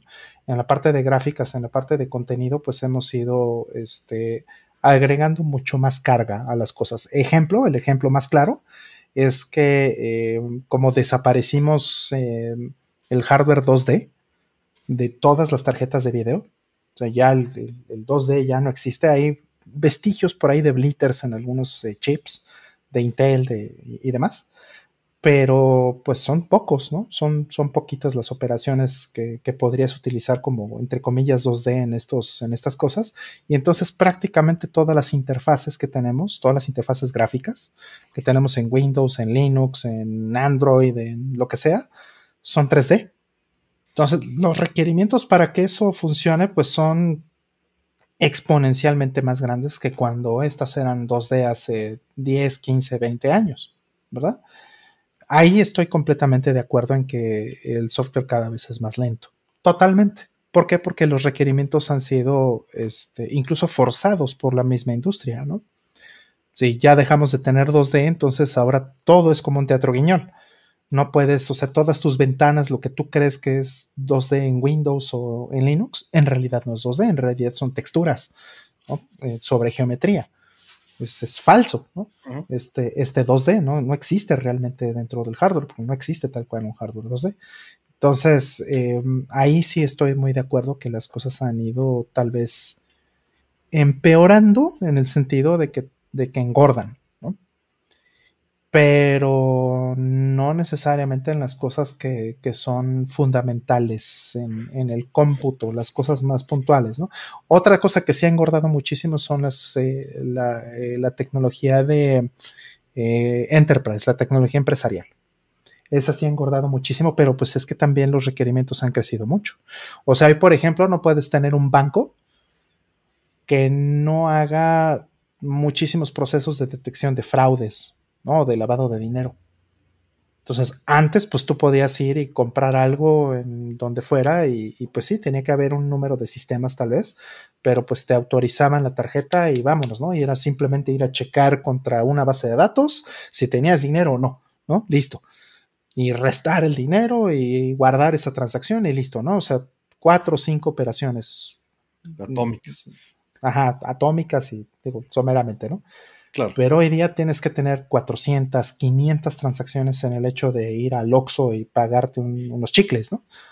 ¿Por qué? Pues porque eso tiene que tener correlaciones y eso tiene que ir a, ver y a buscar este, em, datos en muchos lados, ¿no? Para revisar comportamiento, para muchísimas cosas. Entonces, sí, efectivamente, el mundo es mucho más complejo porque nosotros lo hicimos más complejo, ¿no? Pero para pues, hacernos lo más fácil para hacernos lo más fácil, supuestamente, pero bueno, en realidad también muchas veces nos lo estamos haciendo más difícil, ¿no? Porque pasan cosas ridículas, como que dejen de funcionar cosas que para nosotros eran mucho más simples. El hecho, ¿no? Ahorita que viajamos a Estados Unidos, tú y yo, que estábamos con el rollo de por qué, si en todos lados pasa esta tarjeta, ¿por qué en este lado no? ¿no? Y viceversa, ¿por qué esta tarjeta que sí pasaba, esta, esta tarjeta de crédito que sí pasaba aquí no pasa allá, ¿no? Pues son el mismo sistema, ¿no? What the hell, ¿no? Y, nos pasó en la expo. Entonces, eh, pues ese tipo de cosas pasan precisamente porque todas las variables no están eh, realmente asentadas y no son este, meticulosamente o cuidadosamente eh, puestas a nuestra disposición porque pues hay demasiadas variables allá afuera que están cambiando dinámicamente, ¿no? Ahí estoy completamente de acuerdo en que el software es mucho más lento y mucho más complejo de lo que solía ser, ¿no? Pero nada más. Em, y no crean que no pienso en la ironía de hace rato estábamos diciendo que resolver un problema no generaba más problemas y su relación con este asunto que está mencionando Rol, que a, la hora de tratar de simplificar el mundo lo complicamos más. Son cosas distintas. Porque uno es, es una construcción eh, eh, progresista, este, positivista, y lo otro es nada más resolver problemas. Eh, y esa, esa resolución de esa manera, eh, eh, lo que hacemos es mover nuestra, nuevamente, lo mismo que dije, movemos nuestra atención. Queremos liberar esa atención para tener tiempo para hacer otras cosas. Y por hacer eso complicamos las cosas para simplificarlas. Simplificar que sea más rápido hacerlas, pero son más complejas para la computadora realizar. ¿no? Es natural. Es natural. Y saludos allá a Cristelvani y a Retrofons que vienen de unas retas de Third Strike, dicen. Qué bueno. Eh, y sí, muchas comunidades arruinaron la comodidad. Sí, en cierta forma sí. Siempre. Em, dice Nothing. ¿Cuál es la estación desoladora de Jaco recomendada que por comprar una china me eché un ave Famicom? ¿Y dónde puedo comprar de forma segura? Amazon México, te dejo la liga. Eh, antes usábamos la Jaco 808. Eh, ya esa está descontinuada, pero si la encuentras usada o lo que sea, pues funciona muy bien. Eh, y te dejo la liga de la actual, que es el, el este, la de Jaco vale casi 7 mil pesos. No es este, no es cualquier cosa, pero es una herramienta que te va a durar si le das el mantenimiento mm. eh, adecuado. Que el mantenimiento adecuado es después de soldar, límpiala. Mm. Y ya. Y cuando se desgaste, cámbiale las piezas. Mm. Eh, ahí está, vale 6.700 pesos a seis meses sin intereses, no tenemos nada de relación comercial con ellos, pero la FR301 es el mm. sustituto del 808 que tengo ahí atrás y son una maravilla. Te va, nada más aprende a usarlas, límpiala después de cada uso. Es para desoldar, ¿correcto? Exacto. Ok, yo tengo la 401, es, me parece. Para desoldar. Para desoldar, sí. FR, ¿verdad? FR, es la línea FR. Sí, sí. La que hay aquí en México es la. Si tú tienes la 401, bueno, hay más opciones. La que está en Amazon México es la 301. Ajá, es la 301, efectivamente. Eh, creo que es la que tengo, la FR 301. Sí, sí, es la 301. Es una, es azulita. Es la azulita con amarillo. Ok. Es, la, es la, nueva. Eh, nueva entre comillas, porque ya hay, hay otras, ¿no? el mismo Jaco, pues, ¿no? Han ido sacando más. Este, yo la compré eh, japonesa, la mía es japonesa. Por lo mismo, como es japonesa, pues requiere que tengas una fuente de poder de 100 volts, ¿no? Que tengas, que, hagas el, este, la conversión, Entonces a mí me salió más barata que, esta que está en, en, Amazon México. Pero pues tiene sus, tiene sus bemoles, tienes que comprarle eso, número uno. Y número dos, pues esta que está en Amazon México, pues si la compras ahorita te llega mañana, seguramente. Entonces, eh, ahí mídele qué es lo que, es lo que quieres. Yo estoy desenmarañando la mía y creo que fue un grave error, porque la tenía, perdón que estoy acá lejos, la tengo encinchada y ya la estoy, ya la estoy desencinchada, ya lo hice, entonces... Luego, ahorita traigo la mía también, aquí la tengo muy cerca, entonces ahorita la traigo para mostrarla. Pero justo me estoy viendo que eh, hay otra más, ¿eh? Que es la Jaco FR301, que está en Amazon México y está un poquito más barata que la otra que... Entonces búscale, están, hay de varios precios, pero este, porque traen también cosas diferentes, ¿eh? Hay una que viene suelta y otra que es el modelo que tengo yo, que viene con un maletín. Sí, sí, yo tengo el maletín, pero de estas. Ajá, entonces hay una que es más barata, de hecho, ahorita estoy viendo una que está más barata en el en, mismo Amazon México, pero creo que esta no trae maletín. Y pues las partes básicamente es la punta para soldar, que la puedes remover y cambiar si necesitas. Voy por este, porque creo que sí es este. este lugar donde se guarda eh, la soldadura. Usas un, este, un disipador pequeño con una punta para destaparla cada vez que después de soldar, y el botón, y acá tiene el motor, y la bomba de succión. Y debo lavarme las manos después de haberla estado manipulando. Eh, dice, me pasó por limpiar una pieza, eché a perder la misma pieza y sus componentes, así que cuidado, sí, claro. Hay que tener cuidado este, con eso. Eh, Esta es la que trae maletín. Sí, yo tengo un maletín igualito. Pero, eh, ajá, este, esa me parece que hay dos modelos, ¿no? Hay una con y sin maletín. Entonces, chécale. Creo que están los dos en, eh, ahí en Amazon. Lo que trae el maletín, vamos a hacer un unboxing del, del FR301. ¿no? Este, trae todo esto. Realmente. Está, muy bien. Creo que el precio, pues bueno, es cara, pero pues, es más caro echar a perder tus cosas, la verdad. Mira, es mucho más justo es, es el mismo maletín, ¿no? Mira, rol nada más cambiado. Ándale.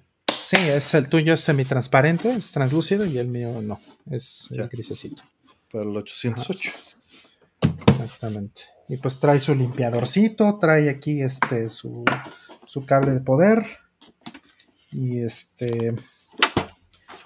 Y trae aquí sus, accesorios, ¿no? Muy bonita, la verdad, muy. Muy útil. Muy, muy linda. cosa esta. Wow, no había dado cuenta que tengo varias refacciones. Que qué bueno que las tengo todavía. Mm. Mira. Tengo uno completo de refacción y no lo he usado en 8 años, 9, ¿no qué? 10, 12 años. ¿El, repositorio? Mira, tengo repositorio y tengo. Esto, esto me da vida. Un montón de, repuestos. Que no sí, sabía. Aquí tengo la herramienta para limpiar. Mira, aquí está la herramientita para limpiar. Pero no tengo. No tengo este ni punta ni tampoco tengo este. Yo tengo puntas, filtros, de todo un poco. Sí, no, creo que sería. Sería deseable comprar esas cosas. Hay espacio aquí en el maletín para. ¿Por qué lavarte las manos es tóxica? El plomo que tiene la soldadura eh, se te va directo al cerebro y no sale. Ajá. Sale tal vez en unos buenos años, ya que hizo ya que daño ya que estés muerto ya que. Ajá, porque eh, reemplaza el calcio de, la química eh, corporal. Entonces, pues, se, une a tus huesos y se une a tus neuronas y se une a muchas cosas. Sí. Bueno, vamos por la siguiente. Eh, sí, sí vale la pena que lo hagas. Claro que sí. Mm, la siguiente dice. Eh, ¿Cuál es su intro favorito de una película de anime y por qué Pat Labor 2?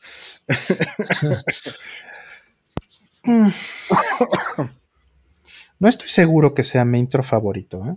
el de Pat Labor 2. No, no, no. O sea, vamos, es súper interesante el intro de Pat Labor 2, pero no es un intro tradicional de, de, anime como tal, realmente no. No, no creo que cuente como, lo que estás tratando de decir tal vez. Pero intro de, de película de anime, híjole.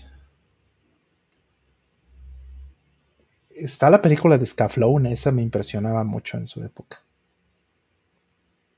Está también. Ah, hay uno que me fascina. ¿Te acuerdas, Artemio, que vimos este, juntos eh, las películas de Urusei Yatsura?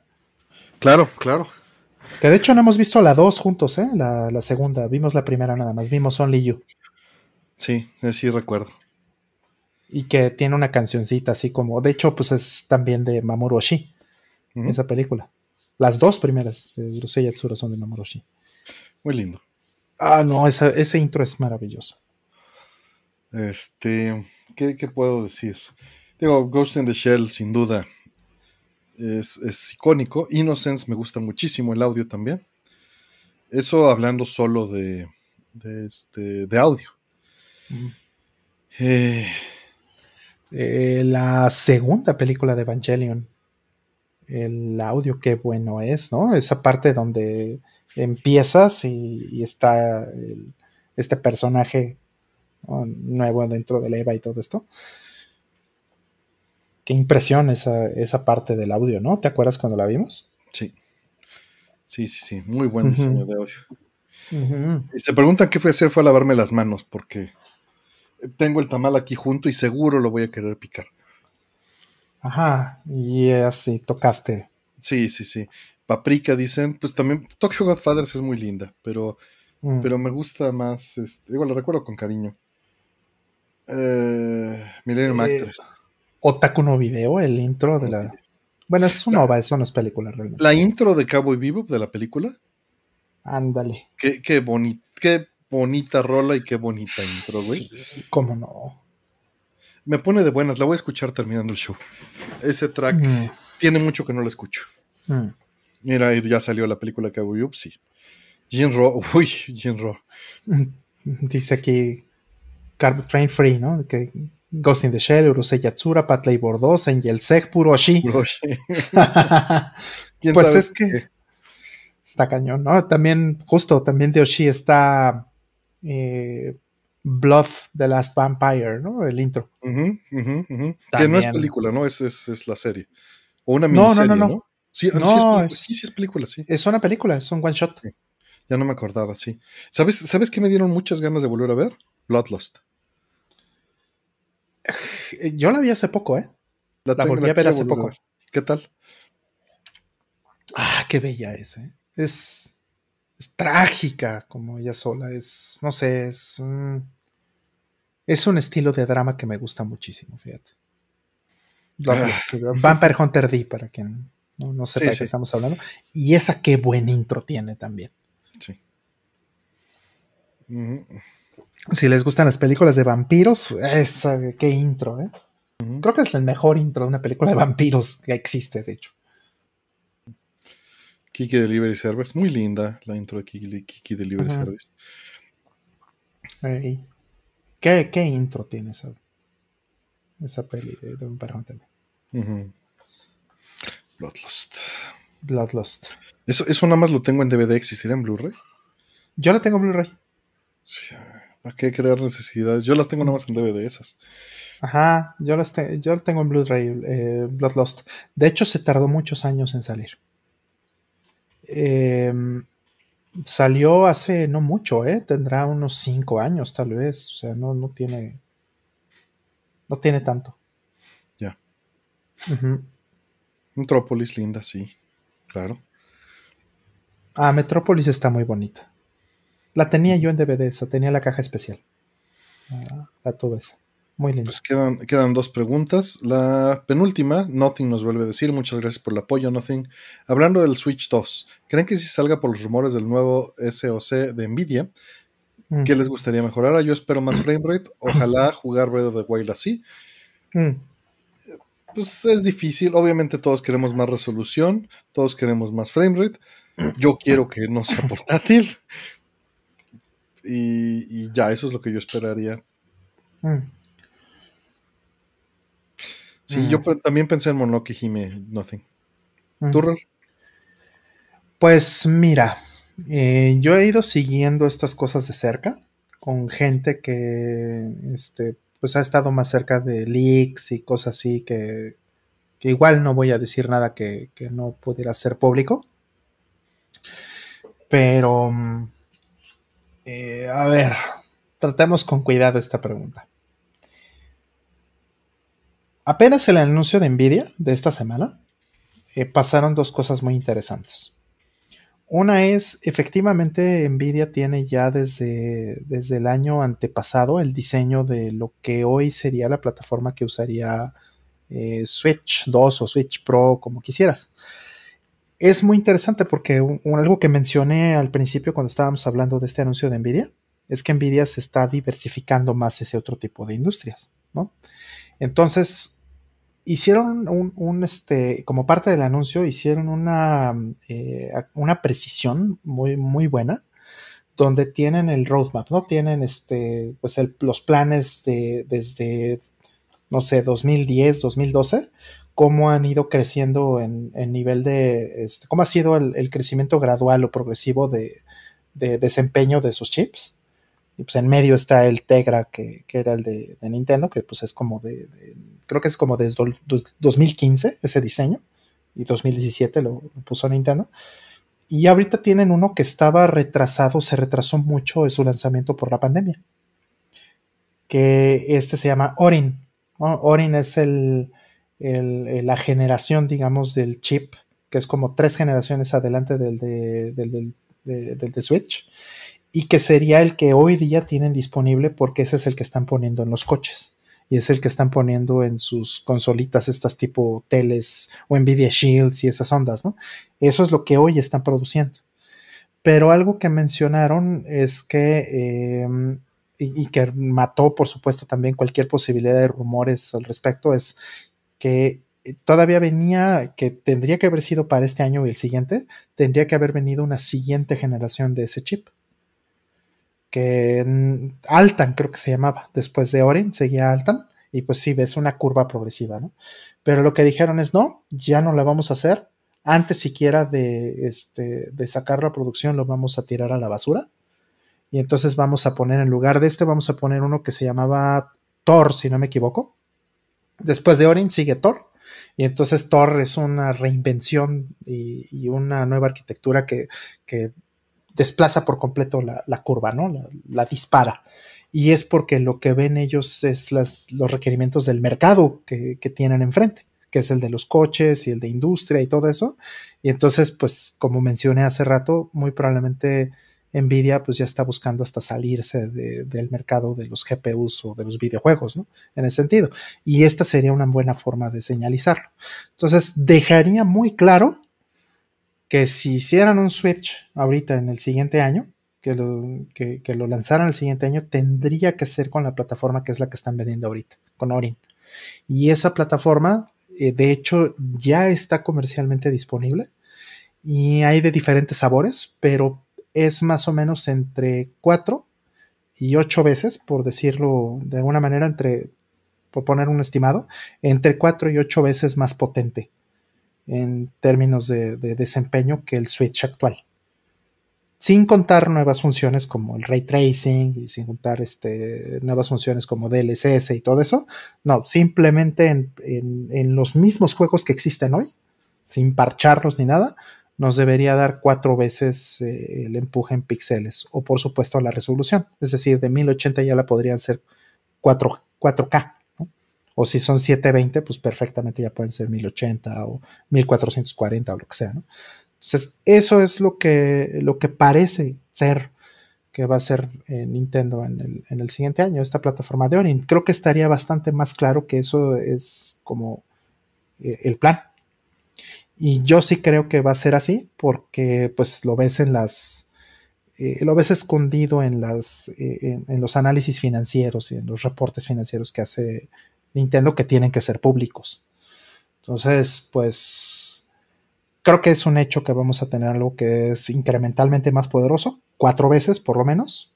No, no creo que vayan a irse por las ocho veces, que es hasta donde llega ese chip, por cuestiones de batería y demás pero encima ya vamos a poder tener, y costos obviamente, pero podríamos llegar a tener algo que es cuatro veces más potente y que este, eh, además nos dé ray tracing y algunas, una que otra cosita más. Y hasta ahí. Más de eso ya no lo veo. Y la última pregunta. Rol, ¿participaste en algún Evo? Varios. El último en el que participé, bueno, más bien, pero voy a hablar del primero. El primer Evo en el que participé fue 2005. Y em, fue con Tekken. No, 2006, perdón. Y fue con Tekken 5. En 2005 estuve en las eliminatorias. Camino a Evo. En, en, este, en Los Ángeles. Y en, 2006 estuve en Evo. Y em, fui por última vez en 2016, cuando recién salió Street Fighter V. Y bueno, ahí jugué em, Street Fighter V y jugué un poco Tekken. Tekken em, lo jugué informalmente porque hubo, un, error ahí en la logística y entonces eh, me pusieron en una estación que no era la que tenía que haberme puesto, anotaron mi nombre y al final resultó que yo tenía que haber estado en el otro, entonces por default me descalificaron. Y, pues ya no, no hice ranking ahí ni mucho menos, pero pues como pasó eso y, nos pasaron a varios, eh, pues fue, fue un tema que, que terminamos este, pues jugando más informalmente, además de que el juego ni siquiera había salido, todo un show. Entonces, más formalmente estuve en, en ese Fighter 5. Y, ya, fue, fue la última vez. Eh, me hubiera gustado mucho estar en 2019 todavía, ¿no? Y, y, no estoy seguro, a lo mejor podría darse que para Street Fighter 6, a lo mejor este, me dé una vuelta por allá. Pues bueno, ya terminamos, son 3 y 12. Se respondieron 32 eh, preguntas. Yo creo que ya nos vamos a dormir, ¿no? Ya vámonos. ¿eh? ¿O, quieres, ¿O quieres meter más? No, ya son 3 y cuarto casi. Sí, ya vámonos a dormir. Vayan a descansar todos también, muchas gracias. Hoy, hoy estuve Hoy estuve frente a cámaras desde las 10 de la mañana, no, 9 de la mañana. Ha sido un día largo. Ya eres todo, un, todo un youtuber, todo un influencer, Artemio. Lo peor es que unas fueron juntas y otras fueron llamadas con amigos, pero por Zoom. Entonces, se ah. llenaron todos los espacios sentado frente a la cámara. Eh. Eh, ya, vivo todos los días. Sí, está cañón. Sí, vivo todos los días. De hecho, este, justo estaba platicando a alguien que este que me cancelaron una reunión que tenía eh, este, y, en la mañana. Y yo ya bañado y vestido así. Así, ¿para qué demonios? ¿Para qué me quité la pijama y me bañé? ayuda, ayuda mucho. Ayuda mucho a despertar bien y a sentirte bien, ¿no? O sea, sí, sí cambia el estado de ánimo después de bañarse. Sí, como que te pones en esta, en este eh, humor de ahora sí vamos a trabajar, ¿no? Ahora sí te relaja también, ¿no? Porque, porque sí es pesado, si no. Así es. Así es. ¿Para pues qué me peiné? Dice Hola Planeta. Sí, en efecto, ¿para qué me peiné? O sea, me cancela y me cancelaron además tres minutos antes de la junta. Ah, es horrible eso. Ah, ¿Para qué me haces pararme y bañarme y todo esto? Me pude haber quedado no dos horas, no tres horas, media hora más. Sí, a mí sí me hace falta eso porque anoche me quedé programando y luego después de programar me puse a ver un episodio de Star Trek. Yo también me puse a programar, me desvelé programando anoche también, justamente, porque este hay un asunto con estas cajitas que te cuento, las que ya les platicaré con más detalle cuando tenga todo armado este, para esta parte del almacenamiento, como los requerimientos que tengo son, son de, hacerlo con muy bajo consumo de energía Y, sin ventiladores, este, pues hay que exprimirles el performance. Entonces, tiene un poco que ver con la pregunta que nos hicieron hace rato de si el software es más lento no, o sea, tienes más oportunidad de hacerlo correr más rápido, mucho más rápido con menos recursos. Entonces, justo es lo que estoy haciendo. Tengo este, esta cajita, es una cajita que tiene muchas, eh, muchas carencias, considerando el cómputo que hay afuera, pero es extremadamente barata. Eh, la plaquita cuesta, eh, un precio de lista por el fabricante cuesta 56 dólares. Está increíble.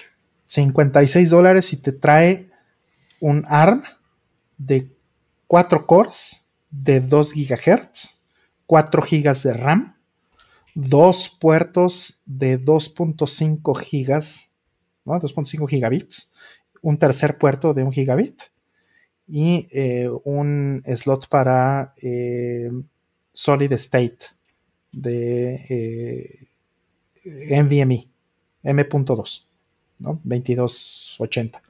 Entonces, pues si lo piensas y en papel es un monstruo.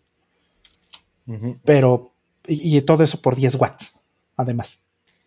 Entonces, eh, este, sacarle jugo y sacarle cosas así, pues es un reto.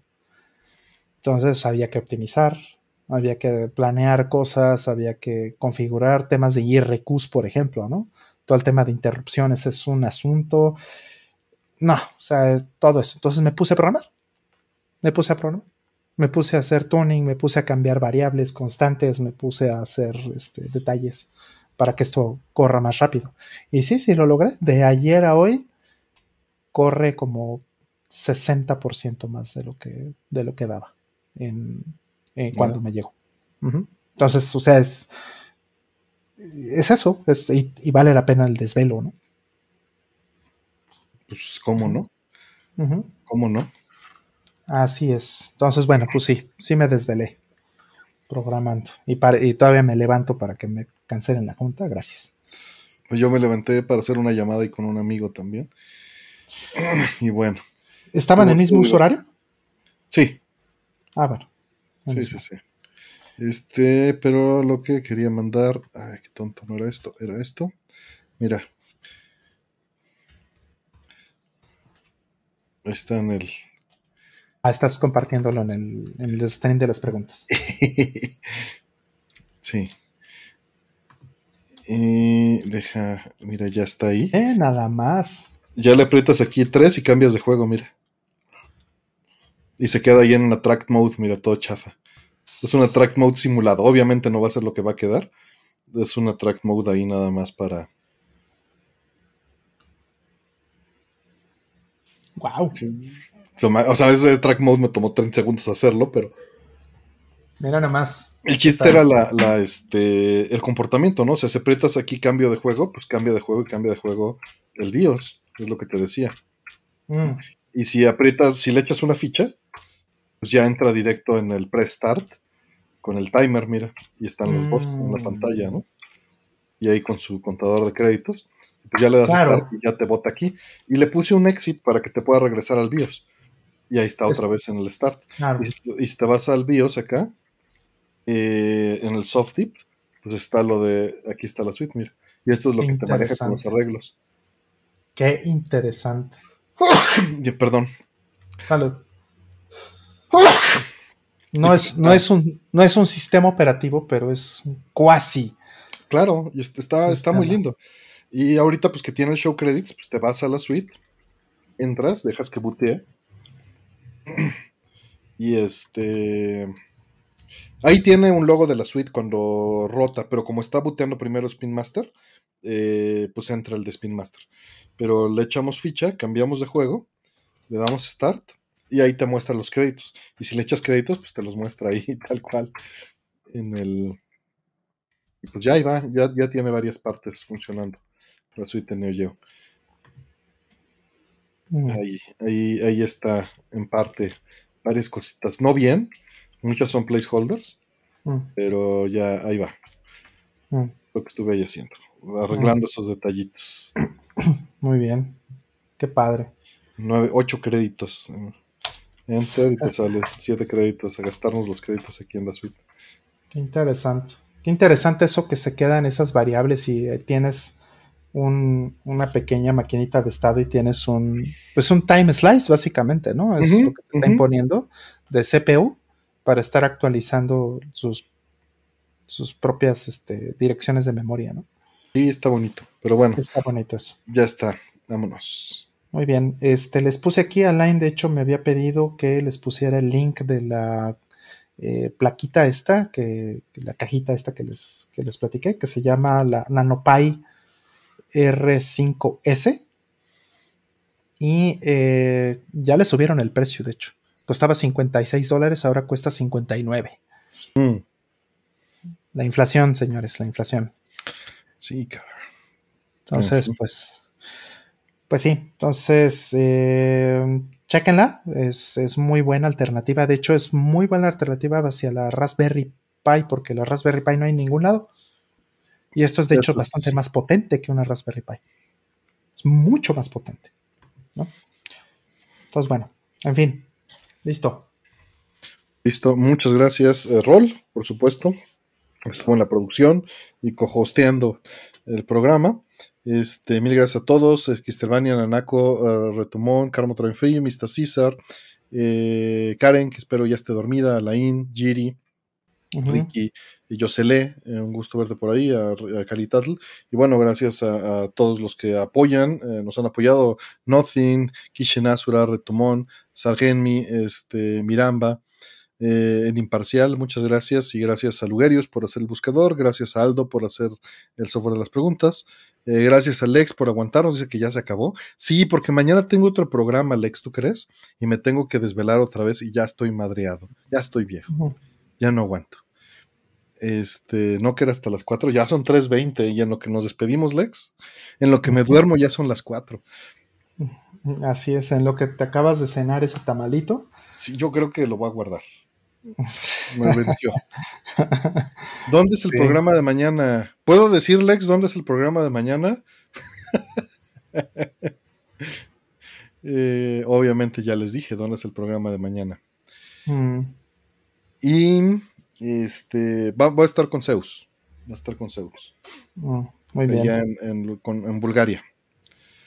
Muy bien, excelente. Ahí vamos a estar. Muy bien. Mañana dices, ¿verdad? En la noche. Mañana en la noche. Ah, ok. Yo también, bueno, tal vez debería mover entonces el, para no hacerles. No, sé de qué hablas, pero. Sí, es que teníamos planeado hacer algo con Sega Abigail. ¿Mañana? Ajá. Entonces igual y no es conveniente. Pues depende de qué tan noche, porque estos empiezan igual que nosotros. bueno, posiblemente puedo hacerlo antes. Ajá será, será ver y pues este, hacemos time slicing. Ándale, ándale, ándale. Nos ponemos de acuerdo. Creo que sí sería, sería bueno. Sí, este, de, Zeus creo que vamos a empezar a las 10, 11. No me han dado horario. No me mandan la escaleta todavía. Bueno, es que también de repente Sega Abigail se emociona y se sigue, pero. Pues hay avisos para compartirlo.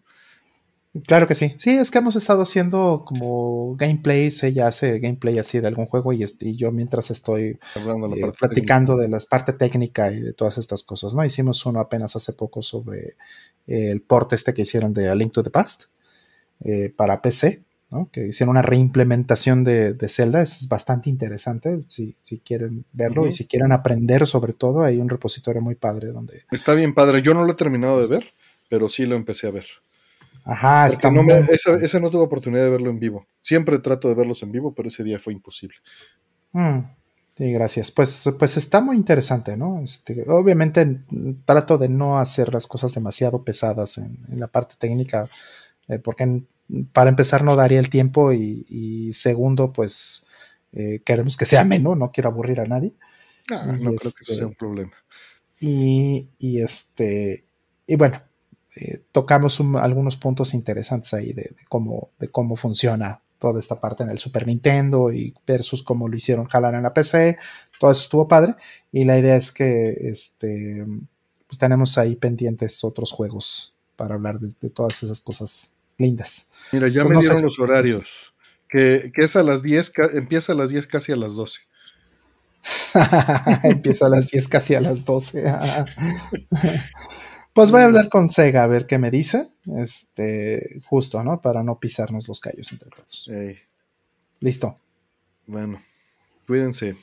Gracias por todo. Descansen. Gracias Casiopea por el layout, que eso no lo dije. Gracias César Varela por el logo de hoy. Este, lindo el, este, Chicho Rocket. Sí. Y bueno, pues todo muy bien. Gracias a todos. Cuídense mucho. A dormir. Vayan a descansar. Duermen bien, por favor. Descansen sus 6, 7, 8 horas lo que necesiten. Duérmenas bien. Ah, ¿cómo, me gusta ese comercial? Tal vez el comercial más bonito que existe de, mm. Dreamcast, ¿no? Este, el comercial de Chucho Rocket. Mm, mm. no se los voy a compartir. Sí, pónselos ahí en el chat. Que me encanta. para que lo vean este, para cerrar. Chuchu eso medio tasquero. Chuchu Aquí está. Chuchu, roqueto, suco y. Dice Retrofonse que su hija se encargará de que sean cuatro horas. Lo siento, trata de aprovecharlas, trata de aprovecharlas, Retrofons. Descansa. Action Pasur, Chuchu Roqueto, Nissan Happy con Yasui. Yasui, Yasui. Yasui. Baratito, baratito. Baratito Vara, en, vara, 2000 vara, vara. en 2800 yens. Donde que ahorita 2800 yens es una bicoca. Bueno, aquí está, ya se los puse en el chat. Y listo, ya vámonos. Vámonos. Cuídense todos, descansen, Gracias. jueguen Chucho Rocket.